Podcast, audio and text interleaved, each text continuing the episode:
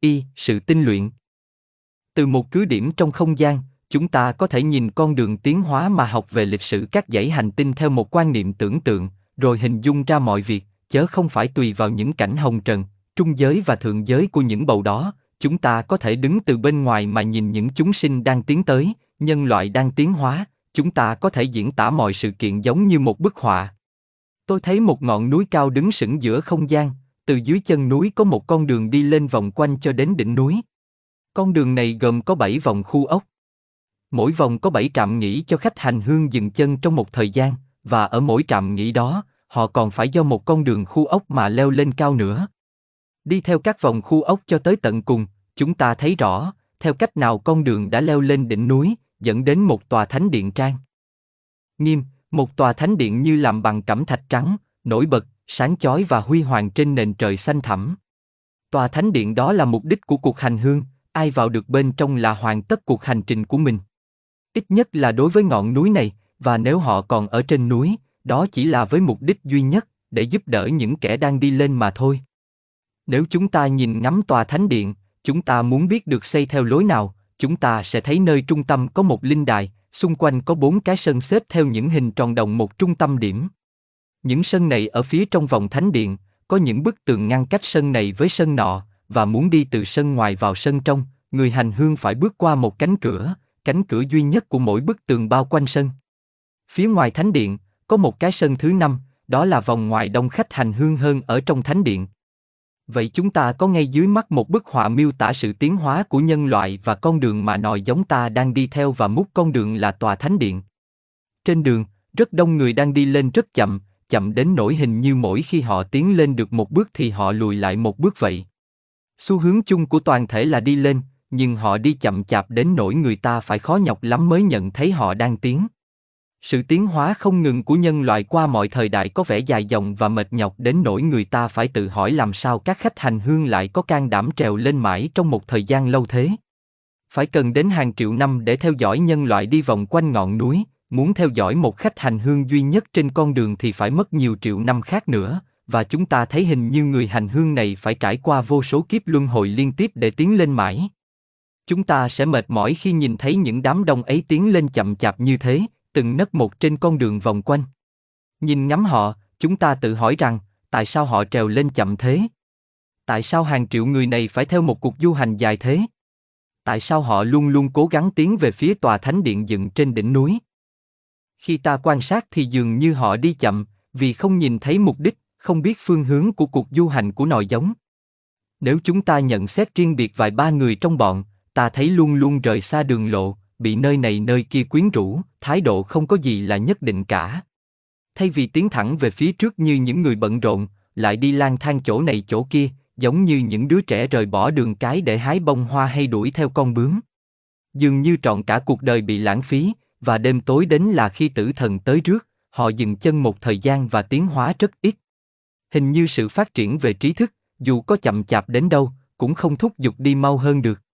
Những kẻ mà trí khôn vừa mới được thành hình, dường như đang ngủ mê sau mỗi ngày, tức là mỗi kiếp của cuộc đời, chỉ tiến hơn được chút ít, nếu đem so sánh với giai đoạn của ngày vừa qua tức là tiền kiếp, và những ai trí không được phát triển khá hơn cũng không đi nhanh hơn và dường như sự tiến bộ rất ít trong mỗi kiếp.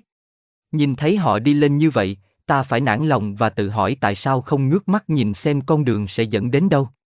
Và dường như con đường dài khu ốc đi vòng quanh núi không phải là con đường duy nhất dắt đến sân ngoài của tòa thánh điện, cái sân đầu tiên nơi đó đôi ba người dẫn đầu cuộc tiến hóa đã bước vào.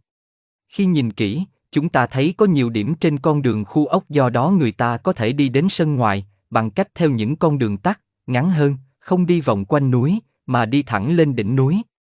Người hành hương có tấm lòng can đảm, tay chân cứng cát, có thể chọn con đường tắt này.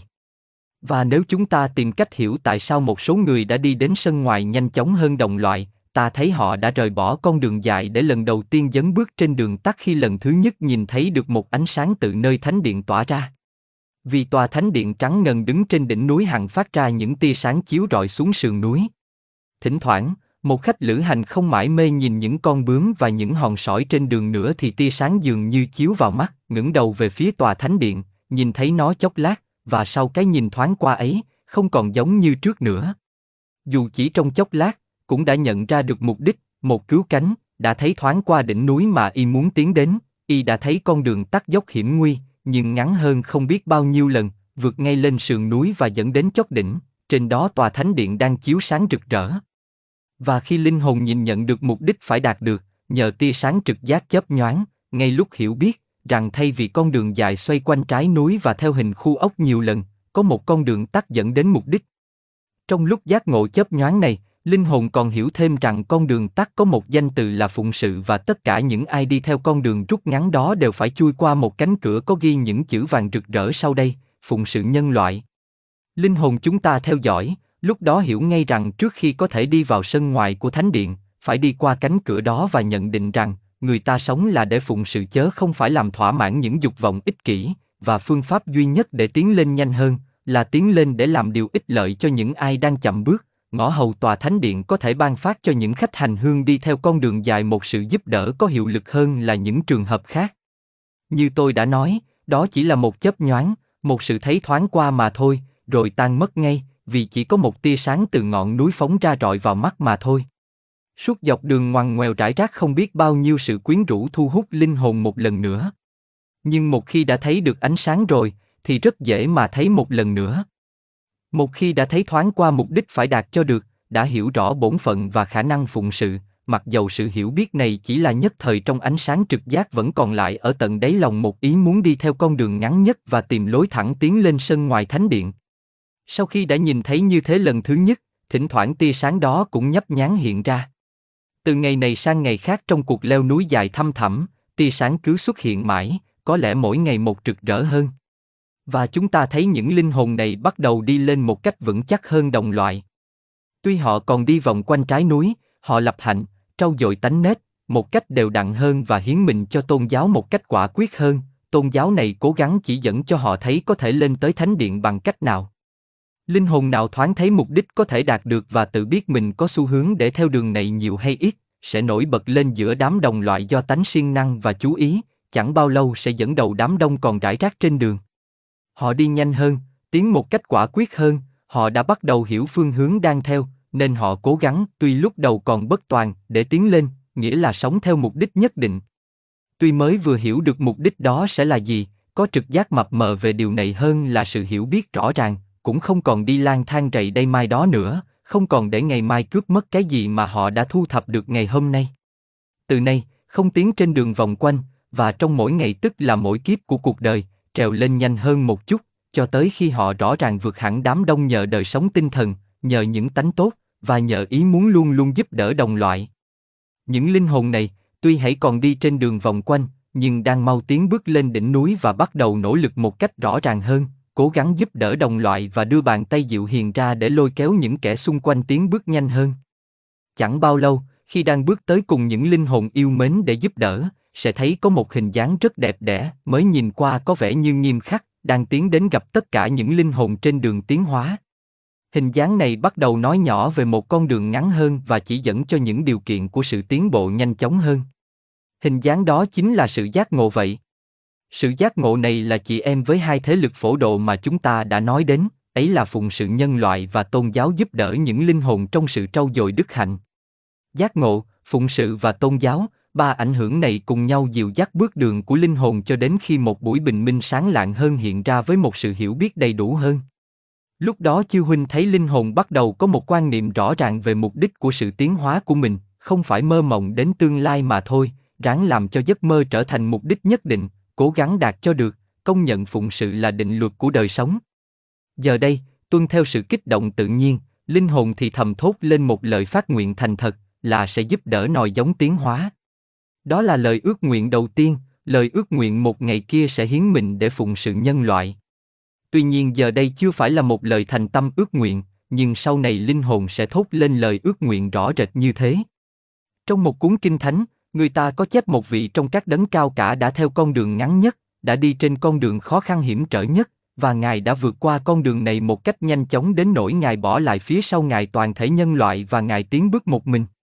Gương Ngài bảo đảm trong tương lai nhân loại sẽ có thể thành đạo như Ngài, Ngài giống như bông lúa sớm kết hạt của vụ gặt, người ta ghi chép rằng đấng cao cả này đã mang danh hiệu là Đức Phật, đã hoàn tất lời nguyện ước của mình từ đại kiếp này sang đại kiếp khác. Sự hoàn tất công nghiệp của Ngài phải khởi đầu bằng lời ước nguyện là phụng sự.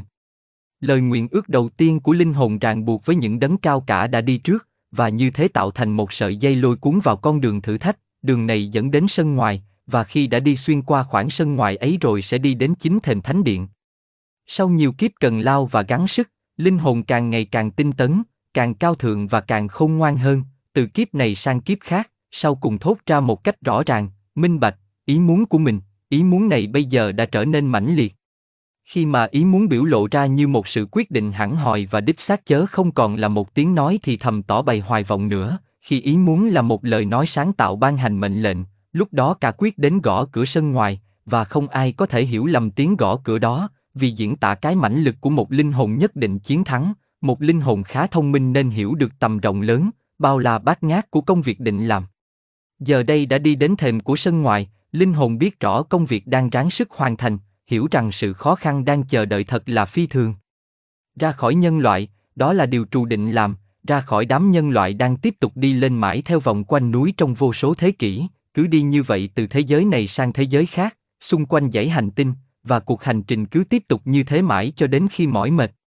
Linh hồn anh Dũng đang gõ cửa sân ngoài muốn trèo lên núi trong vài ba kiếp ngắn ngủi, xông pha lên những sườn núi dốc hiểm nhất, muốn vượt từng bước một con đường tắt dẫn ngay đến trung tâm thánh điện. Trong khoảng thời gian vài chục kiếp, linh hồn muốn hoàn tất công việc thường đòi hỏi ở nhân loại vô số kiếp luân hồi, công việc phi thường cho đến nỗi chỉ ngắm nhìn ta cũng thấy hoa mắt, một công việc anh dũng đến nỗi linh hồn nào muốn làm việc đó, tức là đã nhận định được bản chất thiên liêng của mình, uy quyền tuyệt đối ẩn tàng nơi mình. Muốn thành đạo, nhân loại không những chỉ phải trải qua thời gian sống trên địa cầu này, mà còn phải trải qua những cuộc tuần hoàn vị lai nữa. Nay linh hồn muốn hoàn thành trọn vẹn công việc vĩ đại đó trong vài ba kiếp, bắt đầu từ điểm tiến hóa của nhân loại hiện nay, đó thật là một công việc vô cùng khó khăn, một công việc chỉ có thượng đế mới làm nổi. Sự hoàn tất công việc vĩ đại như thế chỉ rõ cho ta thấy rằng uy quyền của thượng đế đang tự hoàn thành trong tâm con người. Như vậy khi linh hồn gõ cửa đạo, thì cửa đạo mở cho linh hồn bước vào và tiến đến sân ngoài. Giờ đây phải vượt qua sân ngoài từng bước một, tiến đến cửa đầu tiên dẫn đến chính thánh điện, cửa đầu tiên trong số bốn cửa, mỗi cửa là biểu hiện của một lần đại điểm đạo. Không một linh hồn nào có thể vượt qua ngưỡng cửa đó, nếu không vĩnh viễn hiến mình cho Thượng Đế, nếu vẫn còn quyến luyến những sự vật phù du của cõi trần đang bao vây, vì khi đã vượt qua ngưỡng cửa của thánh điện rồi linh hồn không bao giờ đi trở ra ngoài nữa. Linh hồn đã vượt qua khỏi cái cửa đầu tiên của những vòng trong dẫn dắt đến trung tâm thánh điện, linh hồn không bao giờ lùi lại, đã lựa chọn phần của nó trong những thế kỷ vị lai, đã đi vào chốn mà không ai quay trở ra một khi đã bước chân tới đó. Vậy sự đại điểm đạo lần thứ nhất được cử hành ngay ở trong thánh điện. Nhưng linh hồn mà ta đang theo dõi đây chỉ mới bắt đầu chuẩn bị thôi. Ở sân ngoài, sửa soạn, trong những kiếp vị lai, leo lên bảy nấc thang dẫn đến cửa thứ nhất. Tới đó rồi, phải đợi được cho phép bước qua ngưỡng cửa của chính thánh điện. Vậy nhiệm vụ sân ngoài là gì? Trong những kiếp sống ở đó, phải sống theo cách nào để xứng đáng được gõ cửa thánh điện? Đó là đề tài đang chờ đợi chúng ta, để trình bày đề tài này cùng chư huynh, tôi không quản công lao khó nhọc, dù chỉ có một hay hai người nơi đây thật sự có đủ khả năng lợi dụng được buổi nói chuyện này. Thưa chư huynh, tôi đã biết rất rõ, trong khi tôi miêu tả sân ngoài, sẽ có những điều khó khăn và không hứng thú chút nào đối với chư huynh. Chỉ một việc tìm thấy con đường dẫn đến sân ngoài cũng là điều quá khó khăn cho thí sinh cố gắng thực hành đạo lý và trau dồi tánh tốt, khiến cho linh hồn có thể gõ cửa cấp ngoài của sân ngoài bao vây thánh điện, đó là một công việc rất nhọc nhằn, thế nên những ai được vào nơi đó đều đã tiến bộ nhiều trong dĩ vãng. Vậy có thể chắc chắn trong nhóm chiêu huynh đây, có những người không ưa thích lối sống mà tôi sẽ miêu tả, vì rất ít người nhận định được mục đích và lý do đời sống của mình.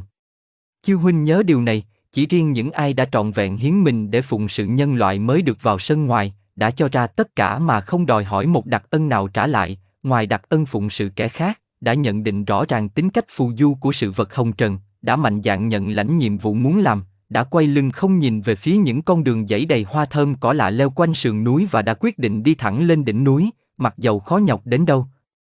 Mặc dầu phải gắng sức trong những kiếp đầu. Thai liên tiếp một cách nhanh chóng. Ở sân ngoài, phải cố gắng, cố gắng rất nhiều, vì đó là nơi mà ta phải làm xong nhiều việc trong một thời gian ngắn. Những sự phân tách trong đề tài vốn do tôi tự đặt ra và không phải là những cấp bậc nối tiếp nhau khi người ta đi ngang qua sân ngoài. Ta phải lần hồi nhìn xét tất cả những giai đoạn và phải thi hành không ngừng công việc của mỗi giai đoạn. Đó là nhiều sự luyện tập làm tất cả cùng một lúc, nếu tôi phải chia chúng ta thành từng giai đoạn ấy là để có thể trình bày đề tài một cách rõ ràng mà thôi. Tôi đã cho những giai đoạn đó những danh từ sau đây, sự tinh luyện, sự tinh luyện cái trí, sự lập hạnh, khoa luyện kim tinh thần và trước thềm thánh điện. Một lần nữa, chúng ta không nên coi công việc phân chia những giai đoạn này như là riêng biệt. Phải làm tất cả những việc này cùng một lúc, phải cố gắng không ngừng, và linh hồn đi đến sân ngoài sẽ ra sức làm nhiệm vụ của mình trong mỗi kiếp. Đó là những bổn phận phải làm xong, ít nhất là một phần, trước khi dám trình diện trước cửa thánh điện. Nếu tôi lần lượt giải riêng về những bổn phận, từng việc nọ đến việc kia, ấy là giúp ta hiểu chúng một cách rõ ràng hơn. Ngoài ra, xin chư huynh hiểu rằng muốn đi đến ngưỡng cửa của sự điểm đạo lần thứ nhất ta không cần phải làm trọn vẹn hoặc đầy đủ những bổn phận đó. Nhưng cần phải làm được một phần nào những bổn phận ấy, linh hồn phải tận lực làm việc một cách hữu hiệu, có kết quả, phải hiểu công việc cần phải hoàn thành và chuyên tâm sốt sắng làm việc ấy. Khi mà công việc được hoàn thành một cách trọn vẹn thì linh hồn được vào trung tâm thánh điện. Công việc đầu tiên linh hồn phải làm ở sân ngoài là sự tinh luyện, tinh luyện bản thể thấp hèn cho đến mức làm cho tất cả những bộ phận đều rung động điều hòa một cách tuyệt đối với chân nhân cao cả. Phải tinh luyện tất cả cái gì thuộc về phần giả tạm của con người, tất cả những gì mà ta gọi là bản ngã, tất cả cái đại thể gồm những tánh và những nét đặc biệt không trường tồn mà con người đã thu thập chung quanh mình trong vô số kiếp sống. Ở đây, tôi muốn nói những tánh nết, những sự kiện bên ngoài, chúng bao bọc linh hồn, tất cả những lớp y phục mà linh hồn tự khoác lên mình và giữ lấy từ kiếp này sang kiếp khác, tất cả những gì mà linh hồn gặp lại mỗi khi đầu thai xuống trần, tất cả những gì mà con người thiệt thọ thu thập chung quanh mình trong đời sống hồng trần để rút lấy tinh hoa và đồng hóa để biến ra thành phần của chân nhân luôn luôn tiến bước mãi vô cùng vô tận. Ông Sinet dùng một câu miêu tả rất đúng vị trí của linh hồn ở ngay vào lúc mà ta đang nói đến, vị trí của linh hồn vừa tự ý bước vào sân ngoài và nhận định được công việc phải làm. Ông nói, linh hồn trở thành chư hầu của chân nhân cao cả, từ ngữ này có ích cho ta nếu ta hiểu rõ. Nghĩa là ta nhất quyết từ bỏ mọi điều phù du nhất thời, tất cả những gì thuộc về bản ngã thấp hèn. Tất cả những kiếp sống ở cõi trần này chỉ dùng để gom góp những vật liệu hữu ích và truyền đạt chúng lên chân nhân cao cả. Chân nhân lớn và phát triển nhờ những điều mà bản thể thấp hèn thu thập được. Khi bản ngã thấp hèn hiểu biết sự hợp nhất khẩn yếu với chân nhân cao cả hơn đang ngự trị, khi biết lý do duy nhất của nó sinh ra ở cõi trần này là để làm một dụng cụ nhất thời với mục đích là thu thập những gì mà chân nhân trường tồn bất diệt cần dùng đến, thì như tôi đã nói, bản ngã thấp hèn nhất định trọn cả kiếp sống ở cõi trần chỉ để dành làm công việc đó mà thôi. Hiểu mục đích đời sống chỉ là để gom góp những vật liệu để sau này mang lên hiến dân cho chân nhân là tinh hoa thiệt thọ của bản thể, những vật liệu này sẽ dự phần vào sự phát triển của chân nhân trường tồn bất diệt cao cả hơn phạm nhân của một kiếp. Vậy thì trở thành chư hầu của chân nhân cao cả có nghĩa là bản ngã thấp hèn phải tự nhìn nhận có bổn phận phụng sự chủ nhân ông của mình, từ nay sẽ không sống cho mình mà sống để phụng sự cái gì trường tồn bất diệt. Đời sống của con người ở sân ngoài là hết lòng phụng sự chân thành, tất cả công việc hiến dân cho chân nhân cao cả trường tồn bất diệt, đời sống của chân nhân càng ngày càng mở mang rực rỡ, nhờ sự tận tâm chân thành và hồn nhiên của bản ngã là vị sứ giả mà chân nhân đã gửi ra ngoại giới.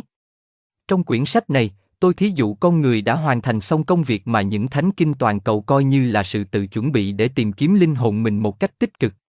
Chắc chư huynh cũng nhớ là trong một quyển kinh Upanishad có viết, ai muốn tìm thấy linh hồn mình thì trước hết phải rời bỏ con đường tội lỗi. Linh hồn mà ta quan sát đã làm công việc này trước khi bước vào sân ngoài. Vì những ai đã vào đó rồi thì không còn bị những sự vật tầm thường của hồng trần quyến rũ nữa. Đã vượt qua chúng, vì vậy nên trong kiếp bước vào sân ngoài, ít nhất cũng đã lìa xa con đường tội lỗi và không còn ưa thích nữa. Nếu khi ta thấy ai đi trên con đường đó, ấy là hậu quả của sự sa ngã bất ngờ và sẽ được sửa chữa lại ngay tức khắc, sinh ra đời với một lương tâm không ưa thích tội lỗi, nếu có cơ hội làm lành, làm trước nhất. Tuy lương tâm họ chưa có kinh nghiệm hoàn toàn, nên có thể bị lầm lạc trong sự chọn lựa trước và cả sau khi vào sân ngoài, nhưng nó vẫn nồng nhiệt muốn chọn điều lành bất cứ lúc nào. Bản ngã thấp hèn không còn có thể tự mình không tuân theo mạng lệnh chân nhân, vì ai làm trái mạng lệnh thì không bao giờ được vào sân ngoài và còn lâu lắm mới vào đó được. Những linh hồn được lựa chọn vào ít nhất cũng đã cố gắng tự hướng về điều thiện và muốn vâng lời tiếng nói nội tâm, khuyên nhủ phải làm lành, và không muốn cố ý cãi lại. Những linh hồn này sinh ra đời sau khi đã vượt qua quãng đường dài dốc đứng và thành thực muốn làm điều thiện cao cả nhất mà họ có thể quan niệm được.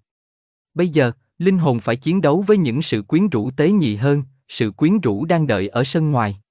Đó không phải là những sự quyến rũ thô bỉ của thế gian, mà lại là những sự quyến rũ sâu sắc hơn, thấm thía hơn, chúng tấn công linh hồn trong khi phải vượt qua nhiều kiếp mau lẹ và phải hối hả leo lên sườn núi lớn. Linh hồn không có thì giờ do dự trốn tránh trước sự quyến rũ, không có thì giờ lập hạnh bồi đức dần dần. Khi chân bước vào thánh điện, dù mới ở sân ngoài, đã tự cảm thấy nó phải tiến lên mãi, không ngừng, nghĩ, phải leo lên sườn núi không bao giờ dừng bước.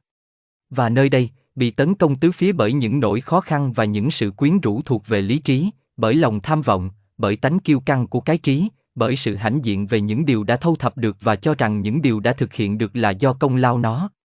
Ngoài sự tấn công đáng sợ của lòng tham vọng, ngoài bản tánh kiêu ngạo của con người muốn chiếm giữ tất cả và muốn xây dựng một bức tường giữa mình và kẻ dưới, linh hồn còn muốn hiểu biết cho riêng mình, hiểu biết để chiếm hữu, để lấy sự thông thái của mình mà chống lại mọi người, chớ không phải để làm điều hữu ích. Cảm giác này được che đậy dưới một lớp là lòng yêu mến khoa học vì khoa học, yêu mến chân lý vì chân lý, và thường thường linh hồn phát giác ra rằng, khi nhìn thấy một cách rõ ràng và thấu đáo, điều mà người ta tưởng đó là lòng yêu mến khoa học một cách vô tư, thật ra chỉ là ý muốn xa cách đồng loại, có được điều mà họ không có, hưởng những lợi lộc mà họ không được chia sớt. Tánh chia rẽ, sự kiêu căng, ý muốn đứng riêng biệt, học hỏi, phát triển, được thực hiện để chiếm hữu, đó là một trong những sự nguy hiểm ghê gớm nhất đe dọa linh hồn đang phát triển. Đó là một trong những sự cám dỗ, chờ đợi linh hồn khi linh hồn vừa bước qua khỏi cửa sân ngoài. Vì linh hồn sẽ thấy mình có thể giơ tay nắm lấy sự hiểu biết và có ý muốn chiếm lấy sự hiểu biết này, sẽ thấy quyền năng ở trước mặt và muốn có quyền năng, như vậy, hoàn toàn không phải chỉ vì muốn phụng sự, mà một phần là vì những điều này sẽ làm cho linh hồn được lớn thêm. Linh hồn thấy cần phải xây một bức tường xung quanh mình để thọ hưởng những điều đã thực hiện được. Nhưng chẳng bao lâu linh hồn hiểu được, nếu một ngày kia, muốn vượt qua khỏi sân ngoại để đi đến cánh cửa lớn đang chói sáng ở phía đằng xa thì phải lìa bỏ tất cả lòng tham vọng và tánh kiêu căng cùng là ý muốn thu thập kiến thức cho riêng mình, nói tóm lại, phải lìa bỏ mọi thứ chia rẽ với các linh hồn khác, anh em với nó. Lúc đó, nó bắt đầu tinh luyện bản chất cái trí của nó, nó xét kỹ lý do thúc đẩy nó cố gắng, lý do thúc đẩy nó hoạt động, bắt đầu xét mình một cách kỹ lưỡng dưới ánh sáng của đời sống tinh thần đang chói rạng nơi trung tâm thánh điện và soi sáng sân ngoài. Dưới ảnh hưởng của ánh sáng ấy, mọi bóng tối trở nên dày đặc hơn, và linh hồn bắt đầu nhận thấy dường như những sự vật đã chiếu sáng ở cõi hạ giới, thật ra, chỉ là những cái bóng, và tự chúng, chúng không có ánh sáng thiệt thọ. Lúc đó, linh hồn hiểu được bản chất dục vọng mang theo mình pha lẫn với trí thức cần phải được thanh lọc hết mọi vết nhơ của bản ngã riêng tư. Linh hồn quả quyết bắt đầu tự tinh luyện, tự ý bắt đầu làm việc một cách cẩn thận sáng suốt, cố gắng không ngừng để loại trừ tất cả những gì ngăn cách linh hồn, dù bằng cách nào, với những kẻ ở mức dưới đang theo vết chân nó, cũng như với những đấng cao cả hơn đã đi trước. Thật vậy, đây là điều mà linh hồn học được, và đây cũng là một trong những bài học cao siêu ở sân ngoài, nếu một ngày kia nó thấy cửa thánh điện mở rộng ra thì nó phải phá vỡ những bức tường ngăn cách nó với những huynh đệ của nó ở phía dưới. Chỉ lúc đó những bức tường ngăn cách với những vị cao cả mới bỗng nhiên tan mất đi. Vì cánh cửa mà ta phải vượt qua chỉ tự mở rộng ra trước người nào xin phép bước vào nếu đã đập tan được những bức tường của chính bản ngã y dựng lên và ưng thuận chia sớt với mọi người cái kết quả những sự cố gắng của y. Vậy bắt đầu tinh luyện những dục vọng và điều khiển bản ngã thấp hèn để xóa bỏ mọi vết nhơ. Y tự tinh luyện bằng cách nào? Y không được tiêu diệt một cái gì cả, vì những gì đã thu thập được trong cuộc hành hương của mình, đó chính là những kinh nghiệm và kinh nghiệm đã được biến hóa thành ra khả năng và mãnh lực, giờ đây đang cần dùng đến tất cả sự dũng mãnh của mình, nếu tiêu diệt nó thì dại dột và vụng về vậy. Khi đi trình diện, phải mang theo tất cả năng lực của mình, những năng lực đã được tinh luyện chớ không phải những năng lực ô trượt. Nhưng phải làm cách nào để tinh luyện chúng, tiêu diệt chúng là một công việc dễ dàng biết bao. Xóa bỏ một vài tánh tình, như thế sẽ là một sự thử thách dễ dàng hơn đối với lòng kiên nhẫn của mình. Dường như sẽ vui lòng tấn công chúng, tiêu hủy chúng để được yên thân một lần chót.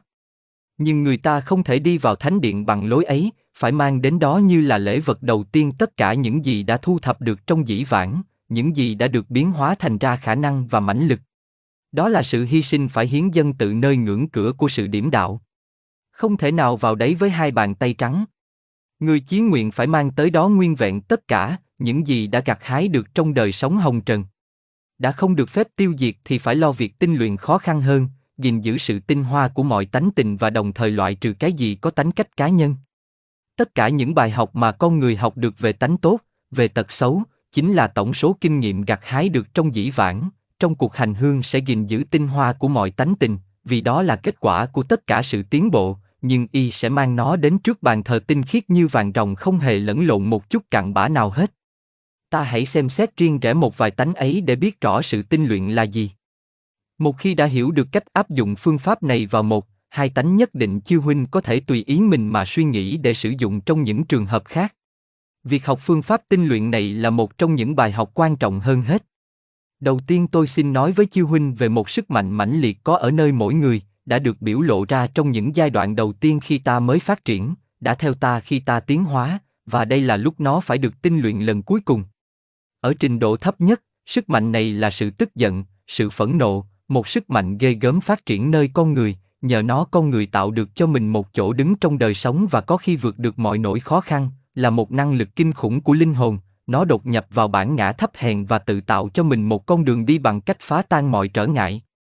Sự tức giận là một năng lực vô trật tự, vì vậy mà có tính cách phá hoại, trong những giai đoạn đầu tiên khi con người mới phát triển, khi chưa học được cách điều khiển và tự chủ. Sự tức giận là một sức mạnh ghê gớm, vì nó là một sức mạnh nên ta phải nhìn nhận giá trị của nó, dù khi tác động ở cõi hạ giới có phá hoại đến thế nào đi nữa. Trước khi bước vào sân ngoài, con người đã thay đổi nhiều sức mạnh ấy của tâm hồn, đã biến nó thành một tánh tốt thực sự mà y đã trau dồi từ lâu ở ngoài đời. Từ khi được biến thành tánh tốt, mang tên, sự phẫn nộ cao thượng, lòng phẫn nộ đối với sự bất công, lòng thù ghét tất cả mọi điều ác, thấp hèn, ti tiện, độc hiểm, và dưới vô số hình thức của sức mạnh phá hoại đó, đã phụng sự chủ nhân ở ngoài đời một cách cao thượng. Trước khi bước chân vào sân ngoài, đã làm việc cho đời, đã thực hành tánh tốt đó. Y nổi giận khi thấy người ta tàn ác với kẻ yếu, phẫn nộ khi thấy một kẻ bạo ngược bất công. Khi thực hành đức tánh này, đã tinh luyện cho sức mạnh đó không còn chứa chấp phần cặn bã ích kỷ lớn lao, vì trong những kiếp sống đầu tiên còn giả mang đã tức giận cho chính bản thân. Nổi giận mỗi khi người ta làm cho bị thiệt hại, trả đũa khi người ta đánh mình. Nhưng từ lâu, đã kềm chế, đã thắng phục được sự tức giận hung bạo của bản ngã thấp hèn, nó đem sức mạnh phá hoại ra mà tự bảo vệ lấy mình, lấy ác trả ác, lấy oán báo oán. Đã lâu rồi trước khi đi vào sân ngoại, đã vượt qua trình độ cổ sơ ấy và đã học được cách biến hóa một phần nào sức giận dữ đó rồi, đã tinh luyện rất nhiều tính cách cá nhân, đã có thói quen tức giận khi người ta làm thiệt hại kẻ khác chớ không phải làm cho mình bị thiệt hại, đã quen nổi nóng khi thấy kẻ khác đau khổ chớ không phải khi chính mình bị đau khổ.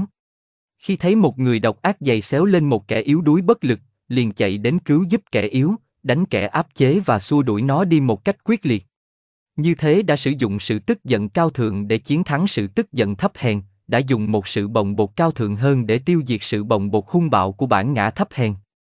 Trong những kiếp sống ở một dĩ vãng xa xăm, con người đã học cách tinh luyện cho sự tức giận không còn tính cách thô bạo nữa, và đi đến mức không tức giận khi nghĩ đến chính mình, mà chỉ tức giận chỉ vì lo cho những người mà y muốn giúp đỡ. Chư huynh nhớ nơi đây linh hồn đã nhìn nhận từ lâu việc phụng sự là một bổn phận, và một trong những cách phụng sự là tiêu diệt những kẻ áp chế, xua đuổi những kẻ làm cho người khác đau khổ. Sự tức giận nồng nhiệt phản đối lại mọi hình thức của sự ác, đã làm việc cho những kẻ yếu, và có lẽ đã hành động như một vị anh hùng trên thế gian. Nhưng trong bầu không khí yên tĩnh hơn của sân ngoài thánh điện, nhờ ánh sáng của lòng từ bi vô lượng của linh đài soi tỏ không còn chỗ để chấp chứa sự tức giận được nữa, dù sự tức giận đó đã được tinh luyện rồi, và không còn tính cách cá nhân. Bây giờ người chí nguyện phải biết, những kẻ làm điều ác cũng là huynh đệ của y, và do những việc ác của chính họ, họ sẽ phải đau khổ một cách sâu xa, thấm thía hơn là những người đã bị họ áp chế và ức hiếp, phải biết sự phẫn nộ cao thượng ấy, sự tức giận trước sự ác, sự hăng hái có tính cách phá hoại như thế, chống đối với sự áp chế, không còn là những nét đặc biệt của linh hồn cố gắng tiến đến gần Thượng Đế nữa. Vì Thượng Đế yêu mến tất cả các con cái của Ngài mà Ngài đã cho đầu thai xuống. Trần, dù những kẻ này ở vào trình độ nào, cao hay thấp cũng vậy, dù mức tiến hóa của họ có thấp kém đến đâu đi nữa, không một sự gì có thể thoát ra khỏi lòng từ ái của Thượng Đế. Ngài đã sinh ra vạn vật, Ngài là trung tâm của mọi sự, Ngài ngự trong lòng của kẻ gian ác cũng như các bậc thánh nhân. Trong sân ngoài, ta phải nhìn nhận Thượng Đế, dù những đám mây che phủ Ngài còn dày đặc đến đâu chăng nữa, con mắt tinh thần phải được mở rộng và không được để cho một tấm màn nào che lấp mà không thấy được chân nhân của người khác. Vì thế cho nên sự phẫn nộ cao thượng này phải được tinh luyện cho đến mức không còn một sự giận dữ nào nữa, nó phải biến thành một sức mạnh phù trợ, giúp đỡ mọi sinh linh, không loại trừ một ai. Cái năng lực mạnh mẽ này của linh hồn phải trở nên hoàn toàn tinh khiết, nó phải làm việc lành cho kẻ bạo chúa cũng như cho kẻ nô lệ, nó phải lấy lòng tự ái mà bao trùm cả kẻ áp bức và người bị áp bức. Các đấng cứu thế không hề chọn người nào mà các ngài ưa thích để các ngài cứu giúp. Các ngài cứu giúp tất cả mọi người, không hề phân biệt ai cả. Những vị phụng sự đời không bao giờ thù ghét một sinh linh nào trong vũ trụ. Do sự tinh luyện, sự tức giận xưa kia nay trở thành sự che chở cho kẻ yếu đuối, sự phản đối vô tư đối với tội lỗi trụy lạc, và sự công bằng tuyệt đối đối với tất cả mọi người. Người ta đã tinh luyện sự tức giận như thế nào thì cũng phải tinh luyện tình yêu như thế nấy. Lần đầu tiên, ở giai đoạn đầu của sự phát triển của con người, thì tình yêu tự biểu lộ dưới cái hình thức thấp hèn và ti tiện nhất, có thể hẹp hòi và ô trượt, như lòng dục mù quáng nhắm vào một người khác, và trong khi khao khát được thỏa mãn, nó không hề lo lắng chút nào những điều có thể đến cho người yêu. Theo sự phát triển của tâm hồn, tính cách tình yêu đã thay đổi, trở thành cao thượng hơn trước, ít ích kỷ, ít có tính cách cá nhân hơn, đến khi quyến luyến chỉ vì mến những nét cao thượng của người yêu, chớ không phải quyến luyến cái vỏ xác thịt bên ngoài. Tình yêu thoạt đầu chỉ là dục vọng, nay trở thành tinh khiết và có tính cách luân lý. Nhưng ở sân ngoài của thánh điện, còn phải trở nên tinh khiết hơn thế nữa. Thí sinh phải mến yêu, nhưng phải mến yêu một cách không riêng tư, độc quyền, tình yêu càng ngày càng phải lan rộng, nồng nhiệt, rạng rỡ, đầm ấm hơn, nói tóm lại không còn chứa đựng cái gì thấp hèn thuộc về bản ngã nữa. Một tình yêu như thế luôn luôn nhắm về phía người khác, tìm cách để phụng sự họ, chớ không phải để phụng sự chính mình. Nên tự hỏi, ta có thể ban phát ra bao nhiêu và không bao giờ nghĩ ta thu nhận được những gì. Một tình yêu mà được như thế thì tinh hoa đang trở nên thiên liêng, vì tự ban ra theo nhu cầu của kẻ khác, chớ không phải tùy theo số tiền bạc mà người ta sẽ đền bù lại cho mình. Trong khi linh hồn cố gắng tự tinh luyện như thế, bằng cách làm việc hết sức mình để phụng sự nhân loại, phải tự kiểm soát mình mỗi lúc không ngừng. Sự vô tư sẽ là thanh gươm y thui, là hòn đá thử vàng được mang ra áp dụng trong mọi hoạt động. Khi linh hồn giúp ai việc gì, làm một việc mà cho là hữu ích đối với nhân loại, phải thận trọng dò xét hành động và lý do của việc đó, để xem chất độc tế nhị của cái tôi có xen lẫn trong sức lực đã tốn hao không. Nếu linh hồn khám phá ra tìm kiếm sự thành công của chính mình hơn là sự thành công của việc làm, nếu khi thấy kẻ khác thành công trong một việc mà ta đã thất bại không làm xong, nỗi đắng cay bỗng xen lẫn vào nỗi vui mừng vì thấy công việc được hoàn thành, lúc đó ta biết bản ngã hãy còn, nếu ta thật trong sạch thanh cao, thì chỉ lo lắng sao cho công việc phụng sự được thành tựu mà thôi, và không bận lòng đến việc mình đã được dự phần vào đấy. Nếu thấy sự thất bại cá nhân làm cho sinh ra một mối thất vọng, nếu chán nản, ngã lòng khi đã phí sức mà không thành công, nếu có một việc gì gọi là Tôi không hiểu tại sao làm xáo trộn sự an lạc và yên tĩnh trong chốc lát, thì lúc đó, thấy ngay được sự đắng cay và sự xáo trộn này là dấu vết của bản ngã, cần phải tiêu diệt, phải quả quyết loại trừ nhược điểm ấy, để làm tan đám mây đang che mắt ta. Ngoài ra, nếu khi phân tách và thử thách tình yêu linh hồn thấy ở đấy cũng có một cảm tình lạnh nhạt, một chút thất vọng khi người khác được mến yêu mà vẫn tỏ vẻ lãnh đạm, mặc dầu đã phụng sự người yêu một cách cao thượng, triều mến người một cách sâu xa thấm thía, nếu tình yêu được ban rải ra nay muốn quay về trở lại, muốn ngừng nghỉ vì không được người yêu yêu mình lại, thì lúc đó linh hồn, tự nghiêm khắc với mình bao nhiêu thì lại phải từ bi đối với tất cả những kẻ khác bấy nhiêu. Vì hiểu, ngay được đó cũng là mùi hương tế nhị của bản ngã hãy còn lại, linh hồn cũng vẫn còn làm việc cho bản thân mình, thay vì muốn tìm thấy sự vui cao thượng chỉ vì được vinh dự ban rải tình thương ra ngoài. Vậy linh hồn đi qua sân ngoài lại phải tự tinh luyện để diệt trừ dấu vết của bản ngã còn lại cho đến khi tình yêu chói rạng mà không bao giờ tự hỏi có được người ta đền đáp lại không, mà cũng không bao giờ đợi chờ một sự trả lời. Thật vậy, kẻ nào không đền đáp được tấm lòng người ta yêu mến mình, thì kẻ đó chính là kẻ cần được thương yêu nhiều nhất. Cá nhân nào không có gì đền bù lại ơn của kẻ khác đã từng giúp đỡ mình, thì chính cá nhân ấy cần thụ hưởng lòng từ bi bác ái hơn mọi người khác.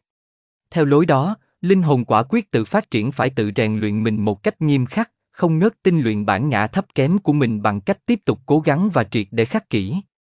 Vì luôn luôn tự so sánh với đấng cao cả ở trên, chớ không phải những người trẻ dại ở dưới, mắt phải luôn luôn hướng về những vị đã hoàn thành xong công việc tinh luyện bản thân, thay vì nhìn xuống đám đông đang đi lên sân ngoài, không ngừng nghỉ chút nào, không thể hài lòng cho tới ngày nhìn thấy mục đích tiến lại gần một cách mau lẹ, cảm thấy không còn là một chướng ngại lớn lao cho ánh sáng rực rỡ của các đấng cao cả thiên liêng. Trong sân ngoài, con người bị thử thách và sa ngã vì tánh tốt, chớ không phải vì tật xấu của mình. Những sự quyến rũ tế nhị đến tấn công và hiện ra như là những thiên thần chói sáng. Những linh hồn đang đi lên này bị thử thách bởi những điểm cao thượng nhất. Kẻ thù nắm lấy những tánh tốt và lợi dụng sự vô minh mà biến chúng thành những quyến rũ. Những linh hồn đã vượt qua điểm mà những tánh xấu có thể làm hại hay lung lạc, và ảo tưởng chỉ có thể mang bề ngoại đức hạnh mới có hy vọng làm cho đi sai đường lạc lối. Vì vậy phải hết sức nghiêm khắc với mình, phải khắc kỹ không ngừng. Tự biết do những thất bại của chính mình và của những đạo hữu, những đức tánh khó thực hiện nhất ở ngoài đời, đều trở nên dễ dàng ở sân ngoài, lúc đó có thể nói những đức tánh này bị bản ngã trọng lấy và biến chế thành những cám dỗ làm cho người tân tín đồ phải vấp ngã trên đường hiểm trở. Theo cách đó, các linh hồn biết được chỉ có một cách duy nhất để thành công mà thôi, đó là luôn luôn sống theo ánh sáng của chân ngã, cho nên các linh hồn tin chắc mình không bao giờ dám đến trình diện ở cửa thánh điện, khi mà ánh sáng này không chiếu rọi sáng ngời trong tim mình. Làm sao dám bước vào chốn ánh sáng huy hoàng trước những tia chói rạng, tất cả những gì thế gian gọi là rực rỡ, quang minh chỉ là những bóng tối lờ mờ thôi, làm sao dám vào chốn ánh sáng chói lòa cho đến đổi không có con mắt phàm tục nào nhìn ngắm nó được, cái mà người ta gọi là đức lành, tánh tốt bị soi thấu để lộ ra những chỗ bất toàn, còn tất cả những gì mà ta gọi là tốt tươi, đẹp đẽ đều chẳng qua là những cái xấu xa, tầm thường, vô vị, nói tóm lại.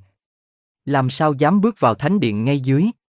Cái nhìn nghiêm nghị của chân sư, ở nơi đây linh hồn phô bày trọn vẹn chân tướng của mình không còn giấu giếm che đậy cái chi được nữa, làm sao dám ở lại chỗ thiên liêng như thế, nếu lòng còn điểm nhỏ chưa được hoàn hảo, khi chân sư dò xét, ngài còn thấy một vết nhơ làm súng mắt tinh anh của ngài. Cho nên ở sân ngoài, những thử thách mà đời cho là khó nhọc lại biến thành những nỗi vui, sự đau khổ tinh luyện ta, ta niềm nở đón tiếp nó như là một người bạn. Thế nên Thượng Đế, vì khuôn mẫu của những nhà tu sĩ yogi, đấng mà người ta gọi là nhà yogi cao cả, sư phụ và chủ nhân tất cả mọi người, Ngài luôn luôn đứng giữa dàn hỏa thiêu, xung quanh là những ngọn lửa hồng đốt tiêu mọi vật chạm đến. Vì trong trái tim của những ai đi qua sân ngoài, hãy còn có những nơi sâu kín mà ánh sáng chưa chiếu vào được, muốn tinh luyện trọn vẹn tấm lòng, trước khi vào thánh điện, phải cần đến những ngọn lửa linh động của chính Thượng Đế. Những ngọn lửa này đốt cháy tất cả sự ác ẩn tàng, mắt không trông thấy được những nơi sâu kín của tấm lòng của kẻ sắp làm đệ tử, đã hiến mình cho sư phụ và không còn giữ lại một cái gì cho mình. Từ nơi giàn hỏa oai nghiêm dựng lên ngay trước cửa thánh điện, túa ra những ngọn lửa hồng rực rỡ mà ai ai cũng phải đi qua ngọn lửa này trước khi cửa thánh điện mở rộng ra để đón tiếp. Nét mặt của Thượng Đế hiện ra với ta xuyên qua ngay chính giữa những ngọn lửa này. Thượng Đế, nhà yogi tối cao, Ngài là nguồn cội của những ngọn lửa này, nhờ sự hiện diện vinh quang của Ngài trong lửa, nên lửa mới có được tính cách tinh luyện ấy. Chính là nhờ Thượng Đế, Đức Sư Phụ tối cao mà người đệ tử được tinh luyện lần chót. Rồi linh hồn vượt qua thềm thánh điện, sau cánh cửa này linh hồn sẽ không còn liên hệ gì với những danh lợi hồng trần nữa, trừ công việc phụng sự, không còn có một dục vọng phạm tục nào, ngoài ý muốn làm việc để cứu rỗi nhân loại. Trên địa cầu không còn cái gì có thể quyến rũ nó được, vì đã nhìn thấy nét mặt của Thượng Đế và trước vẻ huy hoàng oai nghiêm của Ngài, mọi ánh sáng khác đều phải lu mờ vậy. Hai, sự tập luyện cái trí. Trong phần thứ hai đề tài của tôi có lẽ chiêu huynh sẽ nhận thấy một sự khác biệt rõ ràng hơn là bất cứ ở đâu về cách nhận xét của một người ở ngoài đời, tánh nết trầm tĩnh, thăng bằng, có đạo đức, với nhận xét của một nhà huyền bí học. Tôi đưa chiêu huynh từng bước, từ lúc đầu để chỉ cho chiêu huynh thấy cách nhận xét đó được thay đổi theo lối nào. Nhất là về trí thức, vị trí trong con người, phận sự trong việc mở mang nhân tánh, nhiệm vụ và cách làm tròn nhiệm vụ, nhất là đối với những vấn đề đó thì có nhiều quan điểm trọng đại khác nhau sinh ra tùy theo phương tiện của người đứng ra xem xét, tùy theo quan niệm về cuộc đời và vai tuồng phải nhận lãnh. Nói cho rõ hơn, chúng ta hãy tìm hiểu chốc lát một người tốt, công bình, thuộc về hạng trí thức, một người chắc chắn không phải là vô tư lự, nhẹ dạ, phù phiếm theo nghĩa thường, chúng ta hãy tìm hiểu một người như vậy, với đầu óc minh mẫn, trí hóa thông minh, thăng bằng, sẽ quan niệm sự làm chủ cái trí của mình như thế nào. Một người tốt, nhất quyết theo đuổi một lý tưởng về đức hạnh cố gắng thực hiện, một lý tưởng về bổn phận phải cố gắng hoàn thành, một người như vậy, khi ấn định lý tưởng của mình, khi suy nghĩ về quan niệm, về nhiệm vụ, sẽ nhìn nhận rằng cần phải làm chủ cái bản ngã thấp hèn và sẽ tìm cách bắt buộc bản ngã này phải vâng lời chân nhân cao siêu. Đó là điều chắc chắn không còn có thể nghi ngờ gì nữa. Những sự đắm mê và thèm khát của xác thân, những mối xúc cảm lôi cuốn ta đi một cách vội vàng mau lẹ, không suy nghĩ đắn đo, tất cả khía cạnh ấy của con người chịu ảnh hưởng bên ngoài và tự biểu lộ ra bằng những hành động vô tâm, không suy nghĩ, con người đức hạnh sẽ cho rằng tất cả những sự ấy phải được kềm chế và điều khiển. Nói một cách thông thường, kềm chế được bản ngã thấp hèn của mình, đã kiểm soát được cái trí như đã nói trên, thế nên lý trí kiểm soát được những dục vọng. Chúng ta hãy nhận xét về một người đã được tiếng là có ý chí mạnh mẽ, một tánh tình đàng hoàng, hành động theo một lối cư xử nhất định, một ý chí dù ở trong trường hợp rất khó khăn vẫn có thể điều khiển được bản tính theo phương hướng đã được ấn định rõ ràng. Ở một người như vậy, ta luôn thấy một cái trí vô cùng phát triển, nên hành động không phải vì bị kích thích bởi những trường hợp ngoại cảnh, những sự quyến rũ ở xung quanh, hay vì thú tánh đã hưởng ứng những sự quyến rũ ấy, mà chính là do một căn bản kinh nghiệm tích trữ trong trí nhớ, bao gồm những kỷ niệm của sự việc đã qua và bao gồm sự so sánh những hậu quả những việc ấy, trí thông minh đã chọn lọc những kinh nghiệm, đã xếp hạng, so sánh chúng. Rút lấy kết luận do sự cố gắng của lý trí và lẽ phải. Trí không gìn giữ kết quả này như là một định luật về hành kiểm và khi con người ở vào những trường hợp rối ren, khuất phục được ý chí yếu đuối và một người tầm thường sẽ bị xa đường lạc lối, thì trí thông minh mãnh liệt hơn và được phát triển hơn, sẽ cư xử theo định luật về hành kiểm đã được ấn định trong một lúc bình tĩnh, tránh khỏi sự quyến rũ và không để cho sự quyến rũ hay sự kích thích trong chốc lát làm cho lạc hướng. Khi giao thiệp với một người như vậy, Chư huynh có thể đoán trước được việc mà y sẽ làm. Chư huynh biết được chiều hướng chính yếu của tư tưởng y, và chư huynh có thể tin chắc được rằng tánh tình vững vàng ấy, mãnh liệt và quả quyết, trong khi chiến đấu, mặc dầu tất cả những quyến rũ bên ngoài sẽ thực hiện lý tưởng đã quan niệm được trong khi bình tĩnh và suy tưởng. Thường thường một người tự chủ thì như thế. Đó là một người trong khi tự phát triển đã đạt được mức khá cao mà chúng ta vừa miêu tả, một người đã tự rèn luyện để chiếm đắc, kiềm chế và điều khiển bản ngã thấp hèn của mình, để cho linh hồn có thể đứng vững trước những sự tấn công của dục vọng, mặc dầu sự kích thích bên ngoài lên đến cực độ. Một người như thế sẽ hành động một cách cao thượng, dù những sự cám dỗ mạnh mẽ đến thế nào, những sự cám dỗ này xúi dục hành động một cách ti tiện hay sa ngã theo những sự khích động của bản ngã thấp hèn. Mẫu người mà chúng ta đang nghiên cứu, chúng ta có thể gọi là một người đức hạnh. Đó là một người tánh tình cao thượng, tư tưởng minh bạch, có cách xét đoán không sai lầm, không bị những trường hợp đẩy đưa sang bên này hay bên kia, giống như những kẻ sa đọa phóng đảng hay không biết tiết chế. Còn có một trình độ cao hơn nữa mà người này có thể tiến tới được, có thể chịu ảnh hưởng của một nền triết lý cao cả về đời sống. Triết lý này giảng dạy cho y thấy một cách trọn vẹn hơn về cách tác động của trí không con người, có thể tiếp xúc với những giáo lý của thông thiên học cao siêu được trình bày trong những kinh sách thuở xưa hay bây giờ, dù nguồn gốc ở Ấn Độ, Ai Cập, Hy Lạp hay Âu Châu hiện đại. Nên triết lý này sẽ có thể mang lại một quan niệm mới mẻ về vũ trụ và biến đổi sâu xa sự thấy của con người. Thí dụ một người như vậy gia nhập vào hội thông thiên học và chấp nhận những giáo lý căn bản. Ngay lúc đó sẽ bắt đầu nhận thấy ảnh hưởng to tác của tư tưởng một cách rõ ràng hơn là khi chưa nhập vào trào lưu học hỏi này, bắt đầu hiểu trí khôn, khi nó hoạt động, sẽ có mãnh lực sáng tạo như đa số chư huynh đã biết.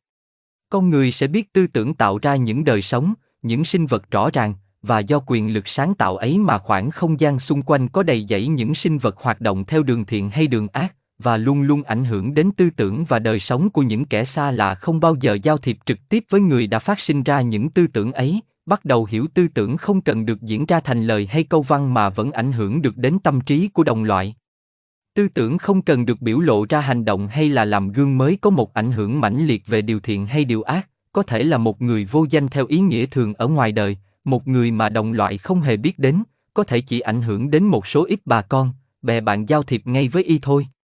Tuy nhiên có một sức mạnh vượt qua hẳn sức mạnh của lời nói, hiểu rằng tuy là một người không ai biết đến, một người xa cách hẳn mọi việc của đời sống hồng trần, mà vẫn có một ảnh hưởng mãnh liệt đến kẻ khác, về điều thiện cũng như về điều ác, có thể làm cho những linh hồn sống đồng thời trở nên trong sạch, tinh khiết hay ô trượt, xấu xa, có thể dự phần vào sự tiến bộ của nhân loại hay làm cản trở sự tiến bộ ấy, có thể nâng cao nòi giống lên hay hạ nó xuống. Nói tóm lại, không cần phải làm gương mẫu hay nêu ra những quy tắc là những phương tiện duy nhất của người thường vẫn có thể ảnh hưởng đến tinh thần của thời đại bằng những mãnh lực tế nhị của tư tưởng. Bằng những hình tư tưởng hoạt động lan tràn khắp thế giới loài người, chúng sinh ra những hiệu quả rất chắc chắn vì những tư tưởng này làm việc mà không ai thấy chúng, có một ảnh hưởng rất rộng rãi vì chúng là những tư tưởng tinh vi tế nhị, cảm nhiễm quần chúng mà quần chúng không hay biết. Như thế, khi con người càng có những kiến thức rộng rãi thì tư tưởng càng có một khía cạnh mới mẻ, bắt đầu biết được chỉ một sự sử dụng cái trí của mình cũng khiến cho có một trách nhiệm rất lớn lao, hiểu trách nhiệm này lan rộng khỏi tầm mắt, và thường khi dự phần một cách rất thiết thực vào những tội ác làm nhơ danh xã hội, cũng như dự vào những hành vi cao thượng anh hùng khiến cho xã hội được phấn khởi. Sau cùng, hiểu được nguyên tắc chủ yếu, trọn cả trách nhiệm của việc làm không phải luôn luôn kẻ làm việc đó phải gánh chịu, mà trái lại mỗi hành động là biểu hiện một ý niệm, ấy là một ý niệm được thành hình, ai đã dự phần vào sự phát sinh ra những ý niệm đó đều có một trách nhiệm về những hành động mà ý niệm đã sinh ra. Được hiểu biết một cách mới mẻ như vậy về ý nghĩa rộng rãi của sự sống, con người bắt đầu cẩn thận, coi chừng sự hoạt động của cái trí mình, bắt đầu hiểu phải làm chủ tư tưởng, về điều này, khác xa hẳn lối hiểu biết của một người thường. Nhưng như vậy chưa phải là hết.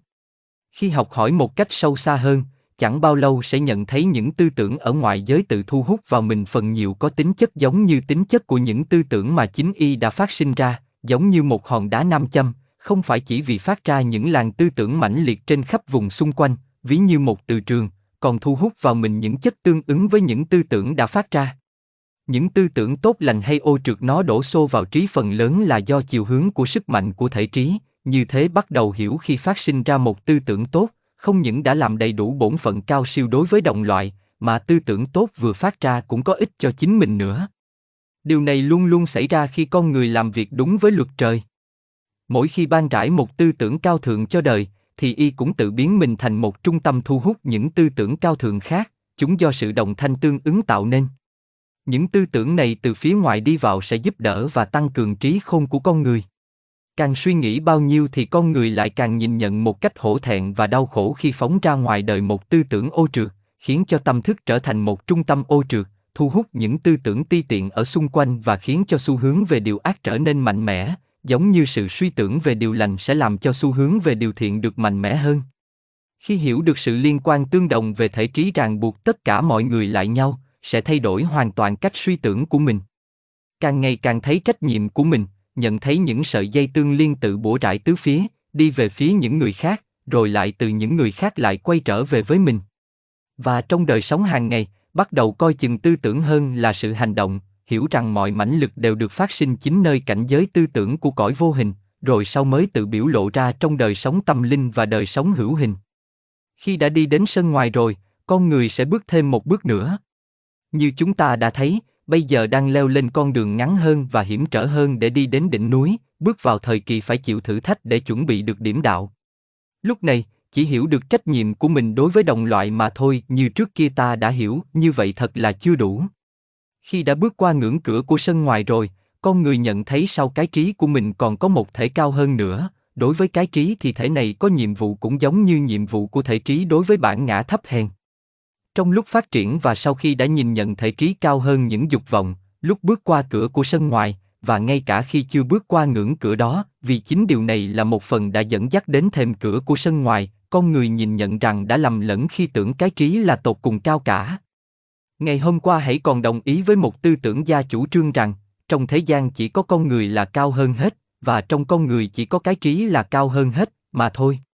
Nhưng ngày hôm nay nhìn nhận rằng đó chỉ là một ảo tưởng, vì đã nhìn sự vật theo một quan điểm thấp và tầm mắt nhìn đã bị lu mờ.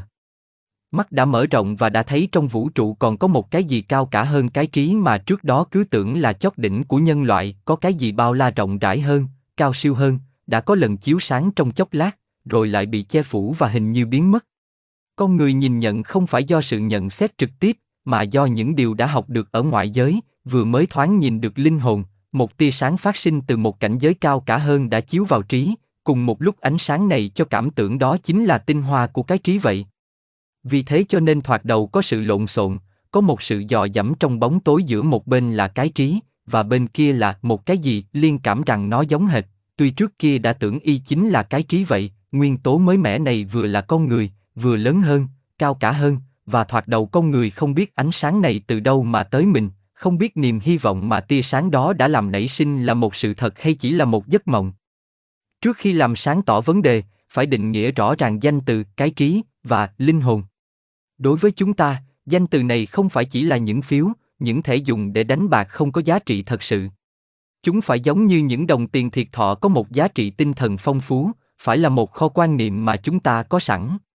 Ta hãy xem xét những danh từ này trong chốc lát để biết ý nghĩa của chúng là gì, hay tôi đang dùng chúng nơi đây theo ý nghĩa nào. Cho nên những cách giải nghĩa sau đây của tôi sẽ minh bạch, dù chư huynh có đồng ý hay không về cách định nghĩa những danh từ của tôi.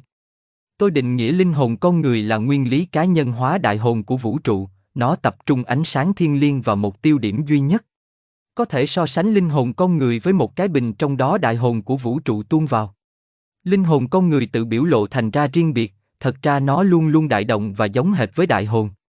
Sự chia cách riêng rẽ này là để cho một cá nhân có thể nảy sinh và phát triển, và để cho đời sống cá nhân đó có thể hoạch đắc được quyền năng và kiến thức trong mọi cảnh giới của vũ trụ, cõi trần, cõi tâm linh cũng như cõi tinh thần, luôn luôn sáng suốt không bao giờ bị gián đoạn trong trạng thái thức tỉnh. Sáng suốt để cá nhân có thể tự tạo lấy những thể cần thiết ngõ hầu học hỏi ở những cảnh giới khác hẳn cảnh giới của mình và có thể lần lần tinh luyện những thể này để mai sau chúng không. Hành động như những tấm màn dày đặc, những chướng ngại, mà trở nên những trung tâm truyền đạt tinh khiết và trong suốt, nhìn qua đó có thể thâu thập được những sự hiểu biết rõ ràng về mỗi cảnh giới. Khi dùng danh từ cái bình và hình ảnh do danh từ này phát sinh ra, tôi làm cho chư huynh lầm lẫn. Lấy những từ ngữ đem áp dụng vào cách tác động của cái trí, thì hình ảnh tuy đúng thật theo phương diện này, nhưng vẫn là sai lầm theo một phương diện khác. Vì cách đại hồn tự biến hóa ra làm thành cá nhân không hề giống sự nắng thành một cái bình mà hình dáng quy định tức khắc hình dáng chất của người ta đổ vô bình. Hiện tượng đại hồn biến thành cá nhân, thật ra giống như sự thành lập một hệ thống vĩ đại trong vũ trụ, như sự thành lập một thái dương hệ chẳng hạn. Lấy trí tưởng tượng đi ngược dòng thời gian, chư huynh có thể hình dung cõi không gian nơi đó người ta không trông thấy một vật gì cả. Cõi không gian này tuy dường như trống rỗng, thật ra chứa đựng mọi sự viên mãn với mắt thường không thấy được. Chư huynh hãy tưởng tượng trong sự trống rỗng giả tưởng này, một đám sương mù nhẹ nhàng nhưng hãy còn quá mong manh tế nhị, chưa xứng đáng với danh từ sương mù, đó là một sự phối hợp khởi đầu mà ta không thể gọi bằng danh từ gì đúng hơn nữa được. Khi chư huynh cứ nhận xét mãi, đám sương mù trở nên dày đặc, tỷ trọng càng ngày càng tăng, và càng ngày nó càng tách ra rõ ràng khỏi cõi không gian xung quanh. Sau cùng, đám sương mù thoạt đầu chỉ là một bóng mờ, này bỗng có một hình dáng càng ngày càng rõ, đám tinh vân đông đặt lại, nét chu vi lần lần trở nên rõ hơn cho đến khi một hệ thống được thành hình, hệ thống này gồm mặt trời ở chính giữa và xung quanh là những hành tinh. Dù sự miêu tả trên đây có vẻ khiếm khuyết đến thế nào chăng nữa, dường như đại hồn cũng theo một phương pháp giống như thế mà tự nhân cách hóa, giống như một bóng mờ hiện ra trong khoảng trống của vũ trụ, khoảng trống này thật ra là sự viên mãn nhất trong những sự viên mãn. Nhưng rồi bóng mờ trở thành một đám sương mù, có hình dáng càng ngày càng thấy rõ, trở nên càng ngày càng rõ ràng cho tới khi chúng ta thấy có một cá nhân, một linh hồn ở nơi mà lúc thoạt đầu chỉ có một bóng mờ khó mà nhìn thấy được. Một linh hồn, một tâm thức cá nhân được tạo thành theo kiểu đó. Nếu chư huynh có thể hiểu rõ ý niệm này, chư huynh sẽ biết thoạt đầu linh hồn không được đầy đủ trọn vẹn, linh hồn không đi xuống cảnh giới của vật chất như một người thợ lặng lao mình xuống nước, linh hồn tự tạo mình một cách chậm chạp, rất chậm, tự đông đặt lại dần dần, như trên đã nói cho tới mức từ trạng thái đại đồng, trở thành một linh hồn cá nhân. Cá nhân này phát triển không ngừng theo đà tiến hóa. Nó là linh hồn thiệt thọ trường tồn từ kiếp này sang kiếp khác, qua những thời đại vô tận vô biên, qua những vô số thế kỷ như chúng ta đã biết, là một cá nhân luôn luôn tăng trưởng, và lương tri đã thâu thập được mọi kinh nghiệm đã có sẵn trong những tiền kiếp, khi phát triển. Linh hồn con người là thế, linh hồn này giờ đây đã trở nên mãnh liệt trong nhiều người. Linh hồn có trong dĩ vãng một lịch sử dài dòng luôn luôn hiện ra trong lương tri đã trở thành rộng lớn mênh mông theo với thời gian. Lương tri rộng lớn này thu gồm bao nhiêu kiếp sống của linh hồn lại trong đời sống duy nhất biết trọn vẹn cả cái dĩ vãng của mình. Mỗi khi phải đầu thai lại lần nữa, khi phải xuống trần để tìm kiếm thêm kinh nghiệm, linh hồn đã từng phát triển không ngừng qua các thời đại, lại cho một phần của bản thể mình khoác những lớp y phục mới.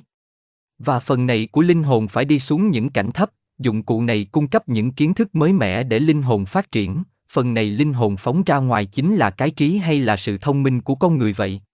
Đó là phần linh hồn làm việc trong khối óc, bị khối óc hạn chế và làm trở ngại, bị xác thịt nặng nề đè nén, bị chôn vùi dưới một lớp vật chất nặng nề, và xuyên qua vật chất đó, lương tri của linh hồn tự biểu lộ ra một cách khó nhọc. Điều cao cả mà chúng ta gọi là trí thức của con người chỉ là một phần của linh hồn đang cố gắng, đang chịu nhọc nhằn trong khối óc để có thể giúp cho cá nhân thiệt thọ phát triển được. Khi càng cố gắng thì càng biểu lộ được những quyền lực của linh hồn, vì chính là linh hồn dưới lớp dày vật chất.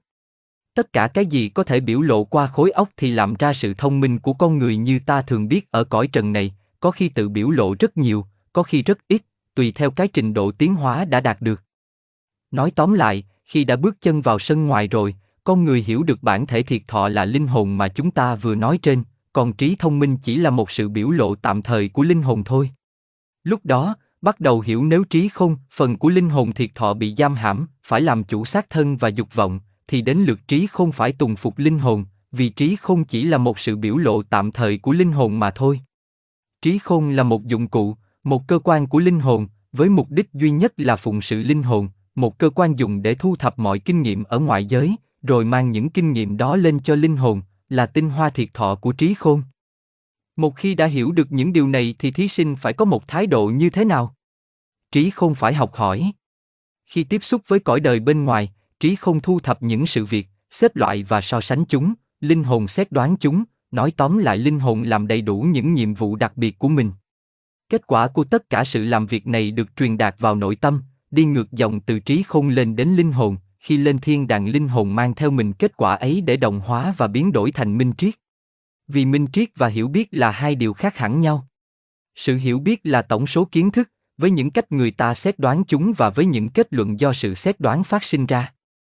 Minh triết là tinh hoa gạn lọc từ toàn thể, là sự khôn ngoan rõ rệt mà linh hồn đã gặt hái được do tất cả những kinh nghiệm, như người ta đã biết, biến đổi những kinh nghiệm thành ra minh triết chỉ được thực hiện ở thiên đàng mà thôi. Người chí nguyện biết mọi điều này, hiểu rằng ta chính là linh hồn, linh hồn này đã tiến bước qua mọi tiền kiếp và đã tự tạo trong lúc đi hành hương.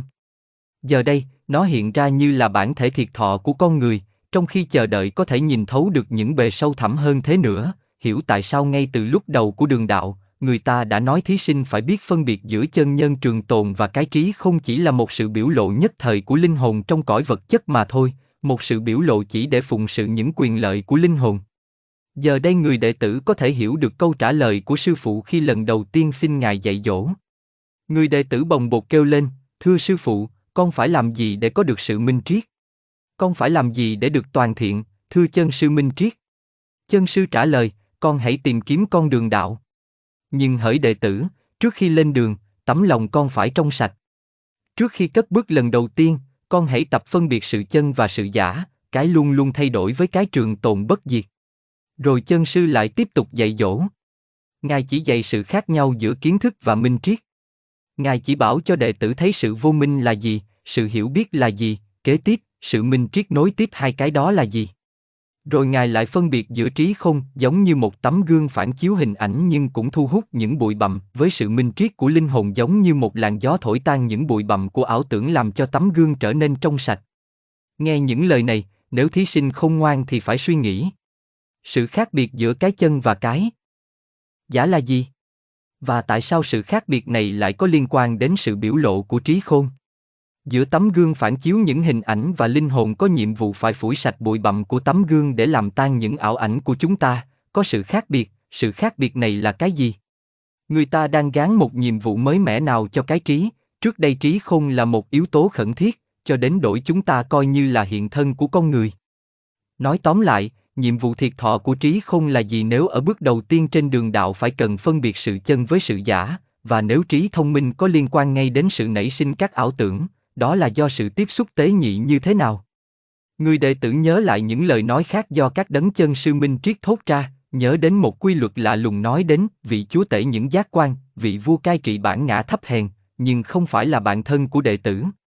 Chính lời giáo huấn này cũng khuyên nên tìm kiếm vị chúa tể của giác quan để hiểu một cách kỹ càng, vì chính nó phát sinh ra những tư tưởng, chính nó khêu gợi ảo tưởng và có một câu khác nữa, trí khôn là kẻ tiêu diệt sự thật, vậy người đệ tử phải trừ khử kẻ sát nhân đi.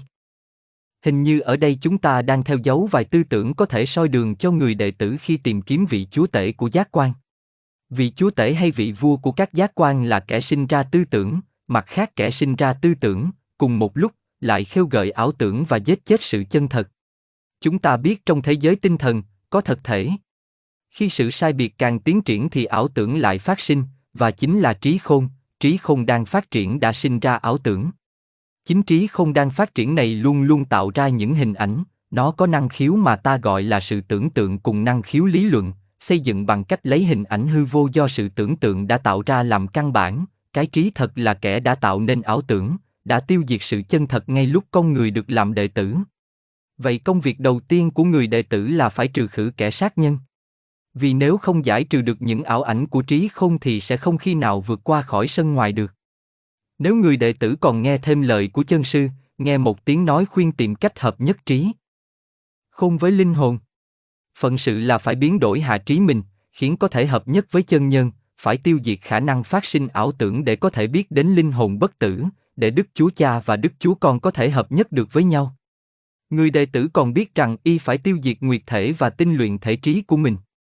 Khi học hỏi quy tắc này và tìm hiểu ý nghĩa của lối nói thần bí này, nhờ nhiều lối nói bóng gió, nhiều hình ảnh tượng trưng quen thuộc, hiểu được nguyệt thể là kama, là lòng dục. Thỉnh thoảng người ta gọi thể này là cái vía. Vậy người đệ tử phải tiêu diệt nguyệt thể và tinh luyện cái trí. Sư phụ nói, phải tinh luyện cái trí của con, vì nếu không phủi sạch bụi bặm ảo tưởng bao phủ, thì không thể nào phục hồi nguyên vị được, không thể nào hợp nhất với linh hồn được. Bây giờ người tân tín đồ bắt đầu hiểu công việc tinh luyện cái trí ở sân ngoài là thế nào, bắt đầu hiểu chính linh hồn linh động tiến hóa qua nhiều thế kỷ đã phóng ra ngoài bản thể mình một cái trí, một mãnh lực để sử dụng như là một dụng cụ. Thay vì làm chủ, trí không phải là kẻ nô lệ biết vâng lời, một dụng cụ trong tay linh hồn, một người tôi. Tớ dễ dậy mà linh hồn đã gửi xuống trần gian.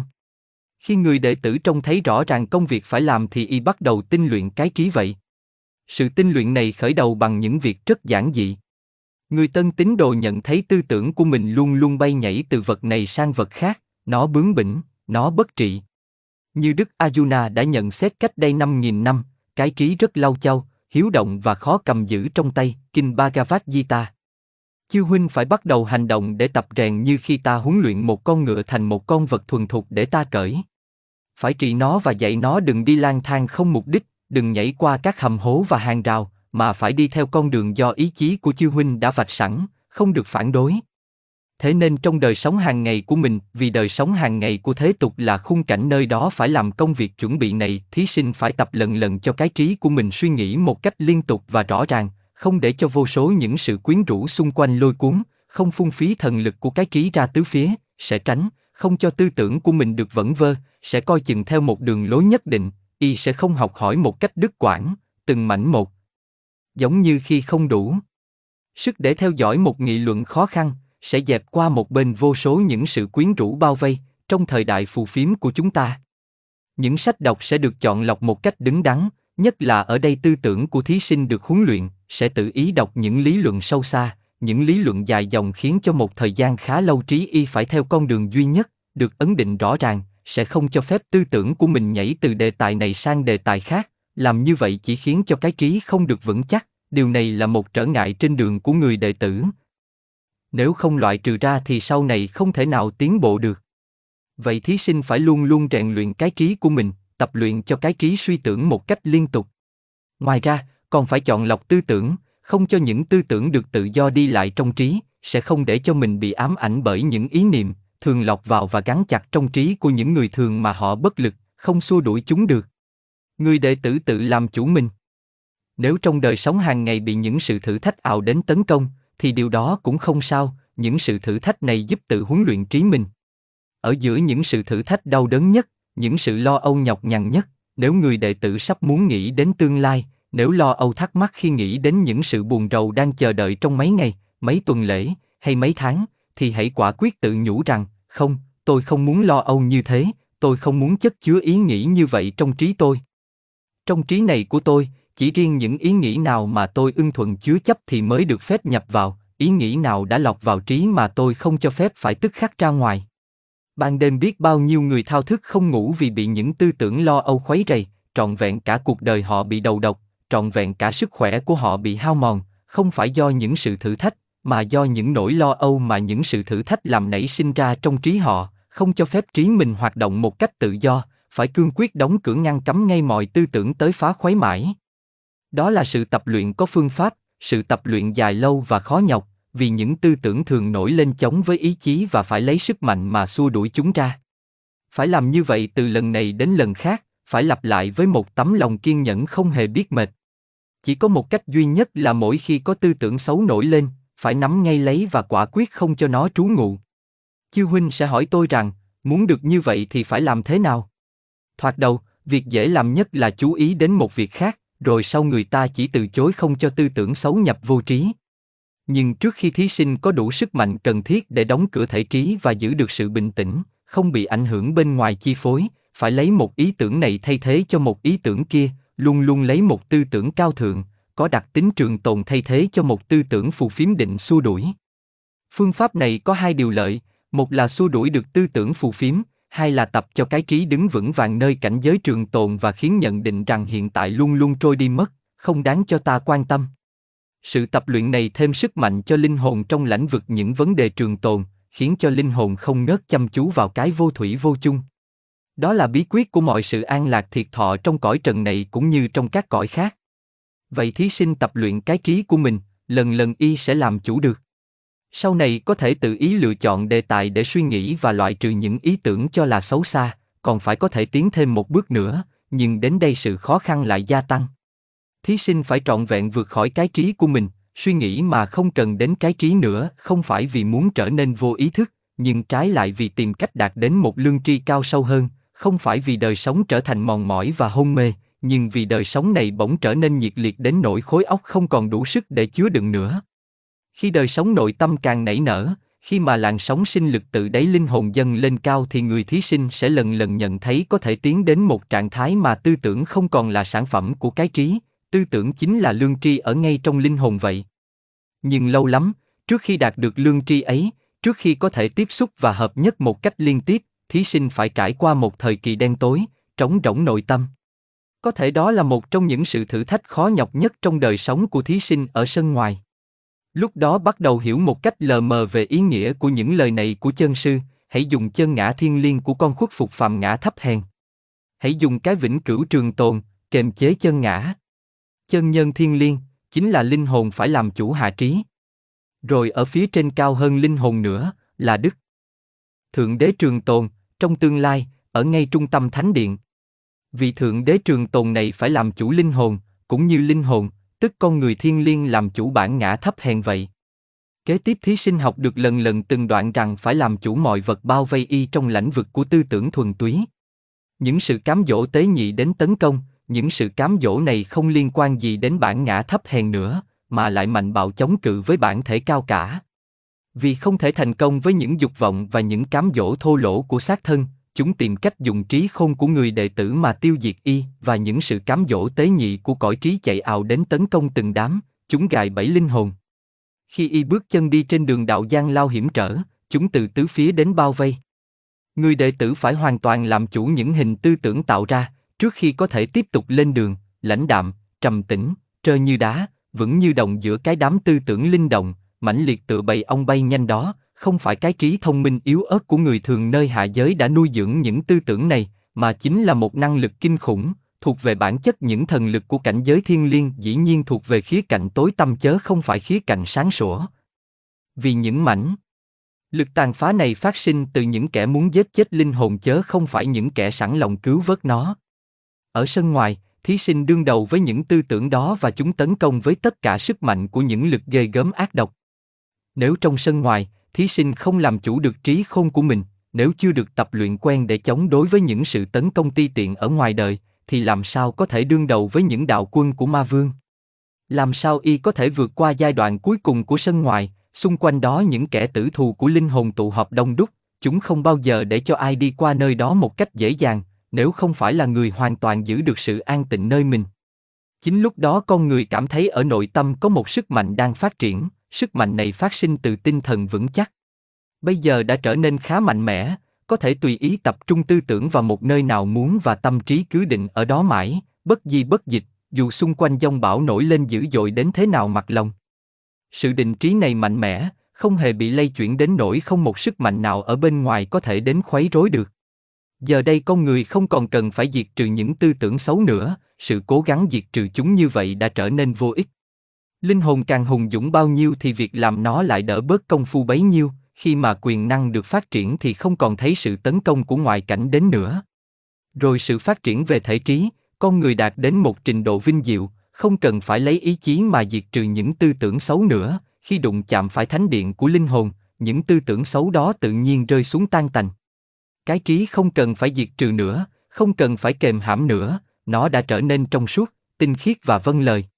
Đến đây, cái trí và linh hồn bắt đầu hợp nhất với nhau, và kết quả của sự khởi đầu hợp nhất này là mọi tư tưởng sái quấy vừa chạm phải cái trí thì liền bị chết khô ngay. Lương tri không cần ra tay tiêu diệt nữa, vì tất cả những ảnh hưởng cần tiêu hủy bỗng nhiên tiêu tan đi, do sức khích động của chúng bị dội ngược lại. Đó là sự định trí được tượng trưng như một ngọn đèn để ở một chỗ kín đáo nên không có ngọn gió nào làm cho chập chờn được. Chính là ở tại chỗ nghỉ ngơi này mà con người bắt đầu hiểu được ý chí là gì, chính ở nơi đó tìm thấy được sự an toàn hoàn toàn. Đó là một nơi an ổn, dưới bóng mát của những bức tường của thánh điện và kinh sách đời xưa đã nói đến như sau, thoát khỏi dục vọng, thoát khỏi sự đau khổ, con người trong sự an tịnh của giác quan, chiêm ngưỡng vẻ tôn nghiêm của linh hồn mình. Lúc ấy lần đầu tiên, nhìn thấy chân lý, đó không phải là những làn ánh sáng chớp nhoáng, những tia sáng lóe ra lại tắt ngay, nhưng thấy chân lý trong sự an tịnh và sự bình thản tuyệt đối mà dục vọng và sự buồn rầu không còn có thể đến quấy rối được nữa. Lúc đó linh hồn oai nghiêm chiếu sáng rực rỡ, không còn một đám mây mờ nào bao phủ, và cái trí từ này sẽ là một tấm gương trong trẻo, không chút bận nhơ, phản chiếu hình dáng của linh hồn đúng với sự thật. Vì cái trí này trước kia giống như một tấm gương lắm bụi, một cái hồ bị những luồng gió dữ dội làm sóng cuộn ba đào, nay lại giống như một mặt gương sáng chói phản chiếu đúng đắn, như mặt hồ êm ả, in hình non núi, trời xanh, mặt hồ phản chiếu cây cỏ và những vị tinh cầu, cùng là màu sắc thay đổi của vòng trời mà không làm sai lạc sự vật. Nhưng trước khi đạt được sự an tịnh hoàn toàn này, có một lúc nguy hiểm mà tiếng nói vô thinh đã thốt lên để báo trước. Có một lúc khi gần đạt. Được điểm nơi đó ngọn đèn tâm không còn sao xuyến nữa, mà cái trí và linh hồn vẫn còn chiến đấu với nhau một trận cuối cùng. Lúc đó cái trí vùng vẫy như một con voi điên trong rừng. Phải làm thế nào để thắng được nó? Đó là trận chiến đấu cuối cùng của cái trí, đó là bản ngã thấp hèn cố gắng một lần chót để chống lại với chân nhân cao cả, để vứt bỏ cái ách mà nó thấy đang đè nặng trên vai. Đó là sự nổi dậy của bản ngã thấp hèn như những kinh sách nói về sự điểm đạo đã đề cập đến. Trong tất cả những kinh sách nói về minh triết huyền bí đều có ghi khi thí sinh đi gần đến thềm cửa, trước khi bước vào thánh điện, tất cả những sức mạnh của thiên nhiên đều hợp lại để cản bước y, tất cả những mãnh lực của thế gian đều chống lại để lôi thí sinh về phía sau. Đó là trận chiến đấu cuối cùng trước khi hoàn toàn thắng trận. Ở trên những cảnh giới cao siêu hơn, còn có một trận chiến đấu khác mà trận chiến trên đây chỉ là một phản ảnh yếu đuối, ở trên những cảnh giới cao siêu đến nỗi ta không sao có thể tưởng tượng nổi, đó là những cảnh giới mà chỉ có những vị cao cả nhất trong những vị cao cả mới có thể lên đấy được. Trận chiến đấu này được hình dung trong trận giặc cuối cùng xảy ra giữa Đức Phật và Ma Vương dưới gốc cây Bồ Đề. Ở dưới gốc cây này, khi Ngài đã chứng quả vô thượng chánh đẳng chánh giác thành một vị Phật, tất cả những đạo binh của Ma Vương họp nhau lại ráng cản đường Ngài một lần chót. Tuy rằng ở một mức vô cùng thấp hèn hơn nhiều, trận chiến đấu sau cùng đó cũng xảy ra với người chiến nguyện, khi đến gần cửa thánh điện. Phải làm thế nào để chiến thắng? Trên đường đạo đầy thử thách phải làm thế nào để nối gót những vị tiền bối? Lần này, những lời dạy bảo của chân sư lại đến cứu thí sinh, chính ngài đã thốt ra lời khuyên nhủ để dìu dắt ta, tiếng nói vô thinh đã bảo, cần phải có những cứ điểm để thu hút linh hồn con người lên với linh hồn kim cương. Vậy linh hồn kim cương là gì? Đó là linh hồn đã hợp nhất được với chân linh cao cả, đó là linh hồn không khiếm khuyết, không dấu vết, trong suốt như một viên kim cương thuần khiết nó tập trung ánh sáng của Đức Thượng Đế trong một tiêu điểm duy nhất cho nhân loại chúng ta.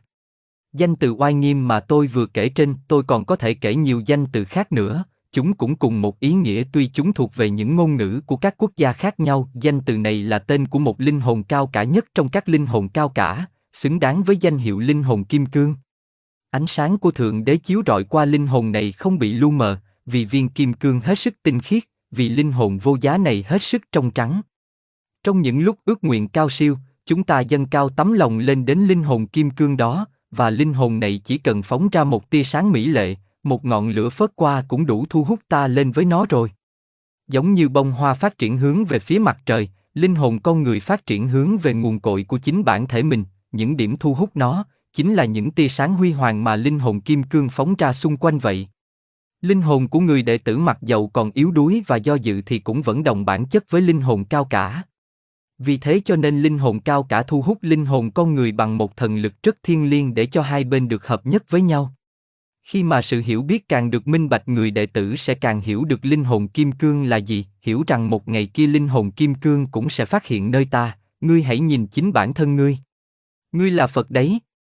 Hiểu rằng trí khôn cũng giống như thể xác, chỉ là những dụng cụ của linh hồn kim cương mà thôi, nếu dụng cụ này không thốt ra được những âm thanh xứng đáng để có thể vang lên trên những cảnh giới cao siêu hơn thì nó thật là không hữu ích và quý báu gì cả. Chính lúc đó những sợi dây đàn của linh hồn phải nhờ lòng sùng đạo hoàn toàn mà được điều hòa với nhau, lúc đó linh hồn trở thành một cây đàn xứng đáng để bàn tay của chân sư khẩy, một cây đàn có thể trỗi vang lên tất cả những bản nhạc du dương của cõi trần và cõi thường thiên vậy. Sau cùng, người đệ tử đứng ngay trước cửa thánh điện và nhận thức được điều gì đã xảy đến. Đó chính là đã tìm thấy cái bản thể của mình, và linh hồn bây giờ là chính người đệ tử, đang ngước mắt nhìn bản thể cao siêu hơn nữa mà một ngày kia sẽ được hợp nhất với. Sự hợp nhất cao cả hơn chỉ có thể thực hiện được ở giữa thánh điện. Người đệ tử khi đi đến thềm cửa chỉ mới hợp nhất cái bản ngã hữu sinh hữu hoại của mình với chân nhân trường tồn bất diệt, hợp nhất cá nhân trí thức của mình với chân nhân thiệt thọ mà thôi. Rồi bắt đầu thờ phượng, sự thờ phượng này nghĩa là sự lần lần hợp nhất lương tri mình với Thượng Đế. Lúc đó hiểu được rằng, trong đời sống hàng ngày, linh hồn con người có thể luôn luôn thờ phượng Thượng Đế, dù trí đang bận rộn về một công việc gì, dù xác thân y đang hoạt động cách nào. Sau cùng hiểu rằng đời sống của người đệ tử là một sự thờ phượng Thượng Đế không ngừng nghỉ, một sự chiêm ngưỡng không ngớt linh hồn kim cương, chiêm ngưỡng mãi mãi Đức Thượng Đế, biết rằng khi linh hồn mắc bận thờ phượng luôn luôn nơi thánh điện thì xác thân và cái trí vẫn làm việc nơi sân ngoài, và còn xa hơn thế nữa, vẫn làm việc trong thế gian để phụng sự nhân loại, biết rằng xác thân mình có thể luôn luôn hoạt động, để làm việc cho loài người. Và cái trí của mình có thể luôn luôn bận rộn. Vì làm việc cho nhân loại. Khi mà người đệ tử còn sống ở cõi trần, cái trí và xác thân là những dụng cụ, những sứ giả trong thế giới loài người, và trong lúc đó, đang thờ phượng nơi thánh điện. Sau cùng hiểu được đoạn kinh này, ở trên trời, những thiên thần đời đời chiêm ngưỡng Đức Chúa Cha. Vì sự chiêm ngưỡng linh hồn, từ phụ là một sự chiêm ngưỡng không bao giờ chấm dứt. Không một đám mây nào của thế gian có thể làm lu mờ sự chiêm ngưỡng ấy, không một việc gì ở cõi trần lại có thể phá rối sự chiêm ngưỡng đó. Linh hồn luôn luôn chiêm ngưỡng thờ phượng, trong khi cái trí và xác thân làm việc. Đi đến được trình độ này, linh hồn được tự do bước qua thềm thánh điện, và từ ở sân ngoài, đi vào trong thánh điện của Đức Thượng Đế. 3. Sự lập hạnh hay là luyện tánh? Ngay lúc khởi đầu bài diễn thuyết thứ ba này, tôi muốn nhắc lại lời khuyên cáo đã được nói đến ở cuộc hội họp thứ y của chúng ta. Sự khuyên cáo này có liên quan đến những đức tánh mà chúng ta đang khảo học hiện nay, cách thức mà những người đang ở sân ngoài phải tư tưởng và hành động. Xin chư huynh hãy nhớ rằng tôi đã miêu tả vị trí của người chiến nguyện đã tiến đến mức này, tôi đã chỉ dẫn cho chư huynh thấy khác xa với vị trí của một người hiền lành, đức hạnh, sùng đạo, nhưng chưa nhìn nhận được mục đích của sự tiến hóa của nhân loại và chưa hiểu được bổn phận của mình rộng lớn như thế nào. Tôi muốn nhắc nhở để chư huynh nhớ rằng trong khi phát họa những đức tánh mà những người bước vào sân ngoài cần phải có, tôi luôn luôn coi đó là một sự tập luyện tự ý mình, sau khi đã suy nghĩ kỹ càng để đi đến mục đích đã được ấn định rõ rệt.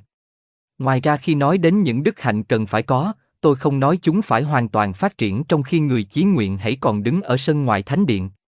Tôi chỉ nói rằng phải bắt đầu xây dựng đức hạnh của mình, phải hiểu hết sức rõ ràng công việc mà mình phải làm, phải cố gắng tiến về phía lý tưởng của mình, dù thành công được nhiều hay ít.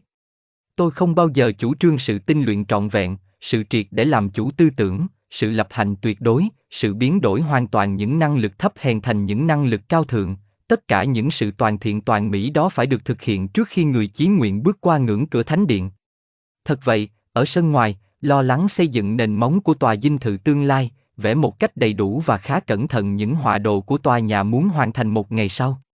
Sự thực hiện những họa đồ này, sự sử dụng những vật liệu để xây dựng trên những nền móng đó, sự dựng nên những bức tường, sự đặt viên đá cuối cùng, đỉnh nóc của tòa nhà, tất cả công việc hoàn thành rốt ráo này sẽ được thực hiện ngay ở trung tâm thánh điện, sau khi mắt đã được mở rộng, chớ không phải trong khi người chí nguyện hãy còn vô minh, nhìn không thấy tỏ rõ, đang cố gắng ở sân ngoài.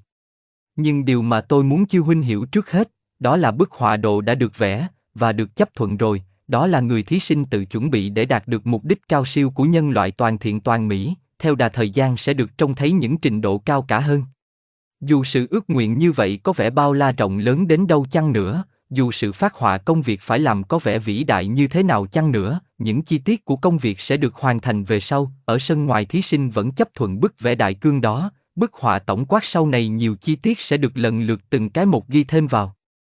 Mặc dầu những sự thực hiện được bây giờ có vẻ nhỏ bé đến đâu, đó cũng vẫn là nền tảng chắc chắn để xây dựng những vinh quang trong tương lai. Tôi nhấn mạnh về điểm này, vì người ta bảo với tôi rằng nếu tôi ấn định một phạm vi rộng rãi như vậy cho thí sinh ở sân ngoài, thì có thể là đôi ba người ngồi nghe tôi đây sẽ nản lòng, hay sẽ thất vọng. Vì vậy cho nên cần phải để cho mọi người hiểu rằng, dù có phát họa một tấm đồ hình tổng quát, thì những khởi đầu cũng chỉ là những khởi đầu, và khi bước qua thềm cửa, còn phải sống trong nhiều kiếp nữa để hoàn thành công việc mới được bắt đầu ở đây.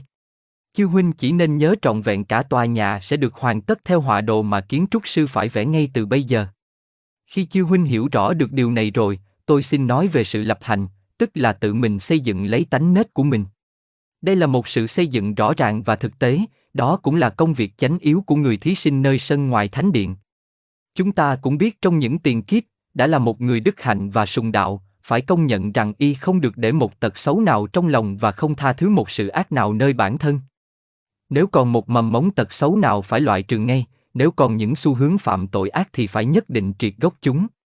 Trong sân ngoài này không thể có sự thỏa hiệp với điều ác, không được trọng lượng dung thứ điều gì không công bình, không trong sạch, không nhân đức. Có thể rằng thí sinh còn yếu đuối trong khi làm điều thiện, nhưng linh hồn y không thể còn sống bơ thờ trong điều ác được nữa.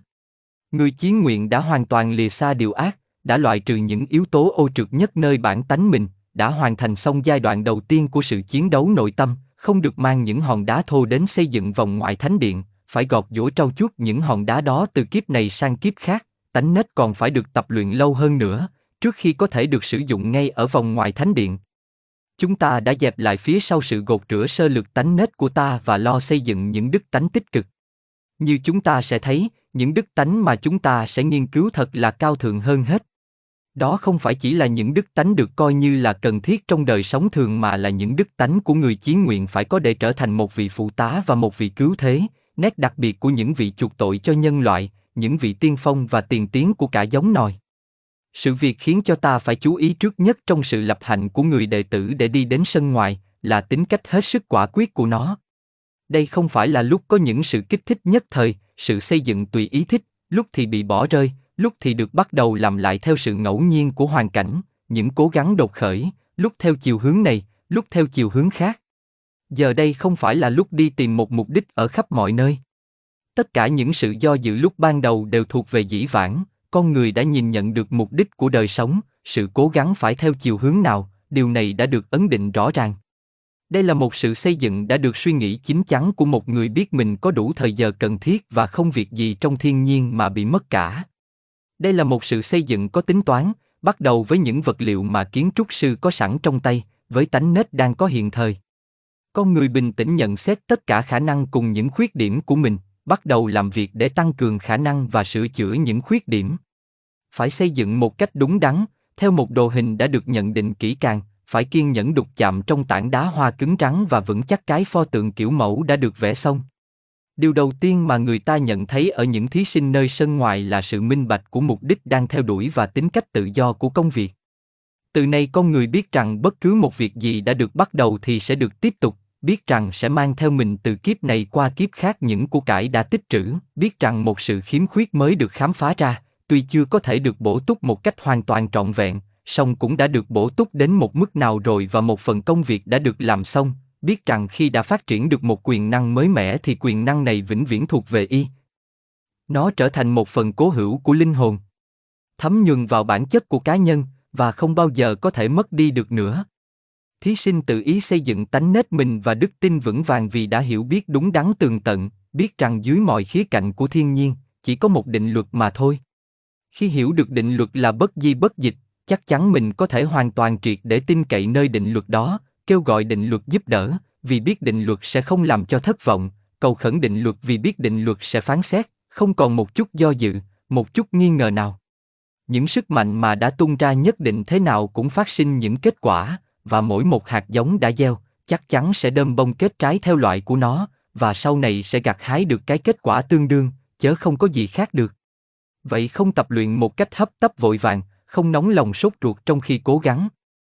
Nếu quả chưa chín thì sau này sẽ hái được, nếu cái hạt giống chưa được sẵn sàng thì sẽ chờ đợi, biết rằng định luật đang tuân theo vừa có tính cách lành thiện, vừa có tính cách bất di bất dịch, biết rằng định luật sẽ mang đến mỗi sự vật đúng với giờ khắc thích hợp, và đối với thế gian cũng như đối với chính bản thân, giờ đó là giờ tốt nhất. Vậy thí sinh sẽ bắt đầu tập luyện với những tài liệu đã có sẵn. Đối với những tài liệu đó đủ rồi, vì đó là kết quả của dĩ vãng mà định luật đã mang đến và hoàn toàn hài lòng với những tài liệu này, vì chỉ cần phải làm việc với chúng, chớ không phải với những tài liệu khác. Dù hành lý phong phú hay khiếm khuyết, đầy đủ hay thiếu thốn cũng nắm lấy và bắt đầu sửa soạn. Biết rằng mặc dầu bây giờ y rất nghèo nàn, nhưng sau này sự viên mãn, sự phong phú sẽ vô bờ bến, biết rằng mặc dầu những khả năng hiện giờ rất thấp kém, nhưng rồi theo thời gian, sự phát triển của chúng sẽ bao la rộng rãi, vô tận vô biên, biết rằng sẽ thành công, sự thành công này không phải là một sự mơ hồ, có thể xảy ra được, mà là một sự hoàn toàn chắc chắn, đây không phải là một công việc làm gặp sao hay vậy, mà là một sự thật rõ ràng. Định luật phải mang một kết quả tương xứng đền bù những sự cố gắng, và nếu chỉ cố gắng ít, thì một ngày kia sẽ chỉ gặt hái được kết quả nhỏ mà thôi, và kết quả này sẽ dùng để làm căn bản cho những sự xây dựng về sau. Càng thêm vào số vốn của mình mỗi ngày một ít thì mỗi sự gắng sức mới mẻ, mỗi sự thành công mới mẻ đều sẽ nâng đỡ con người lên một trình độ cao hơn trước. Chúng ta đã biết một phần nào phương pháp lập hạnh. Chúng ta biết rằng thí sinh phải bắt đầu bằng những tư tưởng từ thiện. Ở chương 2 chúng ta vừa nghiên cứu về cách tập luyện tư tưởng, sự tập luyện này rất cần thiết cho con người nếu muốn tập làm lành, lánh dữ.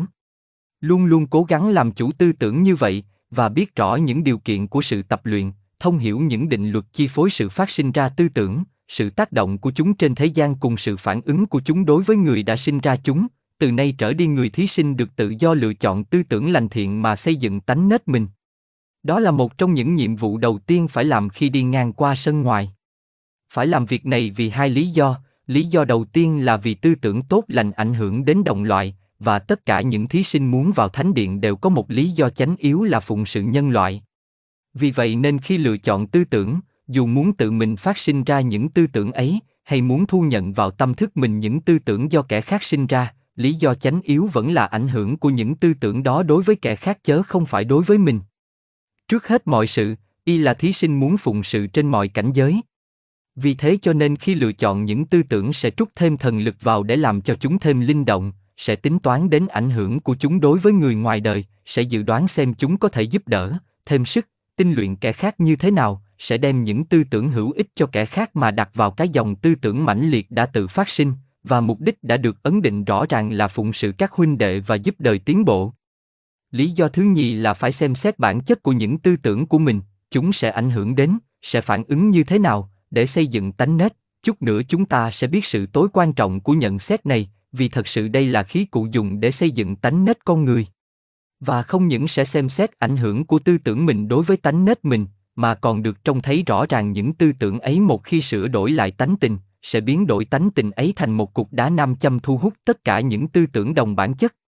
Cho nên khi con người hành động như trung tâm điểm của những tư tưởng cao thượng, chúng ta hy vọng trung tâm này từ nay sẽ không còn chứa đựng những tư tưởng xấu xa nữa, sẽ tự biến đổi lương tri mình thành một cục đá nam châm thu hút tất cả mọi điều tốt lành.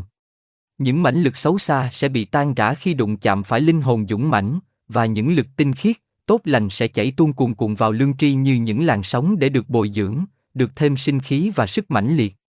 Những tư tưởng của kẻ khác cũng đến, rồi lại từ giả mà ra đi cùng khắp thế gian với một sức mạnh được tăng cường.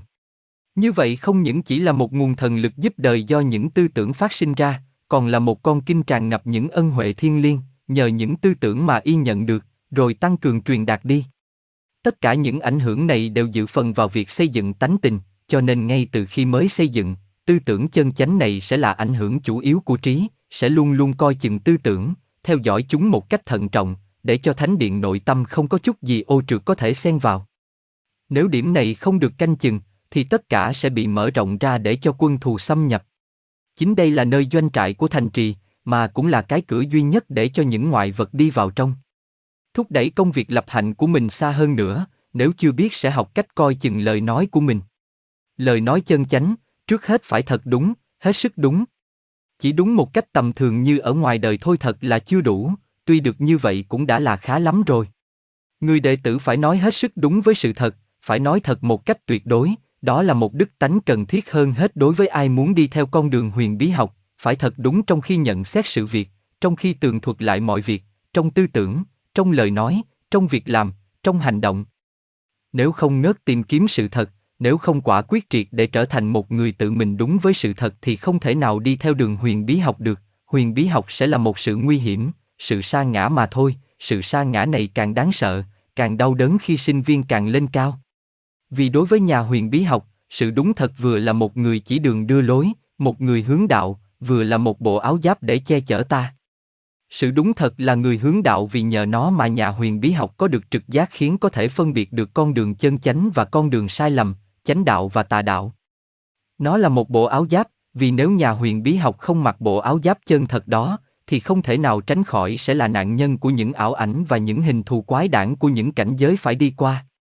Áp dụng sự đúng thật trong tư tưởng, lời nói và việc làm sẽ lần lần thức tỉnh được các trực giác tinh thần làm thủng tất cả tấm màn ảo tưởng và không bao giờ bị một thế lực nào ở đời lừa dối được. Những tấm màn che mắt giăng khắp mọi nơi. Trong cõi đời ảo tưởng này, những hình dáng giả dối từ tứ phía đều nổi lên cho đến ngày trực giác tinh thần với tia mắt nhìn thẳng thắn và không sai lầm đi xuyên qua được mọi tấm mặt nạ che giấu sự vật. Ta không thể đạt được trực giác đó nếu không tập luyện để có được sự đúng thật trong tánh tình, trau dồi sự đúng thật trong trí, phát triển sự đúng thật trong tâm mình. Không có sự đúng thật, ta sẽ thất bại, sẽ lầm lạc không bao giờ tránh khỏi. Vậy lời nói trước hết phải đúng thật, sau nữa lời nói phải dịu dàng, vì sự đúng thật và sự dịu dàng không đối chọi nhau như người ta vẫn thường tưởng. Lời nói có thể trọn vẹn đúng thật mà vẫn hết sức dịu dàng, nhã nhặn và tự ái. Khi nó càng đúng thật bao nhiêu thì nó lại càng phải dịu dàng bấy nhiêu, vì chính ngay trong trung tâm của sự vật, chân lý và lòng từ bi vẫn hằng sống đời đời bên cạnh nhau. Vậy cho nên lời nói đã phản chiếu cái tinh hoa sâu kín nhất của vũ trụ thì không thể vô cớ làm mít lòng một sinh vật nào, hay sinh ra một chút ngờ vực nào cả. Vậy lời nói phải đúng thật, dịu dàng và nhã nhặn, đó là sự khắc kỷ về lời nói, sự hãm mình thiệt thọ trong ngôn ngữ, sự hy sinh mà mỗi người chí nguyện phải làm. Sau hết, tư tưởng, lời nói đã được chân chánh, thì lẽ tự nhiên, việc làm cũng sẽ thành chân chánh. Cái nhân đã như vậy, cái quả cũng sẽ phải như vậy, không sao khác được. Vì hành động tức là biểu lộ những sức mạnh nội tâm, khi nào tư tưởng đã trong sạch, khi lời nói đã đúng thật và ngay thẳng, thì hành động sẽ tất nhiên là cao thượng. Phát nguyên từ một ngọn suối dịu dàng và ngon ngọt, dòng nước cũng dịu dàng ngon ngọt, chớ không thể nào khác được, phát sinh từ một tấm lòng và một khối óc tinh khiết, hành động chỉ có thể là chân chánh, từ thiện mà thôi. Đó là ba sợi dây liên kết người chí nguyện một mặt với nhân loại và một mặt với sư phụ. Trong những tôn giáo lớn, ba sợi dây này là dấu hiệu của sự hoàn toàn tự chủ, tự chủ về tư tưởng, lời nói và việc làm. Đó là ba sợi dây liên kết con người với sự phụng sự cao siêu, liên kết người đệ tử với bàn chân của sư phụ. Ba sợi dây không dễ gì mà cắt đứt được. Khi đã hiểu những điều trên đây, người thí sinh phải vừa cố gắng mang áp dụng chúng vào đời sống hàng ngày, vừa bắt đầu thực hiện cách tập luyện đúng phương pháp, đã được ấn định rõ ràng, để xây dựng tánh tình mình, thoạt đầu phải xây dựng lên một lý tưởng. Cố gắng trong phạm vi riêng biệt, trí không phải tạo nên một hình ảnh nội tâm, một hình ảnh mà phần lớn những yếu tố được mượn ở ngoại cảnh, theo với đà phát triển của con người.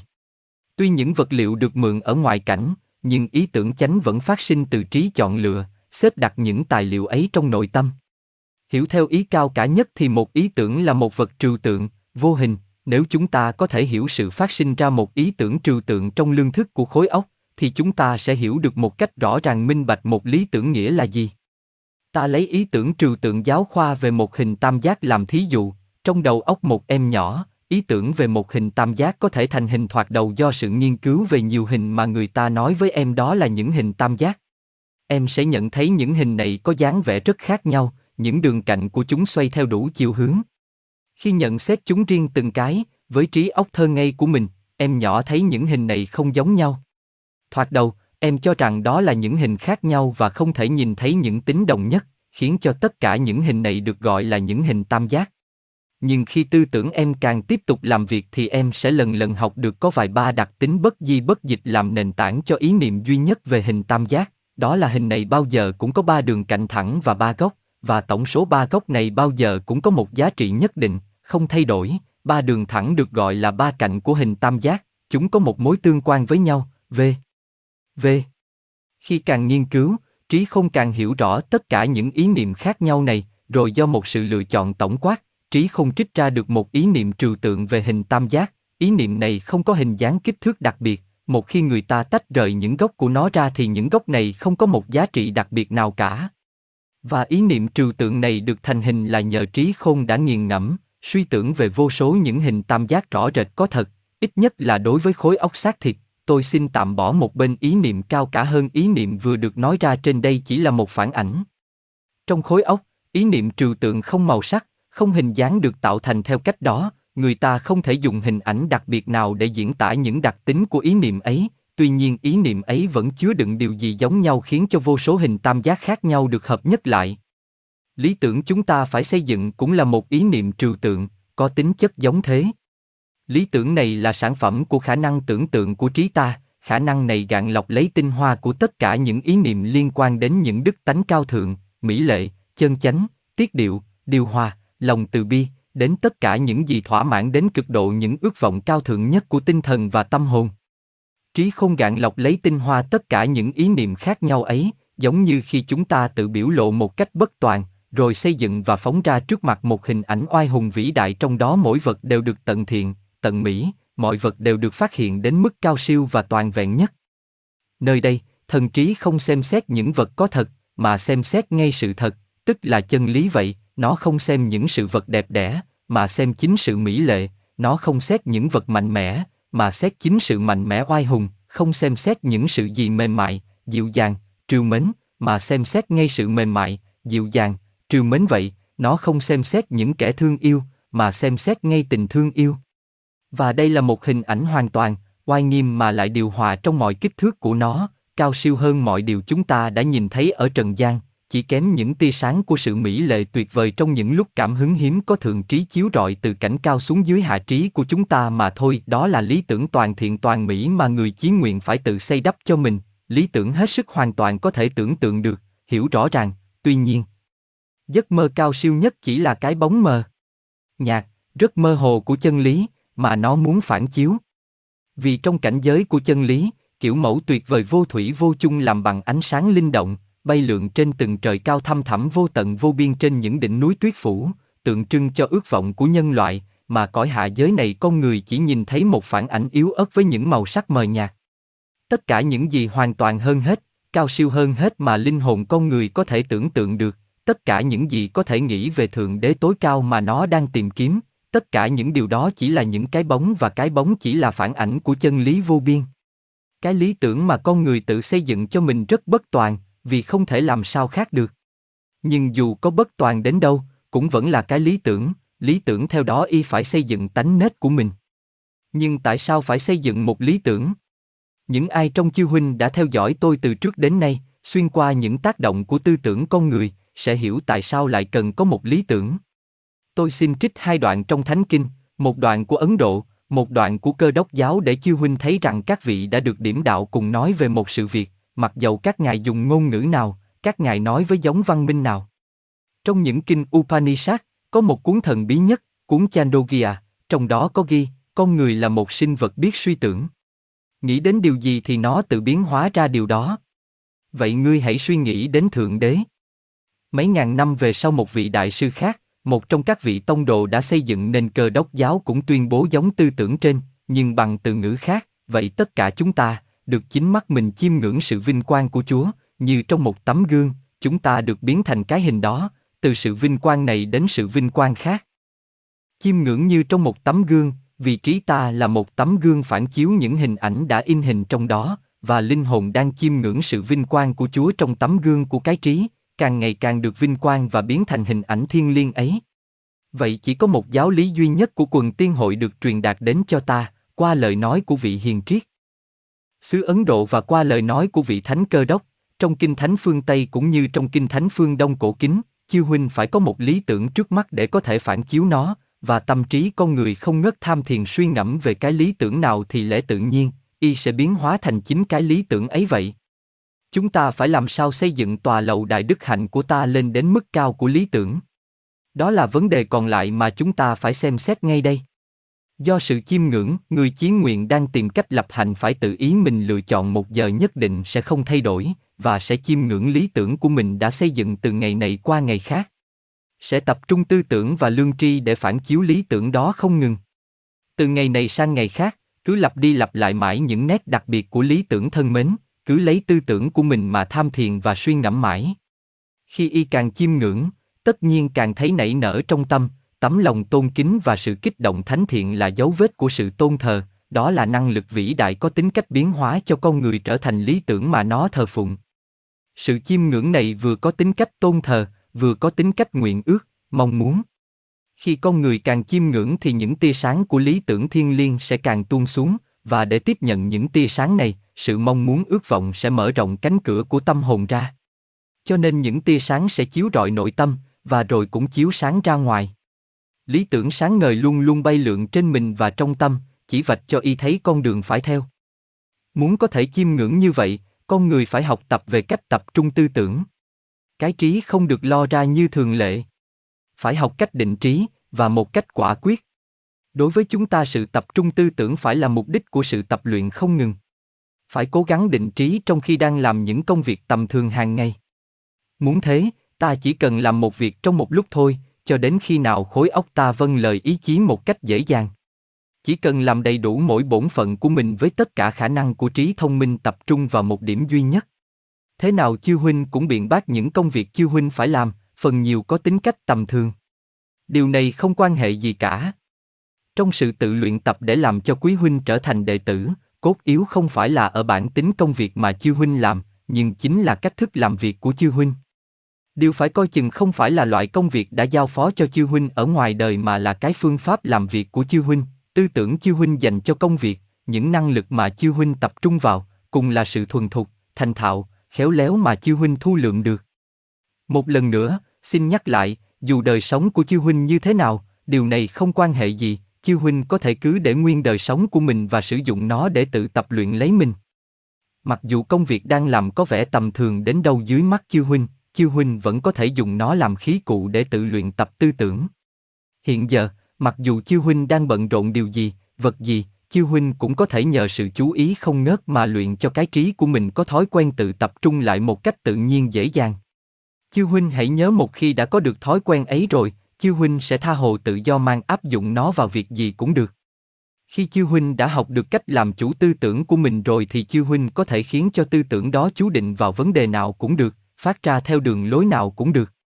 Nhưng trong khi chờ đợi, chiêu huynh có thể tập luyện và hoạch đắc sự làm chủ tư tưởng này trong những công việc nhỏ nhặt cũng như trong những việc lớn lao. Thật thế, chiêu huynh sẽ tập luyện được nhiều hơn, vì lúc nào, giờ nào cũng có những công việc nhỏ nhặt ở xung quanh mình, chỉ thỉnh thoảng chiêu huynh mới gặp những việc lớn lao mà thôi. Đứng trước một việc lớn lao, tâm trí liền tập trung những khả năng của nó lại ngay tức khắc, trước một việc lớn, tất cả những sức lực của linh hồn đều được triệu tập để có thể làm tròn nhiệm vụ cao cả cần phải làm.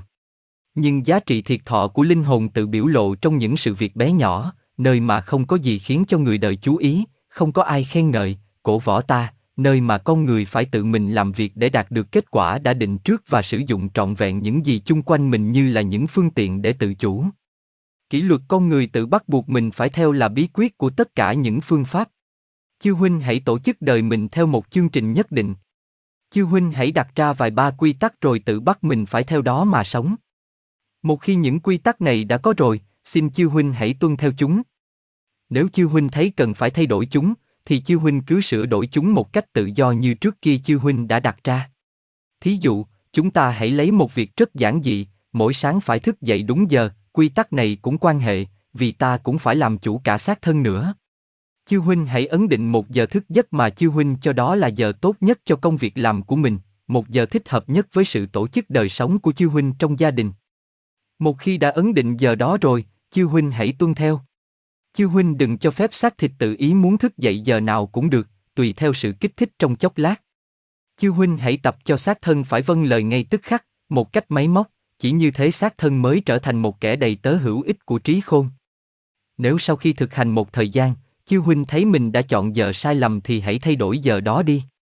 Đừng ương ngạnh giữ mãi, lấy cớ rằng như thế để rèn luyện cho ý chí được cứng cỏi.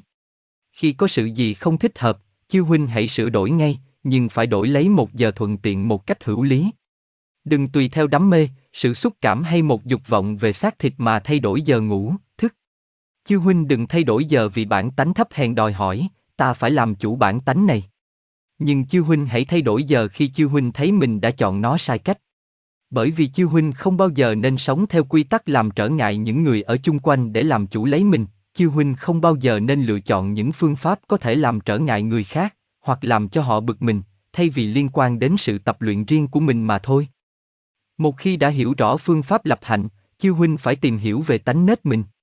Vì không được luyện tập một cách mù quáng, phải luyện tập theo cách hiểu biết rõ ràng. Để có thể tự xét đoán lấy tánh nết của mình, chiêu huynh hãy xem xét một cách khôn ngoan về đôi ba tánh tốt mà những vĩ nhân đã để trước mặt chiêu huynh. Tất cả những đức hạnh ấy tổng hợp lại sẽ dẫn dắt chiêu huynh đến thềm thánh điện. Thí dụ chiêu huynh có thể lấy những đức tánh mà Đức Sri Krishna nói cho Arjuna viết trong chương 16 của kinh Bhagavad Gita, những đức tánh cần thiết để tạo lập một tánh tình siêu phàm. Chiêu huynh có thể lấy sự miêu tả ấy làm kiểu mẫu để noi theo trong khi lập hạnh. Có một bản danh sách những tánh tốt để chiêu huynh tập trung tư tưởng và sự cố gắng không ngừng của mình vào đó. Chiêu huynh hãy nhớ muốn lập hạnh, trước nhất ta phải chiêm ngưỡng tánh tốt rồi thực hành nó trong ngôn ngữ và hành động hàng ngày, đức tánh này sẽ trở nên một phần tử cố hữu của tư tưởng. Bản danh sách dưới đây, dù những đức tánh này có nhiều đến đâu chăng nữa, chiêu huynh vẫn có đủ thời giờ để thực hành, tánh vô úy, không sợ hãi, tấm lòng trong sạch, sự bền chí trong pháp môn minh triết, lòng nhân đức, sự tự chủ, lòng hy sinh và sự ham học những kinh thánh, sự khắc kỷ và tánh ngay thật, tánh ngây thơ, tánh chân chánh, tánh không giận dữ, tánh dứt bỏ, sự an lạc, tánh không nói xấu và nói hành, lòng từ bi đối với mọi sinh vật. Tánh không ham muốn, tánh dịu dàng, tánh khiêm. Nhượng, tánh không hay thay đổi bất thường, không nhẹ dạ, tánh can đảm, tánh khoan dung, tánh đại lượng, tánh thẳng thắn, tánh yêu mến, tánh không kiêu ngạo, đó là phần sở hữu của kẻ sinh ra với những đức tánh thiên liêng. Chưa hoạch đắc được tất cả những đức tánh đó một lượt, nhưng lần lần, nhờ sự lập hành, sẽ có đủ những đức tánh đó. Trong lúc nhàn hạ, nếu chư huynh cẩn thận đọc lại bản danh sách này, chư huynh sẽ thấy những đức tánh đó có thể được xếp từng loại rõ rệt, ta có thể thực hành mỗi đức tánh, thoạt đầu một cách bất toàn, nhưng đều đều không đứt khoảng, từ ngày này sang ngày khác, dù chưa thành công cũng không bao giờ nản lòng. Chỉ nên vui mừng vì biết được mục đích ở ngay trước mắt ta, mỗi bước đi là mỗi bước tiến về mục đích mà sau này thế nào ta cũng đạt được.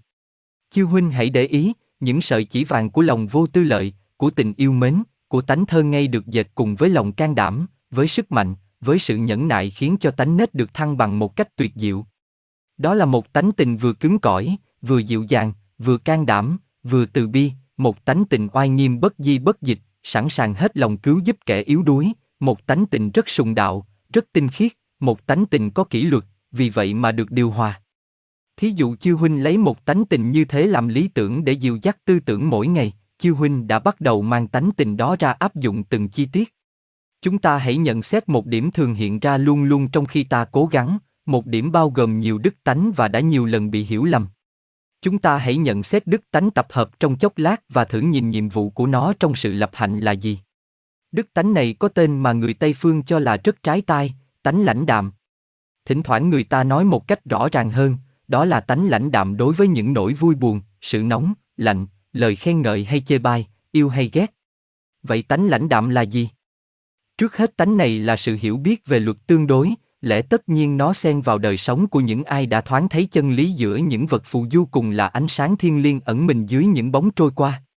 Khi đã hiểu được sự rộng rãi bao la của mục đích, khi đã công nhận con người phải sống trong vô số kiếp, người chí nguyện biết rằng có cả một thời gian vô tận vô biên trước mặt mình, khi hiểu được tất cả vẻ cao cả của công việc phải làm và những khả năng vô tận đang chờ đợi, tuy rằng hãy còn ẩn tàng dưới lớp màn bí mật của tương lai, khi con người đã trông thấy ánh sáng chân lý, thì mọi sự của một kiếp sống ngắn ngủi chỉ choáng vị trí tương đối xứng đáng. Đúng theo mực thước khi đem so sánh với đại thể. Vì thế khi có một thử thách đưa đến thì thử thách này không có vẻ nghiêm trọng như khi con người tưởng kiếp sống này chỉ là kiếp sống duy nhất. Vì bắt đầu hiểu rằng đã trải qua nhiều thử thách rồi, khi vượt qua được chúng, con người trở nên mạnh mẽ và an tịnh hơn. Khi có sự vui mừng đưa đến thì biết rằng đã trải qua nhiều sự vui mừng rồi, chúng dạy nhiều bài học và trong số đó sự vui mừng đã dạy cho biết những niềm vui đó cũng có tính cách phù du. Cho nên sự vui hay buồn đến, không phải là sẽ trơ trơ không cảm thấy nỗi vui hay nỗi buồn ấy, mà cảm thấy chúng một cách thấm thía hơn là người thường ở ngoài đời. Nhưng đặt để chúng vào đúng vị trí và đánh giá chúng theo đúng giá trị trong cái đại thể của đời sống rộng lớn. Khi con người tập luyện để có được tánh lãnh đạm ấy, ta không nên tưởng rằng trở nên vô tri vô giác, không biết cảm động nữa. Trái lại càng ngày càng cảm thấy một cách rõ rệt những sự rung động nhỏ của sự sống ở trong người và ở ngoài cảnh. Vì càng ngày càng tự điều hòa với vạn vật, cho nên tự nhiên phải trở nên càng ngày càng nhạy cảm đối với mọi sự thay đổi nhẹ nhàng của mỗi tiết điệu trong vạn vật. Nhưng không một sự thăng trầm nào có thể lay chuyển, có thể quấy rối sự hoàn toàn an tĩnh, vì đời sống thiệt thọ đã châm cội rễ nơi không hề có dông tố, không hề có sự thay đổi nào xảy ra và trong khi cảm biết các sự biến thiên, thì không bao giờ chúng có thể ảnh hưởng đến ý chí nữa. Mỗi việc đều choán vị trí tương xứng với nó trong cái chu kỳ bao la của đời sống của linh hồn. Sự lãnh đạm này, sự lãnh đạm thiệt thọ đồng nghĩa với sức mạnh, chiêu huynh sẽ phát triển nó theo cách nào? Thoạt đầu chiêu huynh sẽ phát triển bằng cách tham thiền hàng ngày về ý nghĩa của đức tánh này theo phương pháp đã được chỉ dẫn, bằng cách nghiên cứu đức tánh đó từng chi tiết một, cho đến khi hiểu được trọn vẹn, nghiên cứu tỉ mỉ từng chút để xem coi dưới mắt chiêu huynh đức tánh ấy là cái gì. Rồi sau này, khi chiêu huynh sống chung với đồng loại, chiêu huynh sẽ áp dụng đức tánh đó trong đời sống hàng ngày. Chiêu huynh sẽ thực hành tánh lãnh đạm, không phải bằng cách trở nên cứng rắn, nhưng bằng cách tăng trưởng lòng thiện cảm của mình, không phải bằng cách ẩn mình trong một cái vỏ cứng khiến chiêu huynh phải xa cách đồng loại, nhưng bằng cách ứng đáp với những sự rung động nhỏ nhất ở bên ngoài. Cùng một lúc, chiêu huynh giữ lấy sự thăng bằng nội tâm mà không một sự gì có thể ảnh hưởng tới, dù sự rung động có làm lay chuyển đến cả đáy lòng. Đó là bài học nhọc nhằn và khó khăn, nhưng cho ta không biết bao nhiêu hy vọng và vui mừng, khiến cho sự hoạt động của ta lại được hồi sinh nồng nhiệt, và chỉ vì những sự lợi ích này mà thôi, cũng đáng cho ta tập luyện có được tánh đó vậy. Vì khi linh hồn tự cảm thấy mình trở nên quá mạnh mẽ không bao giờ còn bị lay chuyển nữa, mà vẫn nhạy cảm đối với mỗi rung động ở phía ngoài, sẽ thấy đời sống của mình được mở rộng ra một cách kỳ diệu, thấy sự tiết điệu, sự hòa hợp càng ngày càng trở nên trọn vẹn hơn, thấy lương thức càng ngày càng phát triển, càng ngày càng rõ rệt sự hợp nhất với đại thể mà linh hồn là một thành phần. Khi mà cảm giác chia rẽ tan mất đi, sự vui mừng ngự trị nơi trung tâm vạn vật sẽ tràn ngập linh hồn và ngay chỗ người đời trông thấy những đau khổ, thì người đệ tử lại không trông thấy có gì là khó khăn. Bởi vì có thể nói người đệ tử cảm thấy những sự khó khăn này như là thành phần của đời sống của vũ trụ. Với người đệ tử, chúng chỉ là một vần chữ trong cái ngôn ngữ bao la của vũ trụ hữu hình, có thể học hỏi ý nghĩa của sự đau khổ mà tấm lòng vẫn được tự do thông thả, không hề đau khổ, vì sự an lạc là kết quả của sự hiểu biết càng ngày càng rộng lớn, đã đền bù, và đền bù rất nhiều nữa, có thể nói rằng sự an lạc này làm thay đổi thái độ đối với tất cả những kinh nghiệm của ngoại giới mà người ta cho là những sự đau khổ và mất mát, thiệt thòi. Tư tưởng và hành động theo lối đó, chiêu huynh sẽ thấy tăng trưởng nơi mình tư tưởng bình tĩnh an lạc, trầm tĩnh. Thế nên chiêu huynh dường như ở một nơi yên tĩnh, mặc dầu bão tố đang nổi lên ở ngoài đời. Chiêu huynh sẽ thấy và cảm trận bão, nhưng chiêu huynh sẽ không bị lay chuyển. Một sự an lạc tuyệt vời và sâu xa, mà không sự gì có thể quấy rối được, đó là dấu hiệu một đời sống tinh thần. Đời sống này thoạt đầu tự biểu lộ bằng sự yên tĩnh, rồi đến sự hoan hỷ của tâm hồn và khiến cho đời sống của người đệ tử trở thành một sự phát triển liên tiếp mà mục đích là luôn luôn tiến về phía trước cho đến khi đi đến trung tâm của sự vật, chính là tình thương yêu vậy. Điều này là nảy sinh cảm tưởng rằng, chúng ta là những người tự chủ, chân nhân nơi ta mạnh mẽ hơn những sự thay đổi bên ngoài.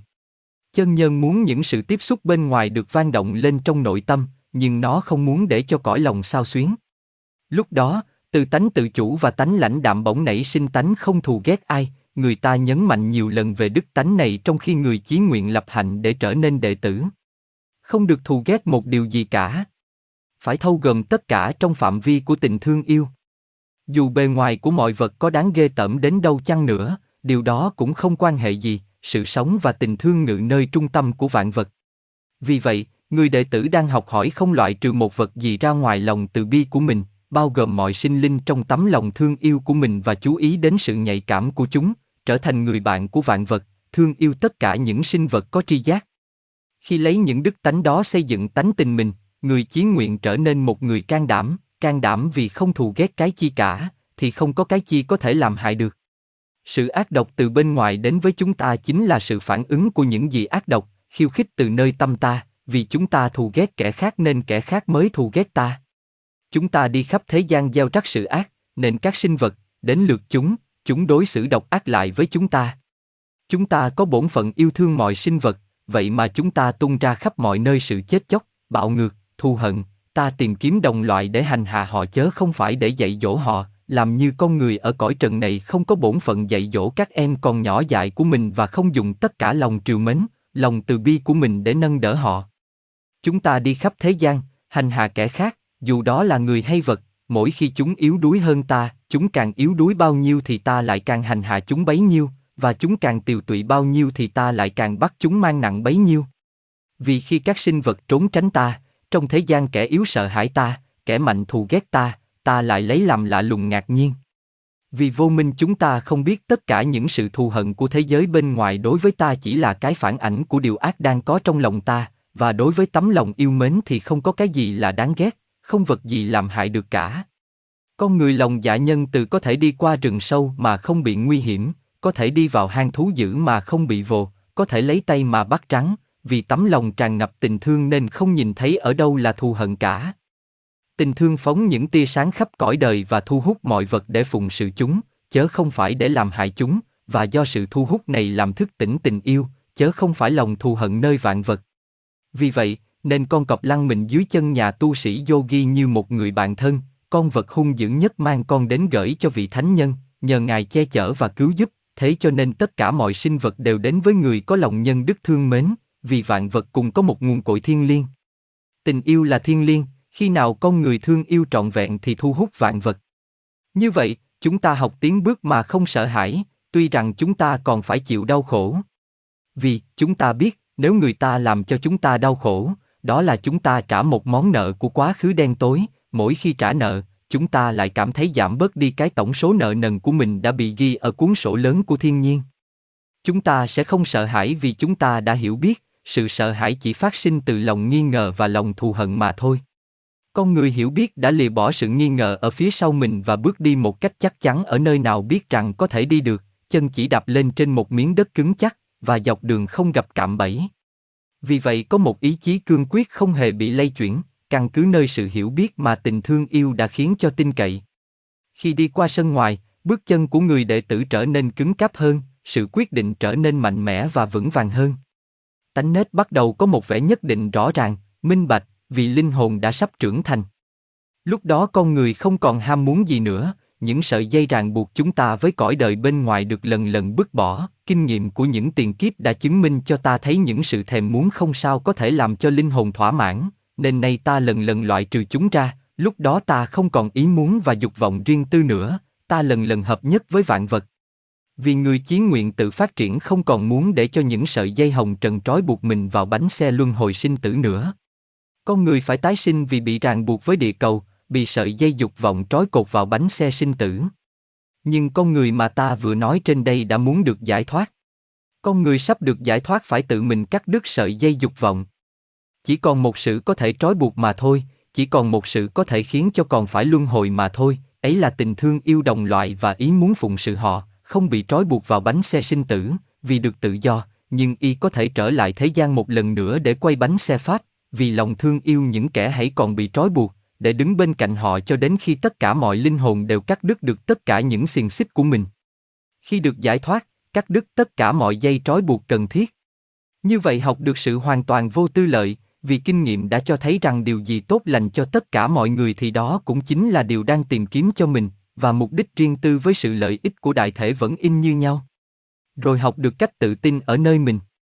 Con người muốn lên cao về phía ánh sáng nên học cách để trở nên mạnh mẽ hơn trước để có thể giúp đỡ kẻ khác, học cách tin tưởng nơi chân nhân trong lòng mình, đó cũng là chân tánh của vạn vật, khi tự phát triển, càng ngày càng tráng hợp nhất với chân tánh đó vậy. Người chí nguyện còn cần phải đương đầu với một thử thách và ta cần phải nói qua về điều này, vì đó là một trong những giai đoạn khó khăn nhất trong khi đi qua sân ngoài. Một khi bước vào sân này biết và nhìn thấy sự vui vẻ bao la đang ngự ở trên cao, không còn tha thiết đến những sự việc mà đồng loại cho rằng đó là những thú vui ở đời. Nhưng có khi linh hồn phải trải qua một thời kỳ lo ngại rất mệt nhọc, vì đã phóng mình lên cao, đã nhảy lên khoảng trống không mà từ trên cao vẫn chưa thấy có bàn tay nào đưa xuống để nắm tay mình, bóng tối bao phủ, và chân thì lơ lửng không nơi nương tựa. Trong những giai đoạn phát triển của linh hồn, có những lúc tất cả những gì có tính cách hồng trần đều không có thể làm thỏa mãn, hài lòng nữa, những tình bằng hữu thâm niên hình như đã phai lạc, nỗi vui của cõi trần đã mất hết mùi vị, chúng ta chưa cảm thấy được những bàn tay đang chờ đợi chúng ta, tuy trong lúc ấy những bàn tay đó đang nắm chúng ta, tảng đá mà chúng ta đang đặt chân lên hình như không còn được vững vàng bất di bất dịch nữa. Tuy rằng bàn chân ta đang đặt lên đó, linh hồn bị một tấm màn ảo tưởng bao phủ, tưởng mình bị bỏ rơi và không biết cầu cứu với ai. Người chiến nguyện nào cũng phải lao mình vào khoảng trống rỗng đó, người đệ tử nào cũng phải vượt qua hố sâu đó. Khi hố sâu này mở ra rộng lớn trước linh hồn, linh hồn lùi bước. Khi hố sâu này hiện ra, bề ngoài dường như tối âm và sâu thẳm, người chí nguyện đứng ở miệng hố sợ hãi liền lùi lại phía sau. Tuy nhiên, sự sợ hãi này thật là phi lý. Chư huynh hãy mạnh dạn lao mình vào khoảng trống rỗng, chư huynh sẽ tìm thấy ở đó một sự viên mãn, trang đầy. Chư huynh hãy nhảy ngay vào bóng tối và chư huynh sẽ thấy chân mình được đặt lên trên một tảng đá. Chư huynh hãy gỡ những tay đang níu mình lại, sẽ có những bàn tay mạnh bạo hơn nắm lấy bàn tay Chiêu huynh và kéo Chiêu huynh về phía trước. Những bàn tay này không bao giờ rời bỏ Chiêu huynh. Những cái siết tay của cõi trần thỉnh thoảng có thể dường như yếu ớt, bàn tay một người bạn có thể lìa bỏ bàn tay Chiêu huynh và để cho nó trơ trọi, nhưng những người bạn ở bên bờ sông giác không bao giờ rời bỏ tay Chiêu huynh, mặc dù xảy ra những sự biến thiên ở cõi trần. Vậy Chiêu huynh hãy mạnh dạn tiến thẳng vào bóng tối. Chiêu huynh sẽ thấy sự cô đơn của mình chỉ là một ảo tưởng dày đặc nhất, và sự tối tăm ấy lại là một ánh sáng không bao giờ bị tắt mất.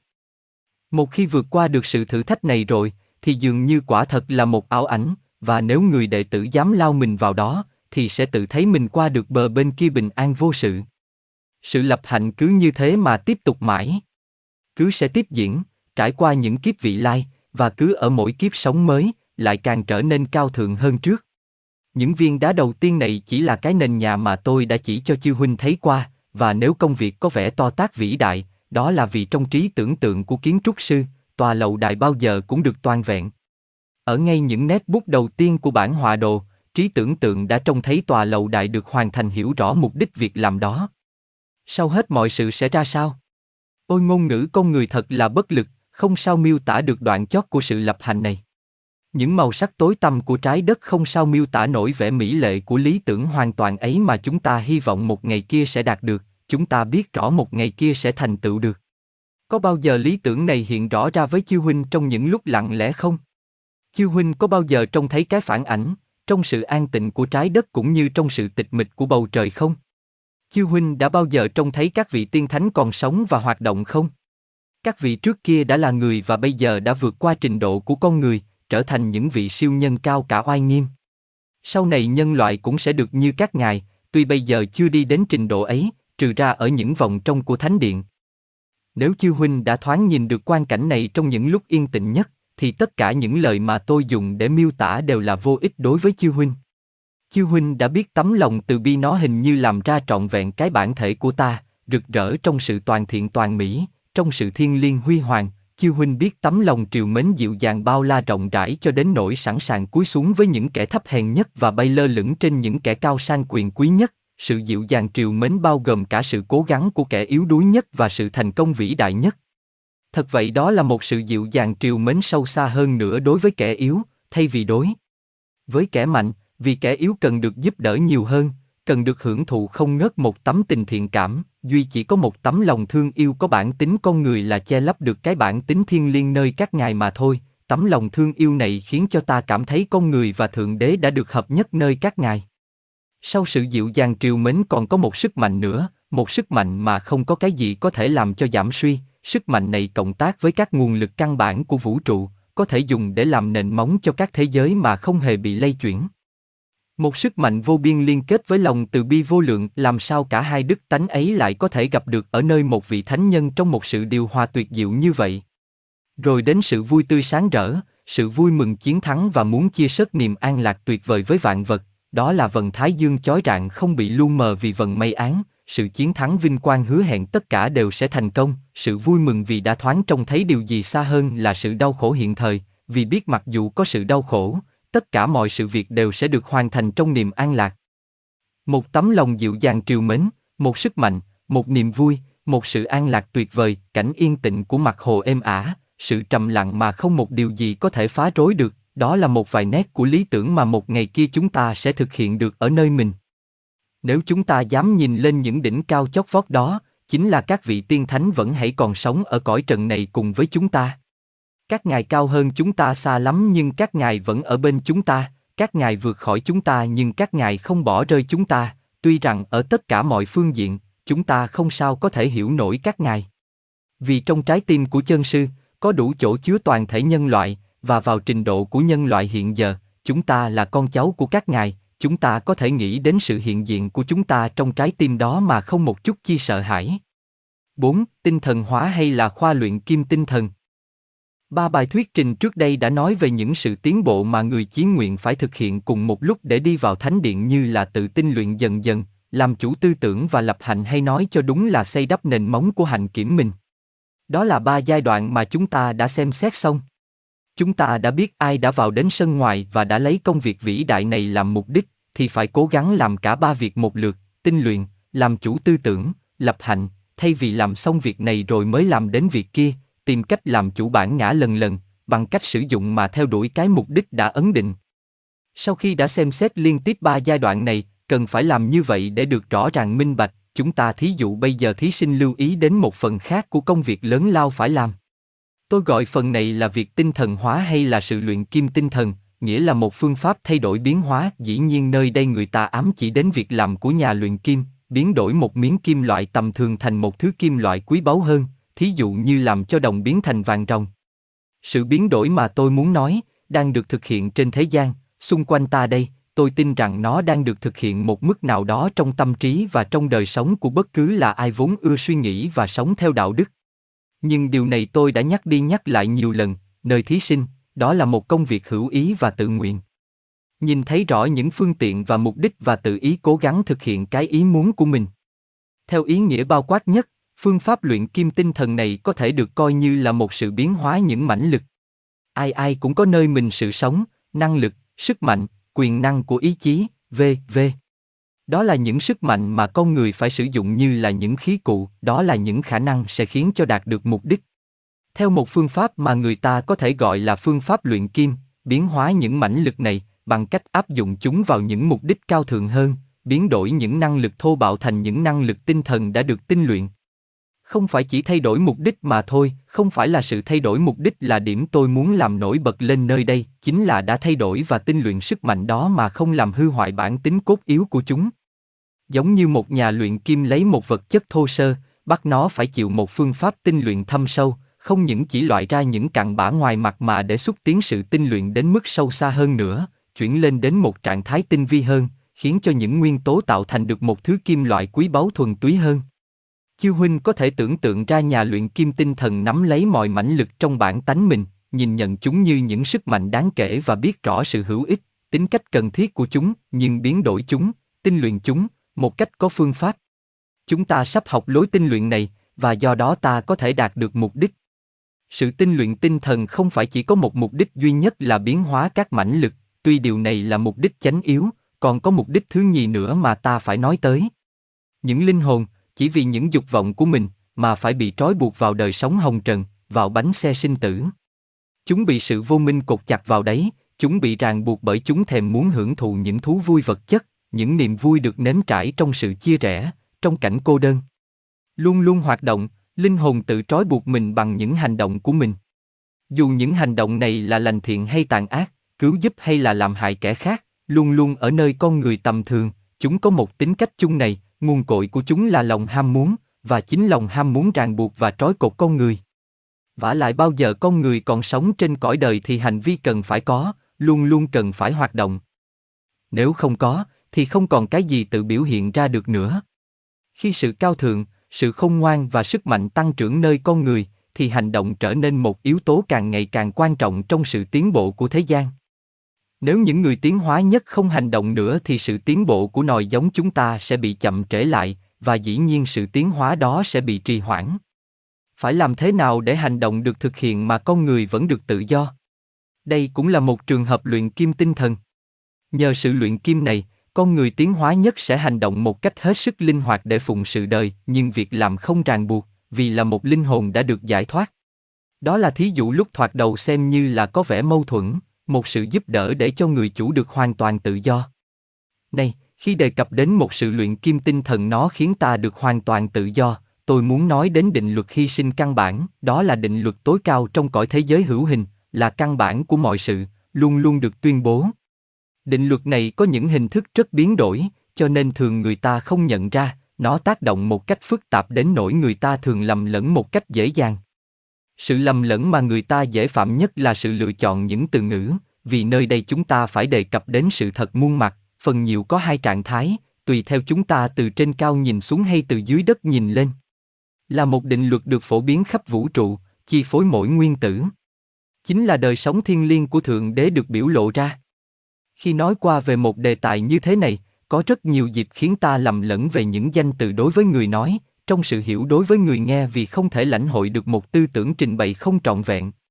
Vì thế trong buổi khảo học này, người ta có thể trở nên thiên lệch, tùy theo quan niệm đặc biệt choáng tâm trí ta trong chốc lát, tùy theo ta đứng về phương diện vật chất hay tinh thần, tùy theo ta đứng từ bên ngoài mà nhìn vào trung tâm hay đứng trong trung tâm nhìn ra ngoài. Khi nghiên cứu về một đề tài rộng rãi bao la, làm nảy sinh ra một tư tưởng mà không lời nói nào có thể diễn tả được, một đề tài mà những kẻ kém phát triển như chúng ta không thể nào quan niệm nổi, đối với người nói cũng như người nghe, thật khó mà tránh được những hiểu lầm, sự nhấn mạnh vào điểm này rồi quên lãng một điểm khác, khó giữ được sự quân bình là điều duy nhất diễn tả trọn vẹn chân lý. Trường hợp định luật hy sinh này thật là một trường hợp đặc biệt giống như trên đã nói. Chúng ta hãy xem xét định luật này theo quan điểm thấp kém. Chúng ta không nên coi thường quan điểm đó, vì có nhiều điều có thể dạy chúng ta, tuy rằng trong khắp mọi cảnh giới, tính cách thấp kém được hiện ra rõ ràng. Chúng ta hãy xem xét định luật này như khi ta thấy được diễn tả trong vũ trụ hữu hình, in dấu trong thiên nhiên, tác động trong cảnh hồng trần, trung giới và thượng giới, bao gồm không những sự liên quan giữa những sinh linh như chúng ta thường thấy nơi hạ giới, mà còn có sự liên hệ đến những sinh vật khác thuộc về những cảnh giới bao vây xung quanh ta. Chúng ta hãy ngừng lại chốc lát ở quan điểm thấp này trước khi tiến lên cao, nơi này ta cũng còn học được một bài học quý hóa và đầy dẫy ánh sáng giúp ta đi qua được sân ngoài. Trong cõi hạ giới, sự hy sinh có thể được coi như là sự giúp đỡ lẫn nhau, sự quay chuyển không ngừng bánh xe đời, trong đó mỗi người thụ nhận và ban rải ra, con người không thể tránh sự không thụ nhận, và không thể khước từ sự không ban ra. Nếu chư huynh xem trong chốc lát sự hy sinh theo quan điểm thấp kém, thì hy sinh đối với chư huynh là làm quay chuyển bánh xe đời không ngừng. Mọi vật đều dự phần vào đó, dù một cách hữu ý hay vô tâm. Sự hợp tác của chúng có tính cách hữu ý nhiều hay ít là tùy theo chúng đã tiến hóa đến đâu. Sự hy sinh theo cách đó đã được trình bày rõ rệt, còn rõ rệt hơn là ở bất cứ nơi nào khác, trong kinh Bhagavad Gita, khúc ca của Thượng Đế, một trong những thánh kinh của Ấn Độ, nói về bánh xe của sự sống trong đó chư huynh biết được điều cần biết, là cách thức hợp nhất sự hy sinh với hành động. Thượng Đế, vị sư phụ cao cả nói. Thế gian bị ràng buộc bởi mọi hành động nào mà không có sự hy sinh làm mục đích. Vậy hỡi con cái của Cao Ti, trong khi hành động nhà ngươi phải lấy sự hy sinh làm mục đích và tự giải thoát ra khỏi mọi điều ràng buộc. Ngược dòng thời gian để hoàn thành sự tuần hoàn của sự hy sinh do sự giúp đỡ lẫn nhau, Đại Từ Phụ nói tiếp. Trong thời gian xưa, xa xôi, sau khi đã do một hành động hy sinh khiến cho nhân loại tự bản thể Ngài sinh ra, Thượng Đế, Chúa Tể của sự sinh hóa nói, do việc này, các ngươi sẽ sinh con cái, truyền. Tử Lưu Tôn, đối với các ngươi việc này là Kamaduk, nghĩa là dòng sữa của dục vọng, các ngươi hãy lấy mà nuôi dưỡng những thần minh, cầu mong các thần minh cũng lấy đó mà nuôi dưỡng các ngươi. Tự nuôi dưỡng lẫn nhau như thế, các thần minh và các ngươi sẽ có được an phước tối cao. Vì các thần minh được sự hy sinh nuôi dưỡng, sẽ ban cho các ngươi những điều mà các ngươi mong muốn thụ hưởng. Thật vậy, kẻ nào thụ hưởng những món của thần minh ban phát cho mà không có gì để trả lại các ngài, thì kẻ đó chính là một tên trộm cắp. Các sinh vật cần có đồ ăn mới sống được, nhờ có mưa mới có đồ ăn, nhờ hy sinh cúng lễ mới có mưa, nguồn cội của hy sinh là hành động. Biết rằng sự hy sinh phát sinh từ Đức Brahma, Đức Thượng Đế và nguồn cội của Đức Thượng Đế là Brahman, trường tồn bất diệt, Ngài thấm nhuần vạn vật, thế nên Ngài vẫn có mặt trong sự hy sinh. Kẻ nào ở cõi hạ giới này mà không tuân theo sự vận chuyển tuần hoàn của sự sống thì sẽ phạm tội trong cách sống của mình, mặc dù sung sướng theo giác quan, kẻ đó đang sống một cuộc đời vô ích. Chư huynh có trước mặt cái bánh xe luân chuyển của sự sống, làm ra nền tảng của sự hy sinh trong các tôn giáo.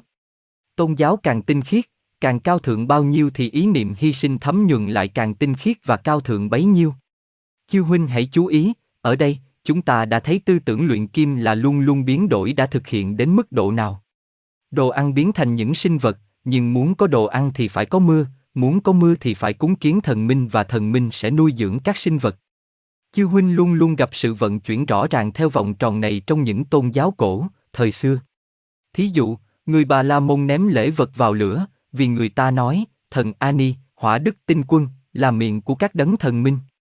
Ngày xưa, người ta ném lễ vật vào lửa và đọc những câu thần chú, những câu chân ngôn do những vị minh triết đặt ra, các ngài cho những lời nói của câu thần chú có ảnh hưởng đối với những mãnh lực thấp của thiên nhiên, cách dân lễ vật như vậy khiến cho những sức mạnh thiên nhiên, mưa gió, được thuận hòa, ảnh hưởng đến trái đất, sinh ra rau trái, thực phẩm cho con người. Tuy dân lễ, vật này chỉ là một hành động tượng trưng, nhưng tượng trưng cho điều có thật, và sức mạnh được thốt ra tự miệng của nhà tu sĩ hành lễ tinh khiết cũng có thật nữa. Sự tượng trưng này dạy cho dân gian biết đời sống chuyển động theo vòng tròn, họ phải hiểu trong bản chất của nó, sự hành động phải là sự hy sinh, và tất cả mọi hành động đều bắt buộc phải có tính cách hy sinh, nói theo cách khác, ta phải hành động vì đó là điều lành, chớ không phải vì lý do nào khác, phải hành động để cho con người được điều hòa với định luật, phải hành động vì đấy là cách con người ứng đối với định luật, đó là phần cộng tác trong công nghiệp chung. Theo thuyết này thì sự hy sinh là sợi dây bằng vàng liên kết vạn vật trong thế giới hữu hình này. Và hành động là căn bản của sự hy sinh, hành động phát sinh nơi Đức Thượng Đế sáng tạo, Ngài tự biểu lộ trong vũ trụ, nên người ta nói rằng Brahman, Đức Thượng Đế ngự trị trong mỗi sự hy sinh. Từ đó mỗi bổn phận đều được coi như là một bổn phận đối với thế gian, không ham muốn gì cho cá nhân mình, không muốn điều lợi ích riêng tư, không mong mỏi kiếm được cái gì cho bản ngã chia rẽ, chính ở bản ngã này ta thấy lộ ra lý do thấp hèn ti tiện, ích kỷ ngự sau sự hy sinh, đó là đặc tính của sự luyện kim, nó góp sức làm quay bánh xe của đời sống, làm đầy đủ bổn phận mình vì mến yêu bổn phận, biến hóa sự hành động thành một sự hy sinh. Đốt cháy những sợi dây ràng buộc của dục vọng và giải. Thoát con người đã được giác ngộ. Được ngọn lửa minh triết tinh luyện như vậy, sự hành động không còn ràng buộc được linh hồn nữa. Linh hồn hợp tác với Thượng Đế trong thiên nhiên, và mỗi hành động được hiến dâng lên bàn thờ của bổn phận đều trở thành một sức mạnh làm quay chuyển bánh xe của đời sống, nhưng không còn có thể trói buộc linh hồn được nữa. Sự trao đổi bất biến, sự giúp đỡ lẫn nhau này là hình thức của định luật hy sinh. Sự biến đổi đã xong, việc làm đã được thực hiện như là bổn phận, thì trở nên thành phần sự điều hòa của vũ trụ, thúc đẩy sự tiến hóa và giúp cho nòi giống tiến bộ một cách rõ ràng. Công việc của tân tín đồ ở sân ngoài là tự luyện tập lần lần để hành động trong tinh thần hy sinh đó, hiểu rõ ràng rằng làm như vậy mà không tìm kiếm, không mong mỏi một mối lợi gì, không nài xin một phần thưởng nào, làm việc vì bổn phận, chớ không vì một lý do nào khác. Hành động như vậy là thực hiện khoa luyện kim tinh thần, tinh luyện mỗi hành động trong ngọn lửa của sự minh triết, vì đã tự điều hòa một cách có ý thức với thiên ý trong vũ trụ hữu hình để trở thành một sức mạnh thúc đẩy sự tiến hóa, một năng lực nâng đỡ sự tiến bộ. Tất cả nhân loại đều hưởng được quả tốt của sự hành động này, nếu nó không có tính cách hy sinh thì sẽ chỉ đem lại cho kẻ chủ động một kết quả cá nhân mà thôi, và kết quả này, đến lượt, lại trở thành sợi dây ràng buộc linh hồn, làm giảm bớt những khả năng tiềm tàng trong điều thiện. Đó là lối tác động của định luật hy sinh được xem xét theo quan điểm thấp kém. Nay ta hãy nghiên cứu trên quan điểm cao siêu.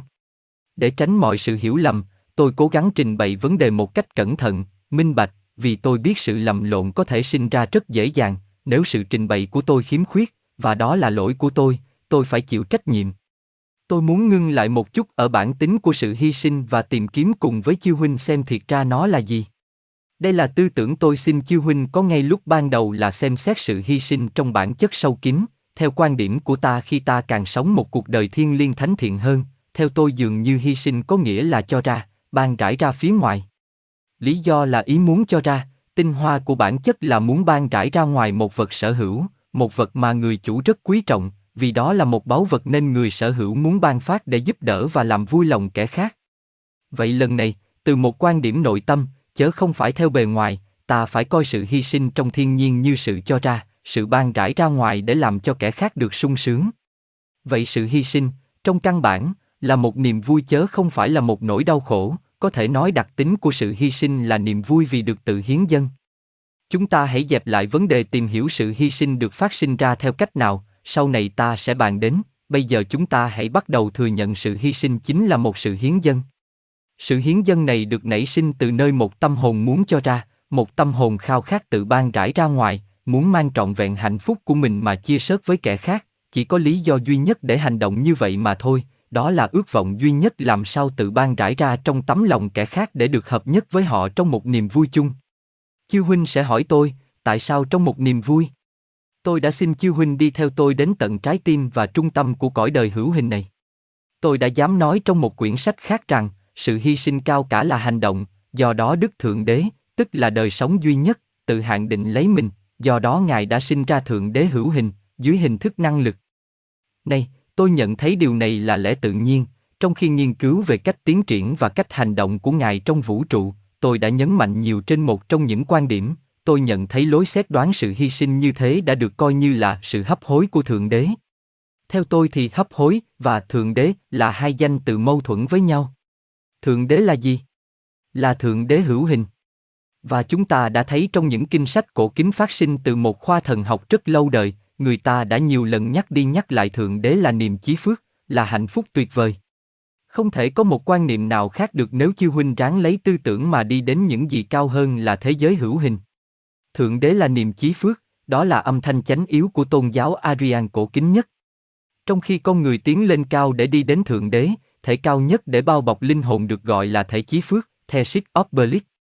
Chư huynh hãy nghiên cứu trong pháp môn Raja Yoga của Ấn Độ về những thể giúp cho linh hồn tự biểu lộ được trong những cảnh giới khác nhau. Chiêu huynh sẽ thấy khi lìa bỏ cõi hạ giới, linh hồn cởi bỏ những thể thấp hèn. Linh hồn cởi bỏ xác thân, phách, vía, trí. Chiêu huynh thấy sự luôn tiến lên cao đó, linh hồn càng ngày càng đến gần thượng đế, ngài chính là bản thể của linh hồn và càng ngày càng tìm được bản chất cốt yếu của mình, phản bổn hoàn nguyên. Chiêu huynh thấy sau cùng, linh hồn còn một thể duy nhất, cao cả nhất, tế nhị, thanh bài đến nỗi khoác thể này lên mình, linh hồn chỉ hơi khác biệt chút ít với thượng đế mà thôi, đó là tấm màn che trong suốt khiến cho cá nhân được tồn tại. Tấm màn cần thiết để chứa đựng trọn vẹn những sự thu hoạch của thời đã qua.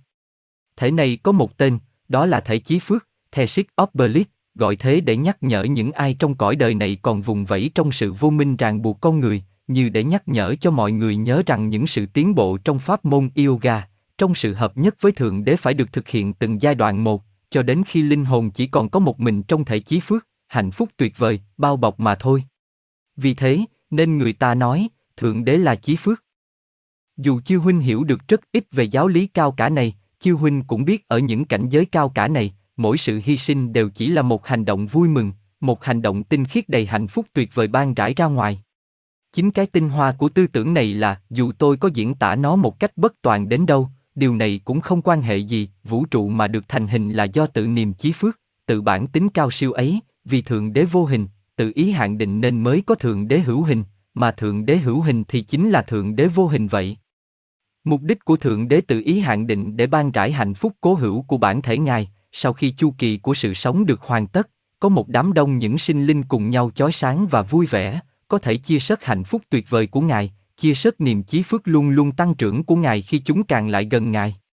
Chỉ vì màn vô minh bao bọc linh hồn cho nên con người tưởng rằng xa cách thượng đế, đó là điều duy nhất khiến cho con người đau khổ. Theo chư huynh ý niệm căn bản sẽ là, định luật hy sinh có nguồn gốc nơi bản tánh thiên liêng. Sự hy sinh cao cả sinh ra vũ trụ, chính là thiên nhiên chí phước tự hiến dân, vì vậy tất cả đều có mục đích chia sớt, ban trải hạnh phúc. Sau chót, cội rễ của sự hy sinh của Thượng Đế là niềm vui, vì được tự ban rải ra ngoài để có thể hợp nhất nhiều linh hồn lại với Ngài, hiệu quả của sự hợp nhất này là sự an lạc tuyệt vời không thể quan niệm được. Khi được hiểu rõ, thì ý tưởng này khiến ta nhận thức rõ ràng được định luật hy sinh và nhìn thấy hai khía cạnh của nó, trong sự cho ra, trước nhất có sự vui, nhưng bản ngã thấp hèn lại tham lam hơn là trọng lượng, cho nên theo quan niệm của bản thể thấp hèn, sự hy sinh không ngớt là đau khổ vậy. Chúng ta hãy nhận xét điểm này một cách kỹ lưỡng hơn. Như vậy, chúng ta sẽ tránh được mọi sự mâu thuẫn, và có lẽ sẽ nhận xét sự bí mật cao cả này, tức là định luật hy sinh bằng cặp mắt sáng suốt hơn. Chúng ta nên hiểu sự cho ra là một niềm vui rất cao cả, vì chính là bản tánh của Thượng Đế. Sau chúng ta nên hiểu rằng khi phản bổn hoàn nguyên nghĩa là sau khi trở nên thánh thiện, thiên liêng một cách có ý thức, thì con người sẽ tìm thấy ở nơi mình một niềm vui càng ngày càng lớn, một niềm vui càng ngày càng phong phú đối với kẻ khác. Khi bản tánh cao thượng phát triển thì hạnh phúc hay là niềm chí phước cũng tăng trưởng theo. Sự đau khổ chỉ phát sinh vì sự bất hòa và vì những sự loạn động của bản ngã thấp hèn, bản ngã này thật ra chỉ là một với chân nhân, nhưng hiện nay đang bị vô minh đè bẹp và đang bị những ảo ảnh bao vây. Khi xúc tiến sự học hỏi này, chúng ta sẽ thấy sự đau khổ này có mục đích giải thoát chúng ta ra khỏi sự vô minh, tất cả sự tăng trưởng và sự tiến hóa diễn ra có mục đích đánh tan sự vô minh của chúng ta. Đối với chúng ta, sự tiến triển này là sự đau khổ, là những mối lo âu, là những sự chiến đấu, đó là cảm giác thường xuyên của bản ngã thấp hèn. Tuy vậy trình độ tiến hóa của linh hồn, con người thiệt thọ, mức độ hoạt động có ý thức của nó, khả năng tự biểu lộ của nó đến mức nào trong phàm tánh, sự kiện đó được nhận định đúng với cách hiểu biết rằng tất cả những sự cố gắng của linh hồn là cứu giúp cõi đời đang chìm đắm trong sự buồn khổ, khi nó tỏ ra vui vẻ và an tịnh. Rồi lần lần con người sẽ in sâu được quan niệm của chân nhân mình xuống bản ngã thấp hèn của mình, tinh luyện cho khỏi bị vô minh và mở mắt ra cho thấy sự thật, từ nay sự thật sẽ thay thế cho những vẻ bề ngoài gạt gẫm. Người ta có thể hỏi một cách hữu lý rằng, tại sao cứ nói đến sự hy sinh là con người thường hay nghĩ đến sự đau khổ? Tại sao hai ý tưởng này lại liên kết đến nỗi mỗi khi nghĩ tới hay đọc tới chữ hy sinh thì con người có ngay một tư tưởng về sự bị hành tội? Dường như quan niệm sai lầm này có nguyên nhân nơi bản ngã thấp hèn mà những sự hoạt động đầu tiên luôn luôn tìm cách chiếm đoạt, nắm lấy, giữ lấy điều gì cho cái tôi riêng biệt chia rẽ. Ở ngoại cảnh, cái tôi tìm cách gom góp những kinh nghiệm. Nhưng chân nhân, con người cao cả chưa được phát triển bao nhiêu, chân nhân hãy còn có tính cách ấu trĩ nên gần như không có ảnh hưởng đến bản thể thấp hèn. Vì vậy bản ngã này lặn xuống dưới thế giới của sự cảm xúc, giơ bàn tay tham lam ra tứ phía, để giữ lấy tất cả những sự quyến rũ, không hiểu biết về bản tánh của đồ vật, không hiểu biết về hậu quả của những hành vi, chỉ hành động theo vẻ bề ngoài và không biết bộ mặt lường gạt này chứa đựng những gì bên trong. Những kinh nghiệm đầu tiên được lặp đi lặp lại nhiều lần nơi bản ngã thấp hèn, nhắm tìm không ngừng những niềm vui giả tạo và luôn luôn khám phá ra những niềm vui này không làm thỏa mãn ta như trước kia ta thường tưởng. Có lẽ chiêu huynh cũng nhớ rằng trước kia tôi đã giảng giải tỉ mỉ về ý nghĩa và sự hữu ích của sự đau khổ lần lần chỉ cho con người thấy, cùng với một bản chất của định luật, cái tính cách nhất thời, chống tàn của các dục vọng giác quan và những thú vui riêng của thú tánh. Như thế, sự đau khổ dẫn dắt chúng ta đến sự hiểu biết, như thế, sự vui sướng cũng dẫn dắt chúng ta đến sự hiểu biết. Khi học biết được hai khía cạnh của đời sống hữu hình, lần đầu tiên linh hồn hiểu biết được sự thật phụ thuộc nữa. Đã có kinh nghiệm có lẽ thường là đau khổ, linh hồn biến kinh nghiệm của mình thành ra sự hiểu biết, rồi lại biến hóa sự hiểu biết ra thành sự minh triết, sự minh triết này từ đây sẽ dẫn lối cho mình. Khi mà sự hiểu biết được thêm nhiều, đó là vật sở hữu của con người thiệt thọ, thì chân nhân đang phát triển bắt đầu hiểu được bản thể của mình, biến hóa sự hiểu biết thành ra minh triết, và từ lúc này, sự minh triết đối với y là một nguồn vui hoàn toàn thuần khiết. Sự minh triết đang phát triển này luôn luôn đi đôi với tầm nhìn sâu rộng hơn, một sự bình tĩnh, sức mạnh cứ tăng trưởng mãi. Vì thế, chấp nhận những gì mà bản ngã thấp hèn cho là đau khổ, vì coi những đau khổ là một nguồn kinh nghiệm. Khi chân nhân nhìn thấy sự vui sướng mà ta thèm thuồng khao khát chỉ đem lại cho ta thất vọng và mỏi mệt thì lúc đó liền biến hóa sự hiểu biết này thành ra minh triết. Hiểu theo cách đó, chính sự đau khổ cũng có khía cạnh vui vẻ, vì trong kinh nghiệm này, con người chú ý đến ích lợi đã thực hiện được về sự hiểu biết nơi chân nhân, chớ không chú ý đến sự đau khổ thoáng qua của bản ngã thấp hèn, hiểu rằng nhờ tất cả những kinh nghiệm này mà sự hiểu biết và quyền năng tăng trưởng, chọn lựa những kinh nghiệm đó, chọn lựa một cách hữu ý thì luôn luôn có tính cách vui vẻ, vì trông thấy mục đích cuối cùng và sau khi đốt cháy, lửa sẽ chỉ còn để lại vàng ròng cho ta. Mà thôi. Bây giờ, chúng ta hãy nhận xét con người vì vô minh nên bị mù quáng nơi cõi hạ giới.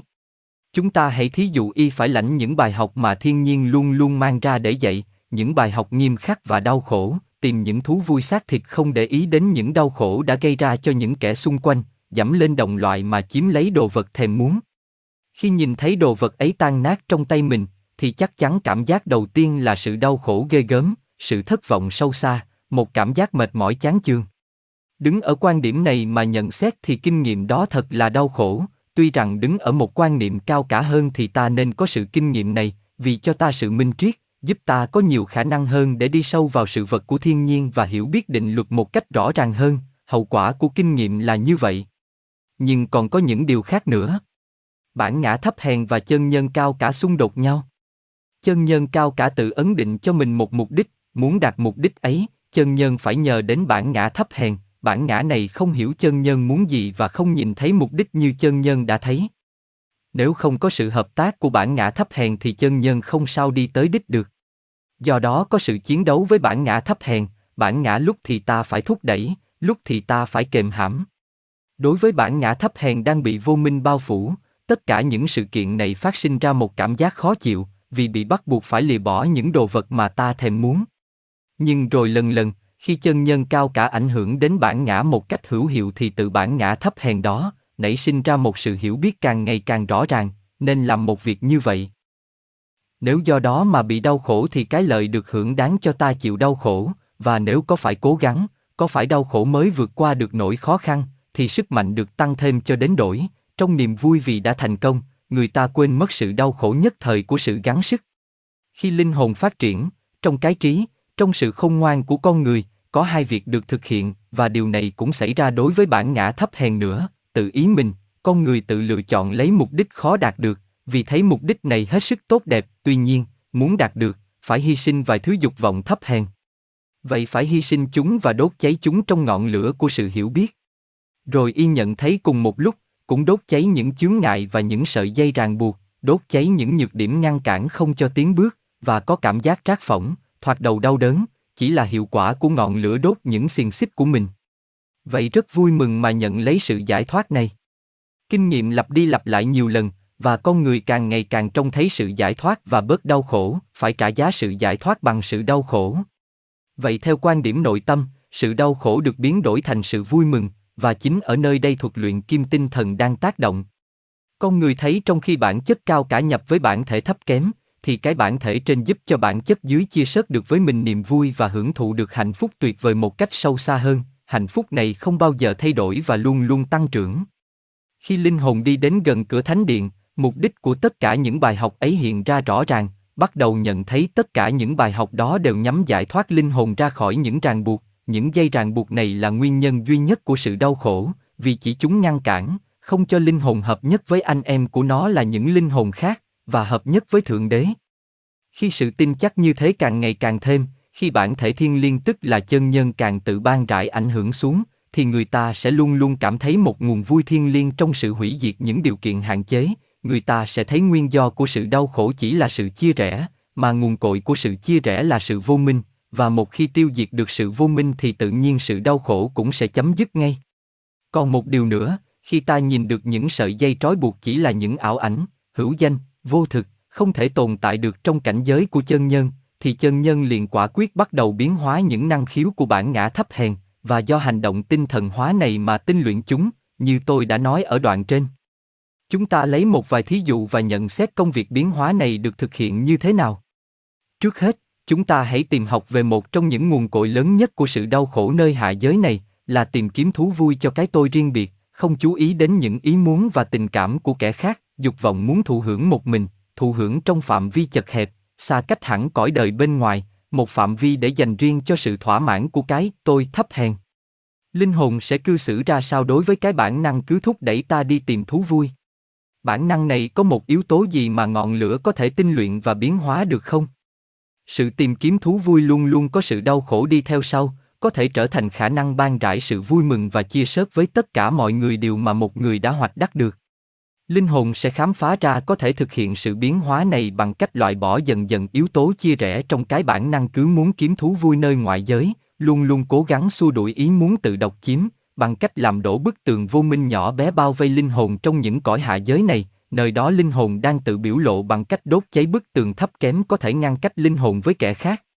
Cứ làm như vậy cho đến khi mỗi lúc tưởng tượng và thu lượng được một thú vui, bản ngã liền tự ban rải ra ngoài, giữa các huynh đệ và chia sớt với họ niềm hạnh phúc mà nó đã tìm thấy. Làm như vậy, không mất đi gì cả, vì tuân theo định luật, linh hồn tìm thấy một niềm vui sâu xa. Trong thế giới mà định luật ngự trị khắp mọi nơi, nếu ta sống điều hòa với định luật thì chắc chắn ta sẽ được sung sướng và yên ổn. Chỉ có một âm phù sái điệu cũng đủ chỉ cho ta thấy không có sự điều hòa với định luật. Nhưng linh hồn đang được phát triển này, nhận biết mình đã hoạch đắc được đôi ba mãnh lực, đôi ba kiến thức, đôi ba chân lý thiên liêng sẽ có thói quen cảm biết nỗi vui thiệt thọ của sự sở hữu không phải là sự chiếm hữu, mà chính là sự ban rãi, và việc linh hồn phải làm là đạp đổ tất cả những bức tường mà xưa kia chính tay đã xây dựng, khi hãy còn vô minh để cho niềm vui có thể tỏa rộng một cách tự do, xuyên qua thế giới của loài người và loài vật. Bản năng hay tìm kiếm thú vui có thể biến đổi thành khả năng ban rãi sự vui mừng, con người xưa kia đã tìm thú vui trong cảnh riêng rẽ, nay sẽ hiểu rằng, chỉ chia sớt cho kẻ khác thì ta mới vui được, và những của cải đáng thu thập là những của cải mà người ta có để ban rãi ra mà thôi. Sự vui mừng vì được cho ra, thật vậy, đó là sự hy sinh thiệt thọ, sự ban rãi tràn trề mọi điều cho tất cả mọi người, nếu không ban rãi như vậy thì những vật sở hữu sẽ không có giá trị gì cả, vì chứa đựng trong một cái tôi riêng biệt. Chúng ta hãy lấy một cảm tình khác làm thí dụ, cảm tình này có thể được thay đổi cũng nhờ thuật luyện kim tinh thần ấy, cảm tình ấy là bản năng đi tìm thú vui, vì riêng chữ tình yêu đã ít nhất bao hàm ý tưởng cho ra, nếu không thì đâu phải là tình yêu. Nhưng tình yêu có thể rất ích kỷ, tìm cách thụ hưởng hơn là cho ra, trước hết nghĩ đến cái gì mà những vật yêu thương mang lại, chớ không phải cái gì có thể ban cho chúng. Chính vì điểm muốn được lời nên tình yêu này có những nét đáng buồn của sự độc quyền, của tật ghen tuông, của ý muốn xua đuổi kẻ khác ra phía xa, có ý muốn giữ lại cho riêng mình, và tôi có thể nói muốn lấy cái mái nhà mà úp chụp lên mặt trời, để mặt trời chỉ soi sáng riêng nhà mình thôi, và khiến cho mọi nhà khác không được hưởng những tia sáng nhân từ đó. Tình yêu ích kỷ này, ta phải làm cách nào để tinh luyện? Chắc chắn không phải bằng cách thu hẹp lại như một số người đang tìm cách làm, không phải bằng cách làm cho nó trở thành lãnh đạm hơn, cứng rắn hơn, vì tình yêu không bao giờ có thể trở nên lãnh đạm và cứng rắn được. Phải tinh luyện bằng cách khuyến khích tình yêu và đồng thời phải loại bỏ ra ngoài những yếu tố ti tiện. Phải coi chừng bản ngã thấp hèn, khi mới bắt đầu xây dựng lên một bức tường chia rẽ nhỏ, thì ta phải đập tan bức tường ấy ngay, nếu muốn giữ lấy một mình đồ vật quý báu, đẹp đẽ, ta phải tìm cách chia sớt đồ vật ấy ngay với kẻ khác, nếu muốn cho kẻ khác không có đồ vật mà ta yêu dấu, ta phải ban rải đồ vật ấy ngay ra ngoài và chia sớt với kẻ khác. Linh hồn hiểu rằng phải chia sẻ với người khác điều gì phát sinh ra mỹ lệ và vui mừng, để có thể nếm được hạnh phúc mà xưa kia chỉ có một người tìm thấy được ở đồ vật mến yêu. Như vậy, tất cả những yếu tố thô trượt sẽ dần dần biến mất. Nếu lòng ích kỷ mới vừa nảy sinh sẽ bị dẹp qua một bên ngay. Tánh ghen tị có bắt đầu nảy nở, nó sẽ bị chận đứng lại ngay. Vì thế nơi nào trước kia có ý nghĩ, chúng ta hãy ở riêng rẽ một mình và thụ hưởng, người ta sẽ thấy một tư tưởng khác được nảy sinh, chúng ta hãy cùng nhau đi khắp thế gian và chia sớt với những người khác niềm vui mà chúng ta đã cùng nhau tìm kiếm được. Như thế, theo thuật luyện kim đó, tình yêu sẽ biến đổi thành lòng từ bi thiên liêng và tự ban rải ra khắp nhân loại, và kẻ xưa kia đã ưa thích thu nhận những món quà của vật mình yêu, nay lại hết sức vui mừng ban rải cho mọi người những điều mà y đã tìm được. Có thể xưa kia tình yêu này ích kỷ, đã hợp nhất một người nam với một người nữ, rồi được mở rộng ra mà bao gồm phạm vi gia đình, xã hội và đời sống của dòng giống, sau cùng sẽ lan rộng và bao quát cả mọi sinh linh, trong một vũ trụ mà mọi vật đều chứa đựng sự sống.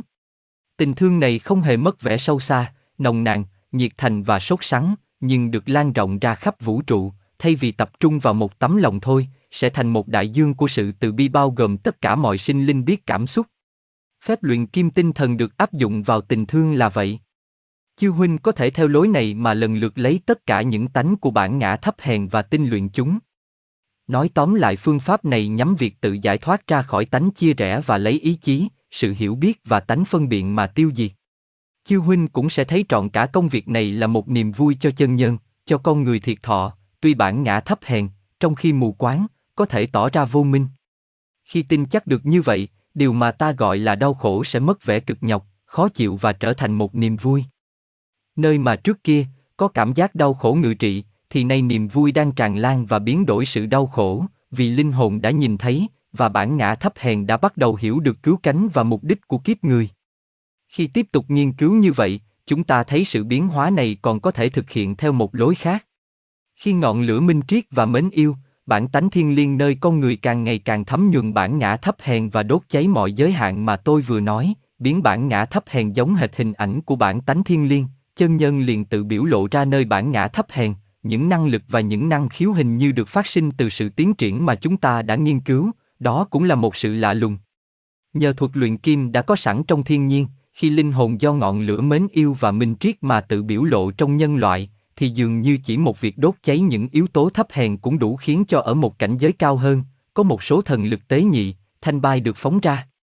Hiệu quả của sự đốt cháy này là giải thoát cho đời sống tinh thần, giải thoát điều mà trước kia bị trói buộc, không thể tự biểu lộ ra được, nay vì cái vỏ bên ngoài đã bị đốt cháy nên điều đó sẽ sẵn sàng tác động một cách mạnh mẽ trong thế gian. Trong khi linh hồn vượt lên đến những cảnh giới cao siêu hơn, nơi đó càng ngày càng nhìn thấy rõ ràng sự hợp nhất với vạn vật, chúng ta liền hiểu được một cách mơ hồ rằng còn có một chân lý vĩ đại nữa. Vì đã được hợp nhất với các linh hồn khác, nên linh hồn ta có thể chia sớt với mọi người những điều mà ta có và giúp đỡ theo nhiều đường lối, bằng sự hy sinh vui vẻ, có thể cho ra những vật sở hữu mà đáng lẽ giữ lại cho mình, nhưng vì đã hợp nhất với vạn vật nên phải mang ra mà ban phát cho đời. Theo đó, những kết quả của công phu luyện tập, khả năng an dưỡng tinh thần, sự hưởng được chí phúc và sự phát triển tinh thần, thật ra thì mấy điều này không san sẻ cho ai được, nhưng linh hồn từ khước chúng do một hành động vui vẻ và cần thiết hầu để cho thành ra của cải chung cho nhân loại để thúc đẩy sự tiến hóa. Người ta nói với chúng ta về những đệ tử hy sinh, không màng lên cõi thiên đàng, các vị chân tiên hy sinh từ khước cảnh niết bàn. Vậy chúng ta phải hiểu, mặc dù chúng ta cảm thấy điều này một cách mơ hồ, tất cả những vị này đã hợp nhất với các huynh đệ của mình cho đến mức chia sớt kết quả của những sự cố gắng của các ngài với kẻ khác là một bổn phận thiên liêng của các ngài vậy, phần thưởng thiệt thọ của các ngài không phải là niềm vui ở thiên đàng, không phải là những hạnh phúc tuyệt vời không thể tưởng tượng được ở cảnh niết bàn, các ngài chỉ muốn hưởng một niềm vui duy nhất. Cởi bỏ những sở hữu của các ngài, cởi bỏ tất cả những gì mà các ngài có thể thụ hưởng, đặt chúng vào một nơi để làm của chung cho tất cả mọi người. Theo lối đó, các ngài thúc đẩy sự tiến hóa tổng quát, các ngài dự một phần vào công việc thúc đẩy sự tiến bộ của nhân loại trong đó các ngài cũng là những phần tử. Bây giờ chúng ta lại thấy một chân lý khác, chúng ta bắt đầu hiểu được cách thức giúp đỡ một người nào đó. Khi một người bị quả báo dồn dập mà chính y đã tạo nên, khi một định luật nghiêm khắc khiến cho linh hồn y phải chịu đau khổ, vì chính xưa kia đã gieo cái nhân, đối với ai mà trước mắt không còn trông thấy sự chia rẽ nữa và đã biết ở trên cảnh giới cao siêu của thực tại, mình được hợp nhất với linh hồn đang đau khổ, vì đó có thể, không phải là tự mình hứng chịu lấy sự đau khổ ấy, hứng lấy cái quả không thể nào tránh khỏi. Để cho con người đã gieo nhân kia khỏi phải chịu quả báo nặng nề, nhưng vì đó có thể đứng ở bên cạnh người đang gặt quả báo, và tiếp cho một sức mạnh, một nguồn sống, một sự hiểu biết mới mẻ. Như vậy người ta có thể giúp đỡ linh hồn đau khổ trong khi đang phải trả quả báo nặng nề, bằng cách ảnh hưởng, không phải đến bản tánh của quả báo, mà ảnh hưởng đến cái thái độ của kẻ phải trả quả, không phải bằng cách biến đổi gánh nặng, mà chính là biến đổi những mãnh lực của linh hồn dùng để chịu đựng được gánh nặng ấy. Một trong những niềm vui cao cả nhất, một trong những phần thưởng cao quý nhất mà linh hồn đang phát triển có thể nhận được, linh hồn này không đòi hỏi một điều gì cho riêng mình, ngoại trừ khả năng được phụng sự, khi gặp một linh hồn khác yếu đuối hơn đang bị bản chất yếu đuối đó đè bẹp thì linh hồn đang phát triển có thể truyền qua linh hồn yếu đuối này một chút lòng can đảm cao siêu, khiến cho gánh nặng trở nên nhẹ nhàng, khiến cho hiểu biết. Vì vậy mà hy vọng có cùng sức mạnh để chịu đựng mọi sự. Khi linh hồn yếu đuối được cứu giúp, có đủ sức mạnh để làm tròn phận sự của mình. Sự cứu giúp này không giải thoát cho linh hồn khỏi mang gánh nặng mà tự tay đã tạo ra, mà chính mình phải gánh vác lấy, vì điều này hữu ích, nhưng sự cứu giúp này truyền đạt cho linh hồn yếu đuối một sức mạnh phát sinh từ sự thông hiểu mọi điều. Nhờ sức mạnh này, sự đau khổ của một hình phạt bỗng biến thành một sự an phận trầm lặng chịu đựng những nỗi đau đớn có sức giáo hóa con người. Một linh hồn được giúp đỡ như vậy trở nên vui vẻ, dù phải chịu đựng sức nặng của quả báo. Món quà này làm cho trở nên mạnh mẽ. Ấy là sự sống thiên liêng đã chiếu rạng, phát sinh từ cảnh giới cao siêu nơi đó tất cả những linh hồn đều chỉ là một. Ở cảnh giới này luôn luôn tràn ngập thần lực, thần lực này thành ra sự giúp đỡ mạnh mẽ do những sự hiến dân không ngớt của những vị đã khám phá ra được niềm vui thiên liêng của sự cho ra. Đối với các ngài phần thưởng duy nhất của các ngài là được nhìn thấy các em nhỏ tiến lên đến ánh sáng mà các ngài đã đạt được. Nhưng nếu quả thật như vậy, tại sao ta lại có một tư tưởng thường hay quấy nhiễu mà chúng ta đều biết?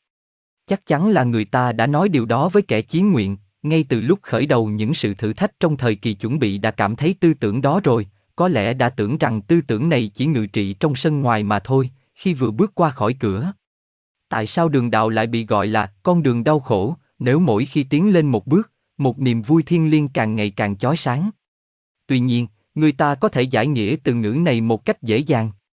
Như vậy, chỉ cần hiểu trước hết, con đường này có vẻ đau khổ đối với ai? Phải hiểu sự leo ngay lên sườn núi, ý chí quả quyết tiến lên cao một cách nhanh chóng, lòng nhất quyết phải vượt qua mức tiến hóa bình thường của nhân loại, lẽ tự nhiên sẽ khiến ta tập trung trong vài ba kiếp ngắn ngủi những kết quả, nếu ta không cố gắng như thế, sẽ phân phối ra trong nhiều kiếp luân hồi. Quả báo của dĩ vãng đột nhiên tuôn xuống, vì giờ đây, linh hồn phải đương đầu và trả quả trong một thời gian thật ngắn, và những nỗi khó khăn sẽ nổi lên một cách đáng sợ và mãnh liệt. Sự tấn công đầu tiên này có thể vô cùng tàn bạo khiến ta ngạc nhiên, có một sức mạnh khiến ta phải lấy làm lạ lùng và khiến cho linh hồn phải đau khổ đến một mức mà xưa kia chưa bao giờ ngờ tới được. Nhưng ngay ở lúc đó, không phải linh hồn đang thật sự chịu đựng sự đau khổ đâu, đó là cái bản ngã thấp hèn hãy còn mù quáng và luôn luôn bị chân nhân cao cả thúc đẩy phải luôn luôn tiến về phía trước.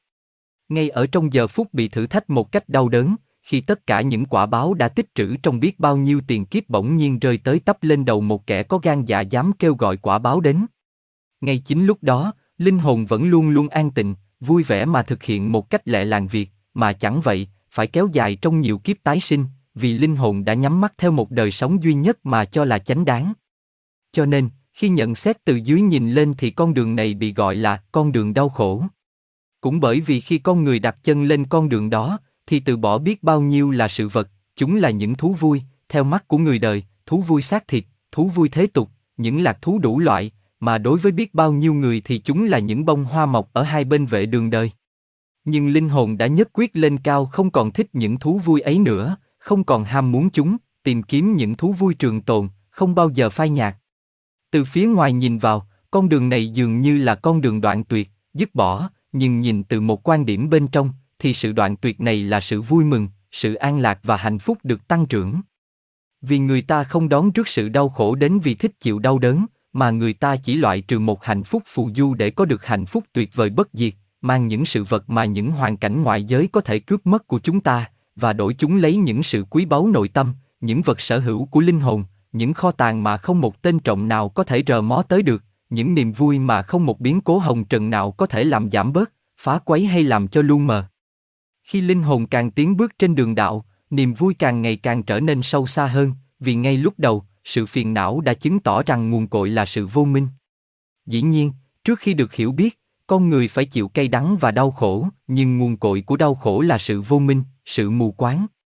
Vì thế cho nên sự buồn rầu ám ảnh những người có lẽ vì buồn rầu ấy nên mới đi tìm đường đạo, khi nhìn khắp nhân gian thấy đâu đâu cũng đầy dẫy sự khốn cùng và khổ não, một nỗi buồn làm cho lòng xe thắt lại, khi nhìn thấy những người nam, người nữ cùng các trẻ em phải đầu thai xuống cõi hạ giới này để chịu đau khổ, cứ cách một trăm hay một nghìn năm, khi nhìn thấy con người phải đau khổ mà không hiểu duyên do vì đâu đau khổ, vì bị sự vô minh thúc giục, chăm chích.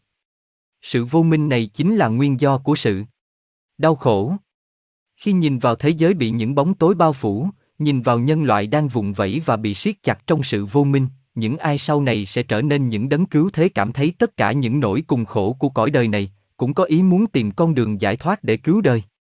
Khi nghiên cứu trong dĩ vãng về tiểu sử các đấng cao cả ấy, trong dĩ vãng, Chiêu Huynh có bao giờ lưu ý đến vài ba tia sáng mà lịch sử hay truyền thuyết đã phóng ra để làm sáng tỏ đời sống của các ngài trong thế giới loài người chăng? Chiêu Huynh có bao giờ chú ý đến sự việc này chăng? Trước khi tìm thấy ánh sáng, các ngài phải trải qua giai đoạn khắc khoải lo âu. Sự khắc khoải lo âu này có căn nguyên ở sự bất lực, là tiếng vang của những sự buồn rầu mà các ngài đã phải chịu đựng, nhưng vô phương cứu chữa. Nếu chư huynh nhận xét về nỗi đau khổ của một vị siêu nhân mà ngày nay cả trăm triệu con người tôn kính như là một đấng cao cả nhất, như là bông hoa của chính nhân loại chúng ta, nỗi đau khổ của Đức Phật mà hiện giờ được một phần ba nhân loại sùng bái, tôi xin hỏi chư huynh có nhớ Ngài đã tìm kiếm cội rễ sự đau khổ theo cách nào? Ngài đã tham thiền như thế nào về sự vô minh và nỗi khốn cùng của thế gian mà Ngài không tìm thấy phương cứu chữa? Có lẽ câu nói này là một câu nói bóng dáng. Ngài đã lìa vợ con, bỏ lầu đài cung điện, bỏ gia đình, bỏ sơn hà xã tắc như thế nào? Ngài đã ra đi như thế nào, chỉ mang theo một cái bình bát, cô đơn, dấn thân vào rừng sâu hiu quạnh, vì lúc đó Ngài chưa được tỏ ngộ nên tấm lòng Ngài phải nặng trĩu vì đau khổ như thế nào. Người ta nói lại với chúng ta lúc đó Ngài chưa biết phải làm sao cứu nhân độ thế, và khi thế gian còn đau khổ, Ngài không thể an lạc được. Ngài đã phải trải qua biết bao nhiêu sự nguy hiểm, biết bao nhiêu sự đau đớn, biết bao nhiêu sự khổ hạnh, Ngài cũng đã trải qua trạng thái của một linh hồn đã hoài công tìm kiếm chân lý trong sự tối tăm và khắc khoải. Cuối cùng, một ngày kia, Ngồi dưới gốc cây bồ đề thiên liêng, Ngài tỏ ngộ và hiểu được nguyên nhân của sự đau khổ. Ngay lúc đó, sự đau khổ tiêu tan đi và nhường chỗ cho sự vui mừng hoan hỷ. Ngay hôm đó, sự chiến thắng, niềm hoan hỷ, cái hạnh phúc bất biến bừng nở và reo vui trong những lời châu ngọc của Ngài đã thốt ra, mà trải qua nhiều thế kỷ, nhân loại đã giữ gìn được cho chúng ta đến ngày nay. Có lẽ chư huynh hãy còn nhớ những lời một thi sĩ người Anh đã dùng để diễn tả những câu của Phật đã nói, chứng minh nguồn cội của sự đau khổ là sự vô minh, và nguồn cội của sự giác ngộ và của hạnh phúc là minh triết. Ta, Đức Phật, xưa kia ta đã từng nhỏ lệ chung với các huynh đệ của ta. Những nỗi đau khổ của trọn cả thế gian đã làm cho trái tim của các huynh đệ ta tan nát. Giờ đây, ta cười và hoan hỷ, vì thật có sự giải thoát, thật có sự tự do. Sự tự do, sự giải thoát, đó là sự vui mừng hoan hỷ. Sự vô minh và sự mù quáng làm cho ta phải nhỏ lệ. Sự đau khổ của thế gian khiến cho cõi lòng tan nát, cũng như bây giờ nó đang làm tan nát cõi lòng của bao nhiêu người vô minh. Nhưng có một sự giải thoát nhắn nhủ ta như thế này, nguồn cội của sự đau khổ là ở nơi ta chớ không phải ở nơi vũ trụ, trong sự vô minh của ta chớ không phải ở trong cõi đời. Như thế đó, khi ánh sáng chói rạng thì có ngay sự giải thoát, niềm vui, và tiếng cười của con người liền trở nên siêu phàm thoát tục, vì ánh sáng thiên liêng đã tràn ngập linh hồn, đã giác ngộ, đã trở nên minh triết, và người minh triết thì không bao giờ buồn rầu, vì trong linh hồn đã được giác ngộ một cách phi phàm, sự đau khổ đã bị hoàn toàn tiêu diệt. V. Trước thềm thánh điện. Giờ đây chúng ta đã đi đến bực thềm của kim môn, cửa bằng vàng, những cánh cửa mà ai ai cũng có thể mở được. Những cánh cửa một khi đã mở rộng ra rồi thì đưa con người đi vào thánh điện vĩ đại oai nghiêm, và những ai đã bước vào đó thì không bao giờ quay trở ra nữa. Giờ đây, nếu có thể được, chúng ta cố gắng hiểu điều kiện của người chiến nguyện đang tiến bước lên thềm cửa mà biết chẳng bao lâu sẽ phải bước qua để nhập vào hàng ngũ của những kẻ phụng sự trên thế gian, đang làm việc để dìu dắt sự tiến hóa của giống nòi, để thúc đẩy sự tiến bộ của nhân loại chúng ta.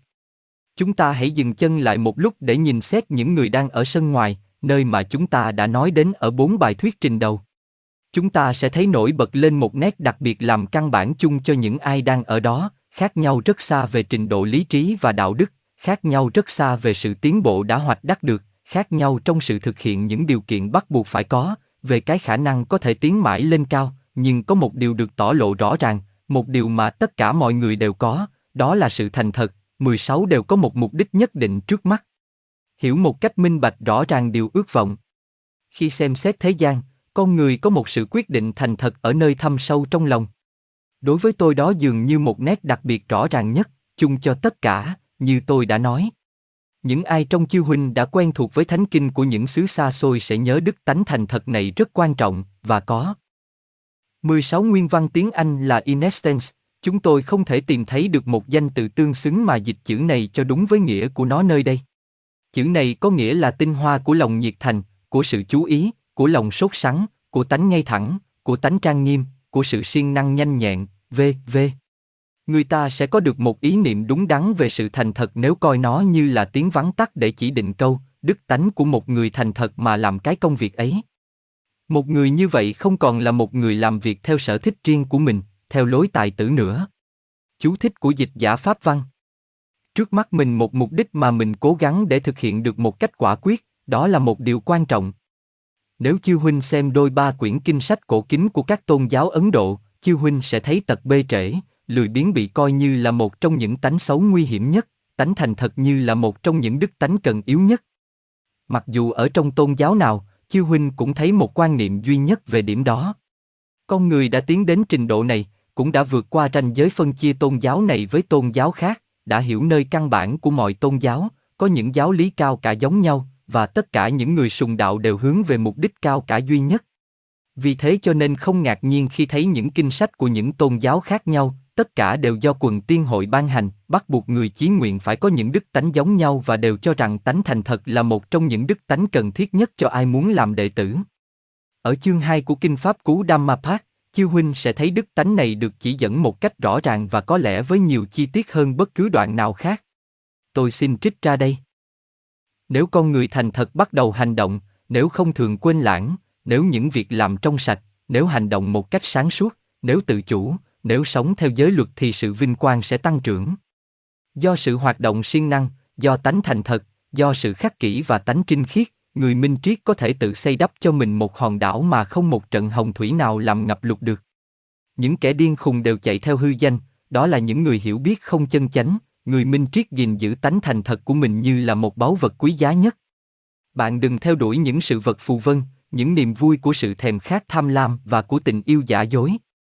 Con người thành thật và ưa suy ngẫm sẽ gặt hái được rất nhiều sự vui mừng. Nhờ tánh thành thật, người có học thức đã xua đuổi được tánh khoe khoang, trở nên minh triết, đứng trên những đài cao siêu của sự minh triết, và nhìn những kẻ điên khùng đang ở phía dưới, bình tĩnh nhìn đám đông đang quay cuồng, giống như một người đứng trên một ngọn núi nhìn xuống những kẻ ở đồng bằng.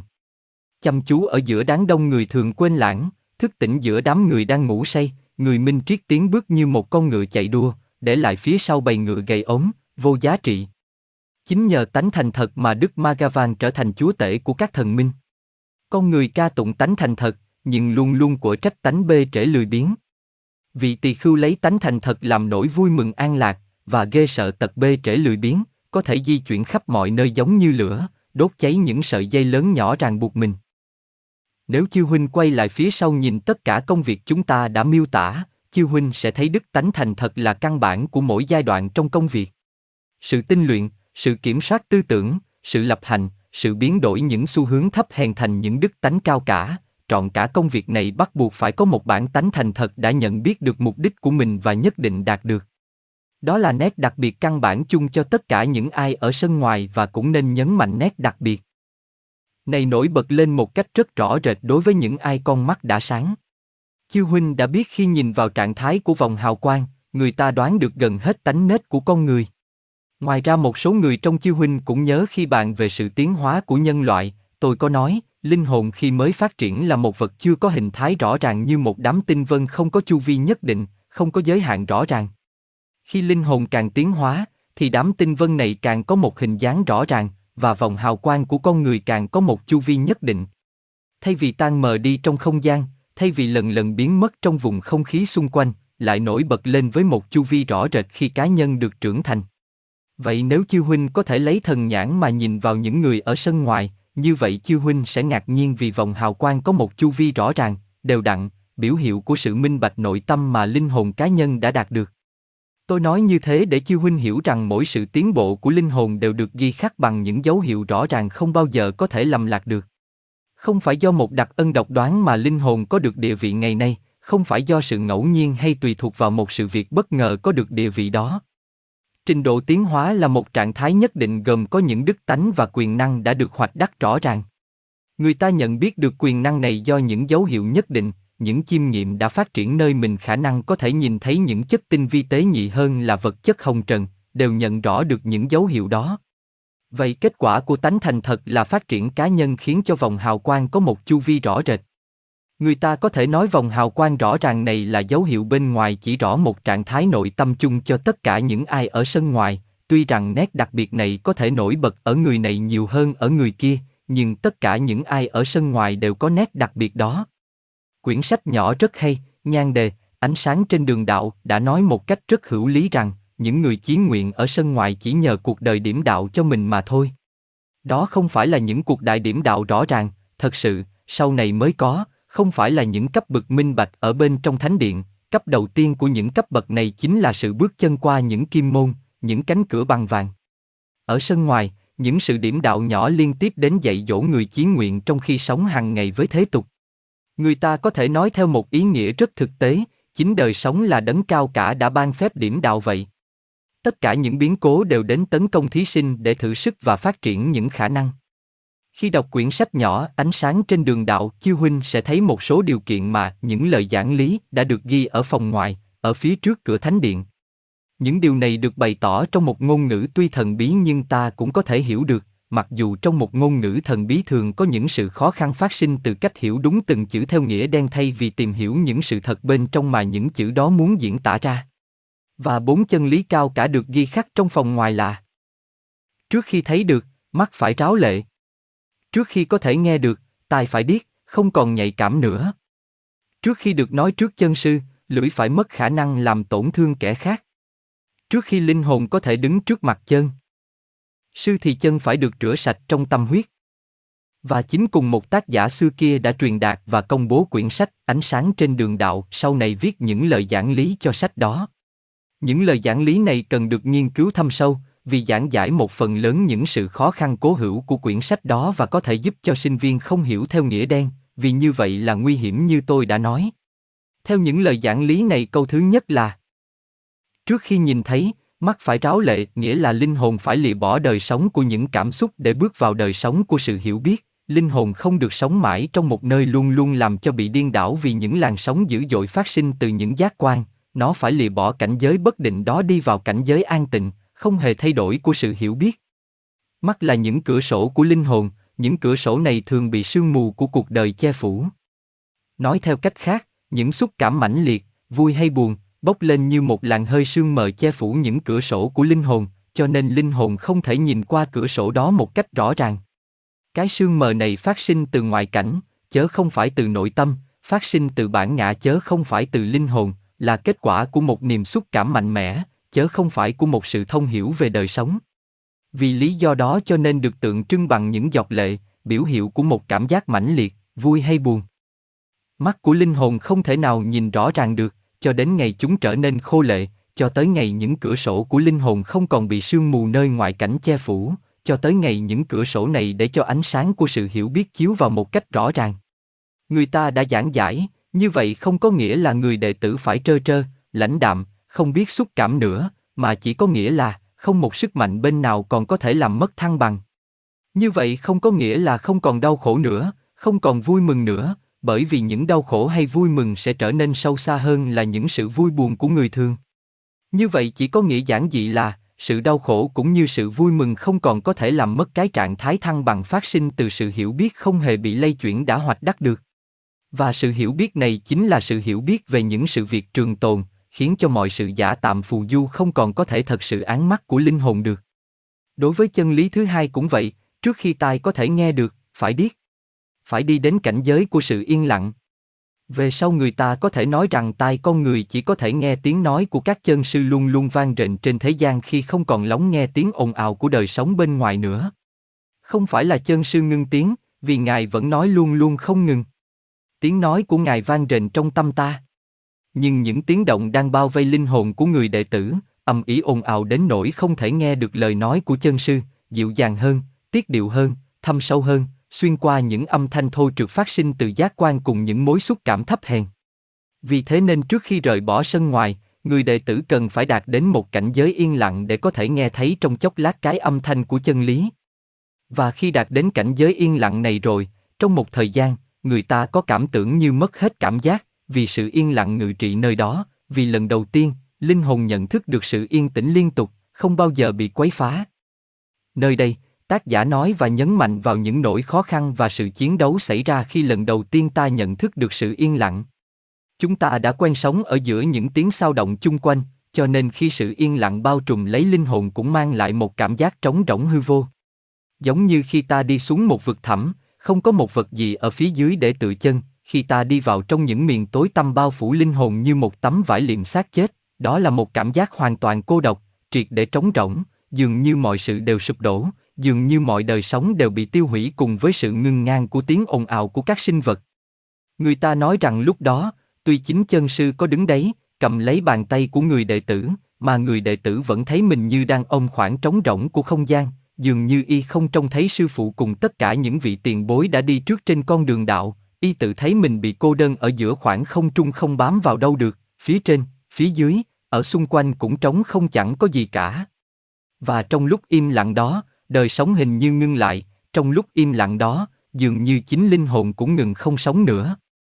Và tiếng nói vang lên từ bờ bên kia sông, xuyên qua cái im lặng này, ta nghe được trong sự cô tịch, nổi bật lên giữa những tiếng ồn ào của thế gian.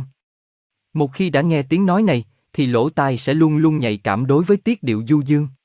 Không một âm thanh nào của thế gian lại có thể làm tắt tiết điệu du dương này mà linh hồn đã nghe trong sự im lặng. Phải cảm thấy, phải nhận thức được hai chân lý này trước khi có thể đi đến những kim môn, những cánh cửa bằng vàng thiệt thọ. Người chí nguyện phải sống với hai chân lý này trước khi có thể leo lên những nấc thang và đứng trước ngưỡng cửa, trước khi người ta cho phép bước vào thánh điện. Theo như đã miêu tả trong sách, dường như hai chân lý còn sót lại thuộc về bên trong thánh điện hơn là bên ngoài. Vậy mà chúng vẫn được ghi ở phòng ngoài, vì ở phòng nhỏ này người ta còn ghi rất nhiều quy tắc chỉ có thể hoàn toàn thực hiện được ở bờ bên kia sông, những quy tắc dùng để dìu dắt người chí nguyện để y biết phải hướng những cố gắng của mình về chỗ nào để có thể tự chuẩn bị mà làm việc ở phía bên trong thánh điện. Theo sự miêu tả dường như hai chân lý vĩ đại sau này, liên quan đến sự có thể nói và có thể đứng trước mặt các chân sư, chỉ có thể thực hiện sau khi bước qua những kim môn, những cánh cửa bằng vàng. Tuy nhiên người tân tín đồ vẫn có thể cố gắng làm cho hai chân lý này được phát triển nơi linh hồn mình ngay ở sân ngoài. Vậy hai chân lý còn lại mà những dấu hiệu báo trước hiện ra trong người đệ tử đã đi đến thềm thánh điện là gì? Chân lý thứ nhất, có thể nói trước mặt các chân sư, nghĩa là linh hồn cất tiếng kêu gọi đấng chí tôn trưởng quản cung của mình. Lời kêu gọi vùng lên đến chót đỉnh, rồi dội trở lại người đệ tử, vượt đi xa hơn nữa và truyền ra thế giới loài người. Người tân tín đồ cầu xin để được hiểu biết, đó là kêu gọi, và câu trả lời từ trên cao tuôn xuống có quyền năng truyền bá sự hiểu biết đã nhận được. Chỉ có thể nói trước mặt các chân sư nếu thí sinh truyền đạt cho kẻ khác cái kiến thức đã hoạch đắc được, nếu y trở thành một cái khoen trong sợi dây xích nối liền nơi cao nhất với nơi thấp nhất, khiến cho những kẻ thấp hơn hiểu biết được những chân lý mà địa vị đã giúp lãnh hội được. Vì thế nên người ta nói ai muốn làm tân tín đồ thì ngay lúc đó phải trở thành kẻ phụng sự, vì chỉ có thể thụ hưởng nếu y bằng lòng cho ra. Quyền năng của lời nói, không phải lời nói sung bên ngoài thuộc về những cảnh giới thấp, nhưng lời nói thiệt thọ của linh hồn này nói với linh hồn kia và đã đưa đường chỉ lối cho ai đi tìm chân lý không phải bằng những câu nói sung, mà bằng cách khiến cho hiểu được chân lý mà những câu, những tiếng đã diễn tả ra một cách thật là bất toàn, quyền năng nói được từ linh hồn này với linh hồn kia chỉ ban cho tân tín đồ khi nào sẵn lòng đem quyền năng ấy ra sử dụng để phụng sự. Khi nào nó muốn trở thành một trong những ngọn lửa linh động đang di chuyển trong thế giới loài người và dạy cho biết điều huyền vi mà con người đang tìm kiếm. Sau chót, chân lý cuối cùng dạy ta rằng chỉ ai mà bàn chân đã được rửa sạch trong tâm huyết mới được đứng trước mặt các chân sư. Người ta đã nói rằng những giọt lệ tượng trưng cho hơi sương mờ của cuộc đời phát sinh từ những mối xúc cảm mãnh liệt. Đến lượt máu của trái tim tượng trưng cho chính đời sống vậy. Khi bàn chân của người đệ tử được rửa sạch bằng máu của trái tim, như thế, nghĩa là không còn coi đời sống là thuộc riêng nữa, mà chỉ muốn ban rải ra cho trọn cả thế giới hợp nhất vào đó. Vì sự sống là của cải quý báu nhất của con người nên phải ban rải ra trước khi có thể đứng trước mặt các đấng đã hy sinh, đã cho ra tất cả, không còn muốn sống cho riêng mình nữa, y không còn muốn sinh ra đời để hưởng những lợi lộc hay những kinh nghiệm mà đời có thể mang đến cho mình nữa, đã rửa hai bàn chân của mình trong dòng máu của trái tim, không còn muốn sống cho riêng mình, coi đời sống của mình như là một kho dự trữ được giao phó cho.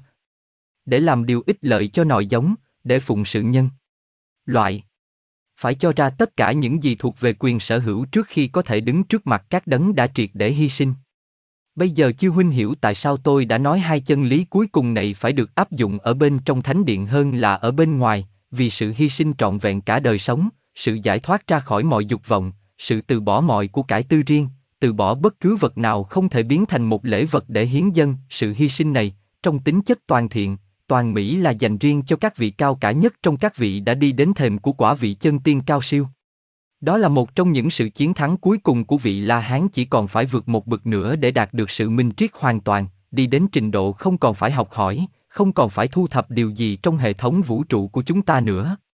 Tuy nhiên, sự biết được chân lý này, về sau chân lý đó sẽ trở thành một sự thật linh động, chỉ có thể giúp sức dìu dắt đời sống tín đồ, vì thế cho nên ta thấy nó được ghi khắc nơi phòng ngoại, tuy rằng trong thời kỳ chuẩn bị này không ai có hy vọng thực hiện nó một cách trọn vẹn.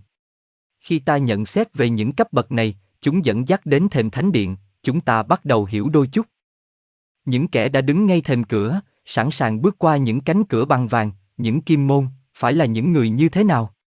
Còn có nhiều khuyết điểm, còn phải hoàn thành nhiều việc trong những kiếp vị lai, còn phải vượt qua bốn cấp bậc vĩ đại nữa trước khi đạt được quả vị chân tiên cao siêu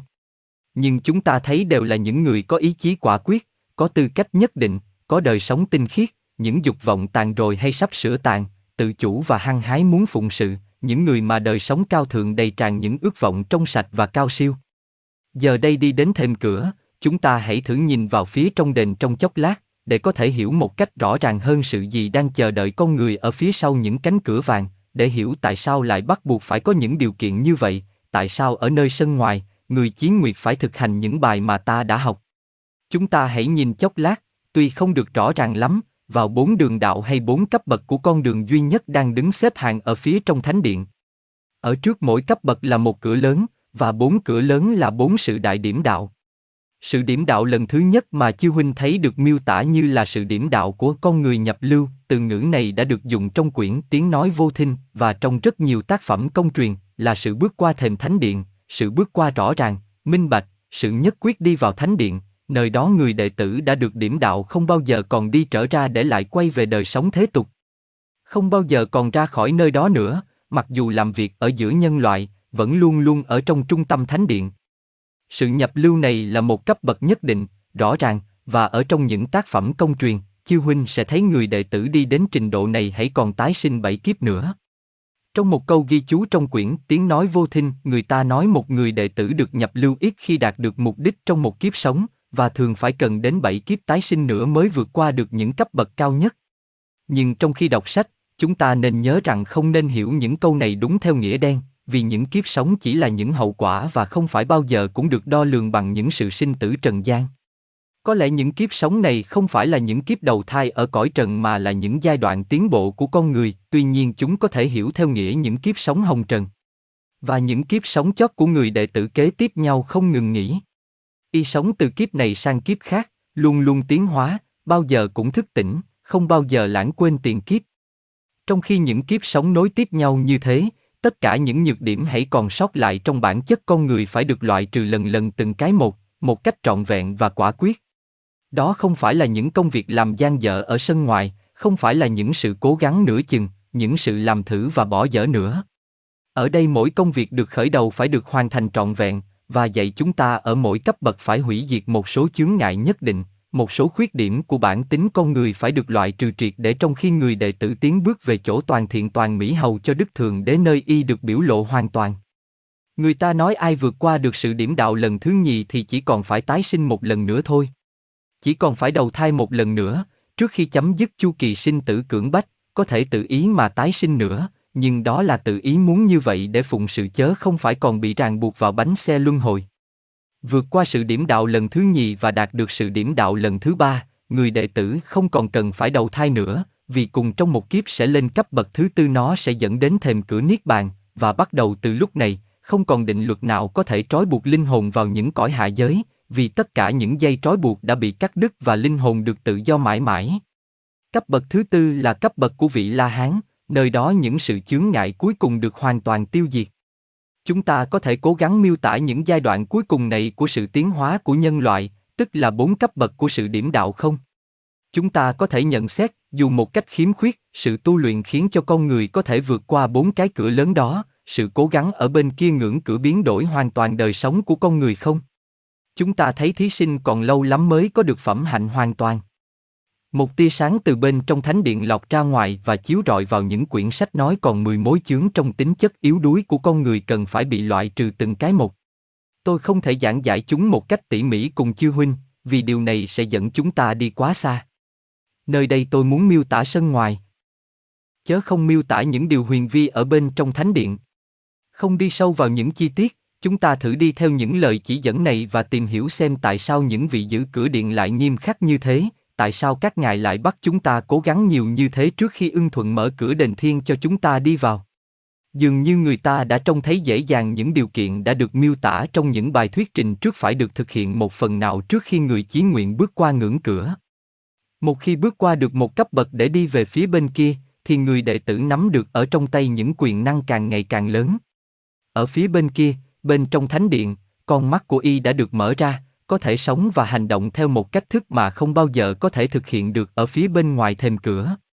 Cách thấy, nghe và hành động khiến cho thành một người khác hẳn những người chung quanh, một người có những quyền năng mà người khác không có, có một tầm mắt nhìn không ngờ được, có những kiến thức không hiểu nổi, phải di chuyển, làm việc mà thật ra không phải là một người trong bọn nữa, vì tuy có dự phần vào đời sống chung, là một kẻ khác biệt hẳn, do bản chất. Và nếu như vậy, việc bắt buộc người đệ tử phải có một hành kiểm vượt mức những người thường, trước khi được người ta trao cho những quyền năng là một việc rất công bình. Vì một khi đã có những quyền năng đó, chúng hoàn toàn thuộc về người đệ tử, và có thể tùy ý sử dụng chúng. Chư huynh hãy xem y còn có những nhược điểm rất thông thường của thế tục, như là những lỗi lầm của những kẻ xung quanh hãy còn làm nổi giận, những việc thường xảy ra trong đời sống hàng ngày còn làm được cho nản lòng, bối rối, chiêu huynh thử thí dụ y không làm chủ được sự bình tĩnh của mình, không có tấm lòng từ bi luôn luôn tăng trưởng, tấm lòng thiện cảm bao la rộng rãi, chiêu huynh thử thí dụ khi bị chửi rủa, nổi giận chớ không phát tâm từ bi, quọ quọ chớ không tha thứ. Nói tóm lại là hẹp. Lượng khoan hồng và không kiên nhẫn, nếu thu nhận một người như vậy vào trong thánh điện, nếu đặt vào tay, dù rất ít, những quyền năng phi phạm vượt mức người thường thì kết quả sẽ ra sao? Người ta sẽ lo ngại hay biết chắc chắn rằng những lỗi lầm bé nhỏ đó, rất thông thường đối với những người thế tục, sẽ xảy ra những tai hại kinh khủng. Nếu một người đệ tử hay nổi giận thì những quyền năng mới được nảy nở nơi linh hồn, sức mạnh của ý chí y, sức mãnh liệt của tư tưởng nếu không được ngự trị thì sẽ là nguồn gốc của sự nguy hiểm cho các đồng loại. Thí dụ không lòng khoan dung, không biết thương xót, không thông cảm với những ai còn có những khuyết điểm đã ngự trị được, không hiểu được sự sa ngã là một việc rất dễ dàng, thì người đã được điểm đạo sẽ sống như thế nào giữa nhân loại? Có thể nhìn rõ những tư tưởng, phân biệt những nhược điểm, nhìn thấy cái vòng hào quang mà chúng ta vừa nói đến ở trên, và có thể đọc ở đó như đọc một quyển sách mở rộng, mà biết những nét đặc biệt sâu kín của tánh nết mà con người thường phải giấu giếm nhau dưới lớp che đậy bề ngoài, người có thần nhãn nhìn thấy thực trạng của tâm hồn đồng loại mình, chớ không phải dáng điệu phô trương, một người như vậy rồi sẽ ra sao? Dĩ nhiên không phải là làm một việc chánh đáng hay hữu ích khi trao quyền năng như vậy, đó là quyền năng nhỏ bé nhất của kẻ đã được điểm đạo, cho một người mà những sự thử thách vốn chính mình đã trải qua chưa tập để biết thương xót những người yếu đuối hơn, một kẻ mà sự hồi ức lại những sự lầm lỗi cũ của chính mình không khiến tự cúi xuống để cứu giúp và tội nghiệp cho người tội lỗi nhất trong đám đông gặp trên đường. Thật là một điều công bằng và tốt lành khi bắt buộc người đệ tử phải có đầy đủ những điều kiện gắt gao bất di bất dịch đó trước khi bước qua thềm thánh điện, bắt buộc phải loại trừ một phần lớn những lỗi lầm thông thường của con người trước khi được thu nhận vào thánh điện oai linh là nơi chỉ để dành cho những người phụ tá đã hiến mình cho công việc phụng sự và cõi lòng tràn trề tình yêu thương nhân loại. Công việc phải hoàn thành có vẻ vĩ đại đến nỗi ở bước đầu, phải thực hiện được một sự tiến bộ rõ ràng, đó là một điều cần thiết. Vì công việc này chính là việc tiêu diệt mọi dấu vết của những nhược điểm của con người, hoạch đắc tất cả những sự hiểu biết trong giới hạn vũ trụ của chúng ta, phát triển nơi bản thân những quyền năng có thể để sự hiểu biết ở trước mặt mình và cần tự chú định vào một phương hướng nào, thì ngay khi đó thu thập được tất cả những gì đáng hiểu. Đó quả thật là trạng thái của vị chân tiên.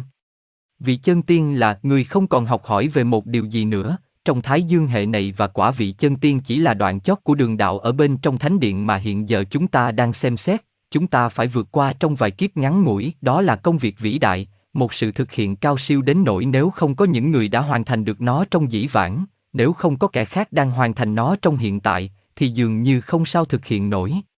Theo quan điểm của con người tầm thường, không thể nào làm được khi ấn định cho năm, bảy kiếp sống ngắn ngủi phải thực hiện một sự tiến bộ phi thường, đem người đệ tử từ một trình độ tương đối thấp kém của sự điểm đạo lần thứ nhất tiến lên đến chót đỉnh cao siêu của các vị chân tiên toàn thiện, các ngài là những đóa hoa, là kết quả rực rỡ của sự tiến hóa của nhân loại.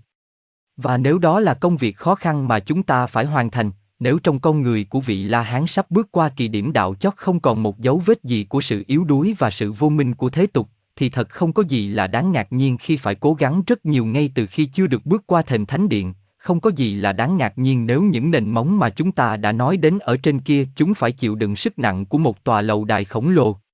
Thì chúng phải thật chắc chắn vững vàng.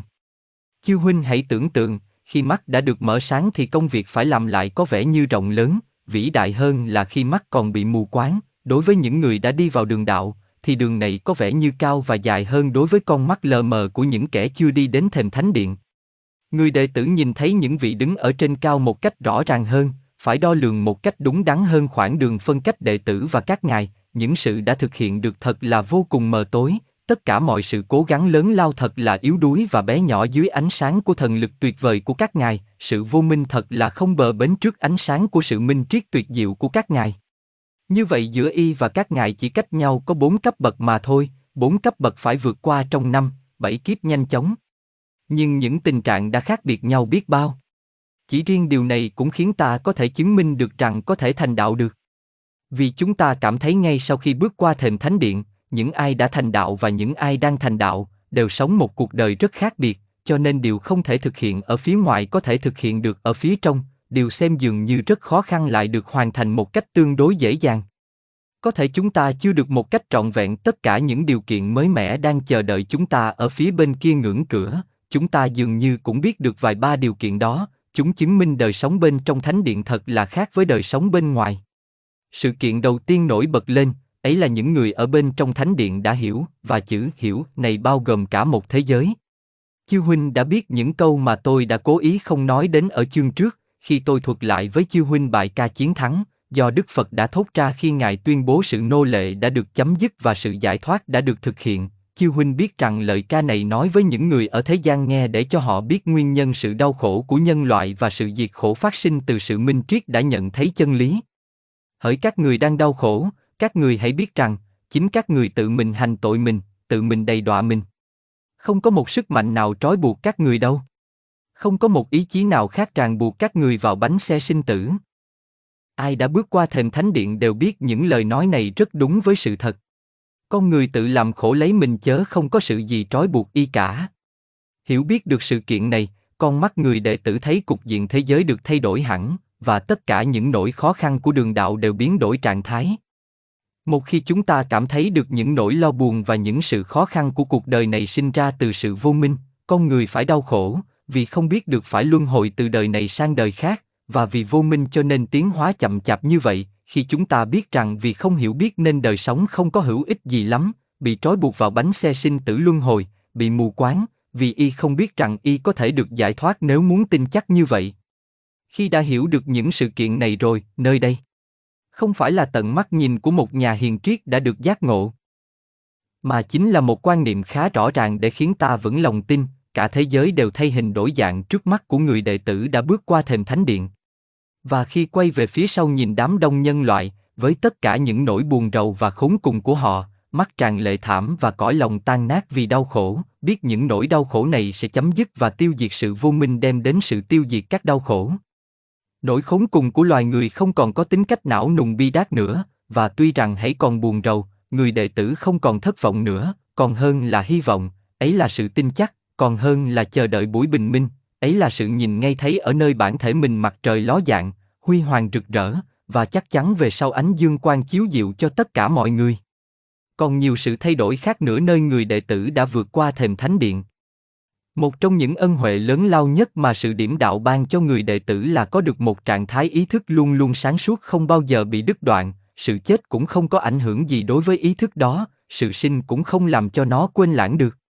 Xuyên qua những kiếp sống đang chờ đợi y, tâm thức cao cả khi đã hoạch đắc được không bao giờ có thể bỏ mất đi hay là mờ ám được. Sự thật là tâm thức cao cả của linh hồn một khi đã phát khởi nơi con người thì không bao giờ còn có thể bị mất đi, nhưng nó không thể hiện ra trong đầu óc của kẻ nào chưa bước qua thềm thánh điện. Còn ở phía bên kia, ở bên trong thánh điện, tâm thức cao cả là một sự hiểu biết không bao giờ đứt đoạn, nên linh hồn có thể ngó trước và xem sau, và tự cảm thấy mình mạnh mẽ vì đã biết được chân nhân trường sanh bất tử. Chư huynh thử xét coi đời người vì thế sẽ được thay đổi biết bao. Con người thường khó thoát khỏi hai mối đau khổ lớn của cuộc đời. Đó là gì vậy? Hai mối đau khổ ghê gớm nhất đã làm tan nát và đang làm tan nát biết bao nhiêu tấm lòng, đó là nỗi đau khổ của sự sanh ly và sự tử biệt, sự sanh ly do không gian, khi hàng trăm nghìn dặm đường chia cách hai người bạn, sự tử biệt do thần chết buông tấm màn âm u giữa người đang sống nơi hồng trần và người đã thác. Nhưng đối với ai đã vượt qua thềm thánh điện, sự sanh ly và tử biệt không còn nữa như khi xưa, như hồi còn sống nơi thế tục, có thể cảm thấy sự sanh ly, tử biệt này đến một mức độ nào đó, vì cái chướng ngại do sự vô minh chưa được hoàn toàn tiêu diệt, còn có thể bị đau khổ vì sự sanh ly tử biệt, nhưng sự đau đớn này không thể bao trùm trọn vẹn lên đời sống thiệt thọ, nó không còn có thể làm cho tâm thức bị đứt quãng.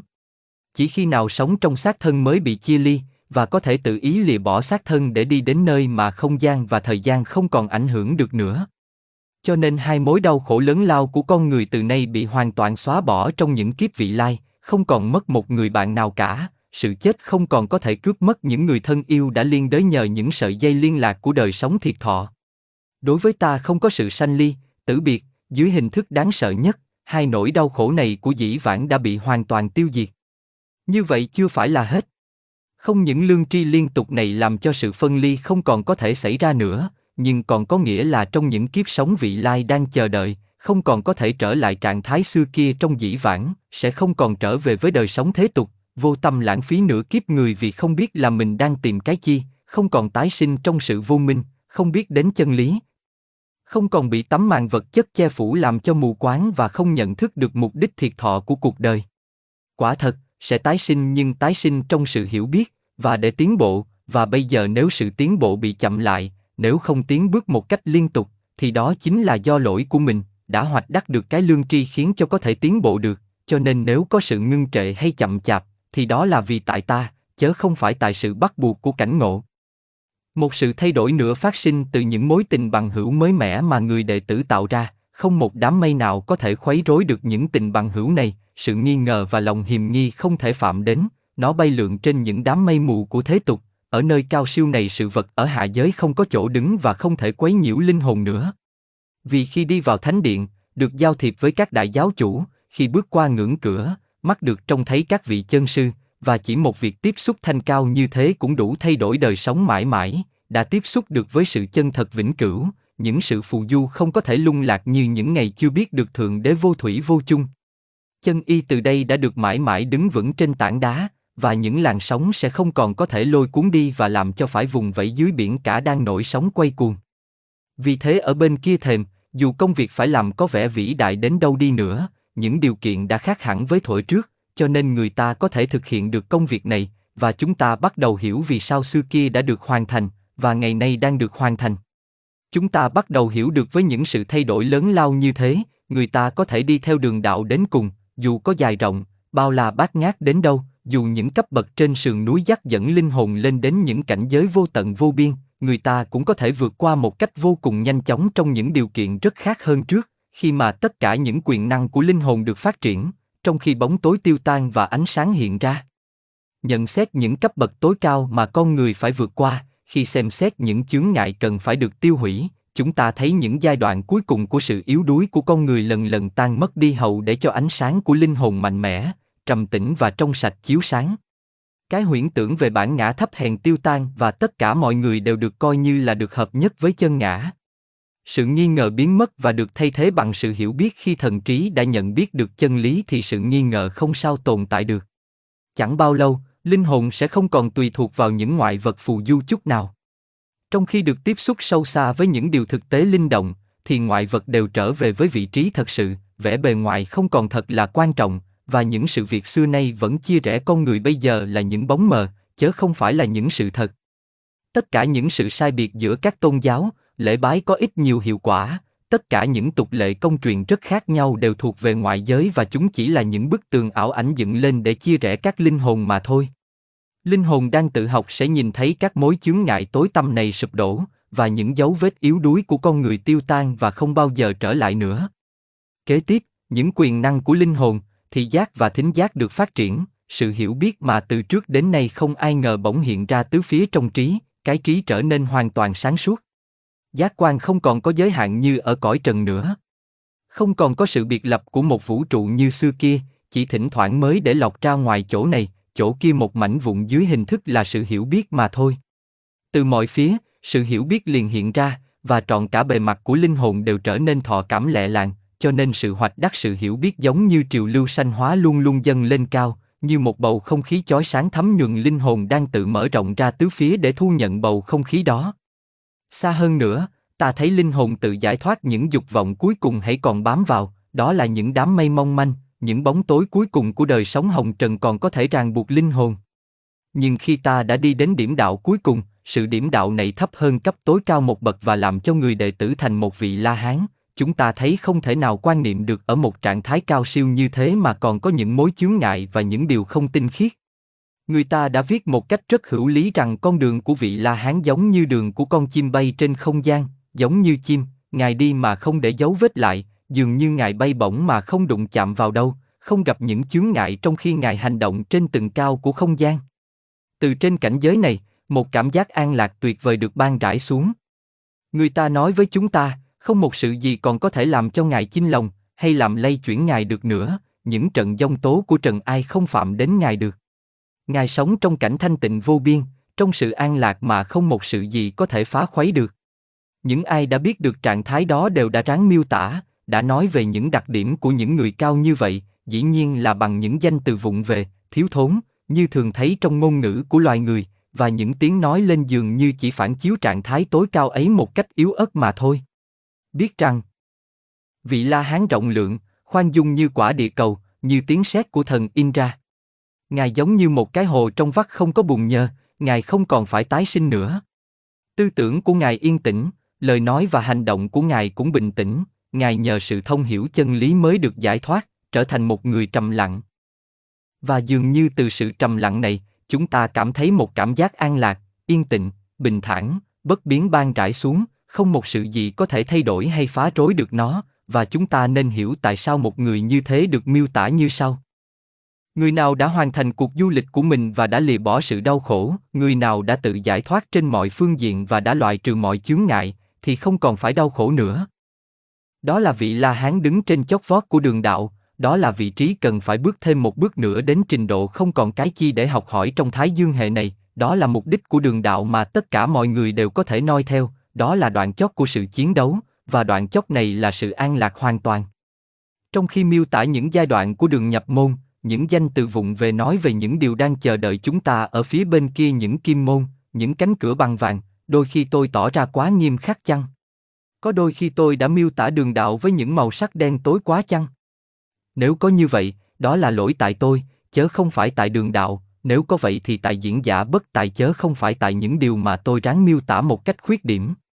Vì tuy có khó khăn, có sự chiến đấu và có sự đau khổ, nhưng thật vậy, ai đã vào sân ngoài, chớ không cần phải nói gì về những người đã vượt qua cửa kim môn, một khi đã vào đến sân ngoài thì tất cả các kho tàng của Trần gian cũng không còn quyền năng cám dỗ họ phải đi trở xuống vị trí cũ.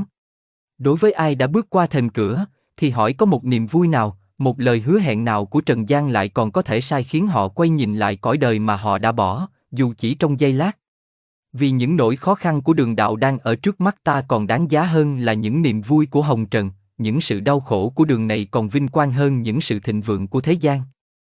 Nếu chư huynh có thể thâu hết, trong một kiếp người, tất cả những niềm vui mà cõi trần có thể hiến dân, nếu chư huynh để cho trọn đời chứa toàn thú vui với cái khả năng thụ hưởng không ngừng, không nghĩ, nếu trong một kiếp người, chư huynh có thể thu góp mọi thú vui của giác quan, của trí thức mà con người có thể hưởng được, nếu chư huynh có thể xóa bỏ được mọi dấu vết của sự đau khổ và mệt mỏi. Nếu chư huynh có thể lấy điều đó làm một đời sống lý tưởng như là cõi đời có thể cung cấp cho chư huynh một lý tưởng như vậy, nếu chư huynh mang tất cả những thứ ấy mà so sánh với những cấp bậc của đường đạo, mặc dù ở phía ngoài nhìn vào, những cấp bậc này có vẻ như nghiêm khắc, khó khăn đến đâu đi nữa, đời sống đầy những thú vui hồng trần này có vẻ ti tiện và đen tối. Những tiết điệu du dương của cõi trần giống như những âm thanh hỗn độn nếu đem so sánh chúng với những cung đàn tuyệt diệu đang vang lên ở cõi cao siêu. Vì trên đường đạo này, mỗi khi tiến về phía trước thì không sao còn lùi lại phía sau được nữa, mỗi sự đau khổ mà ta phải chịu, dù sâu xa đến đâu mặt lòng, cũng là điều tốt lành, vì đã dạy cho ta được bài học.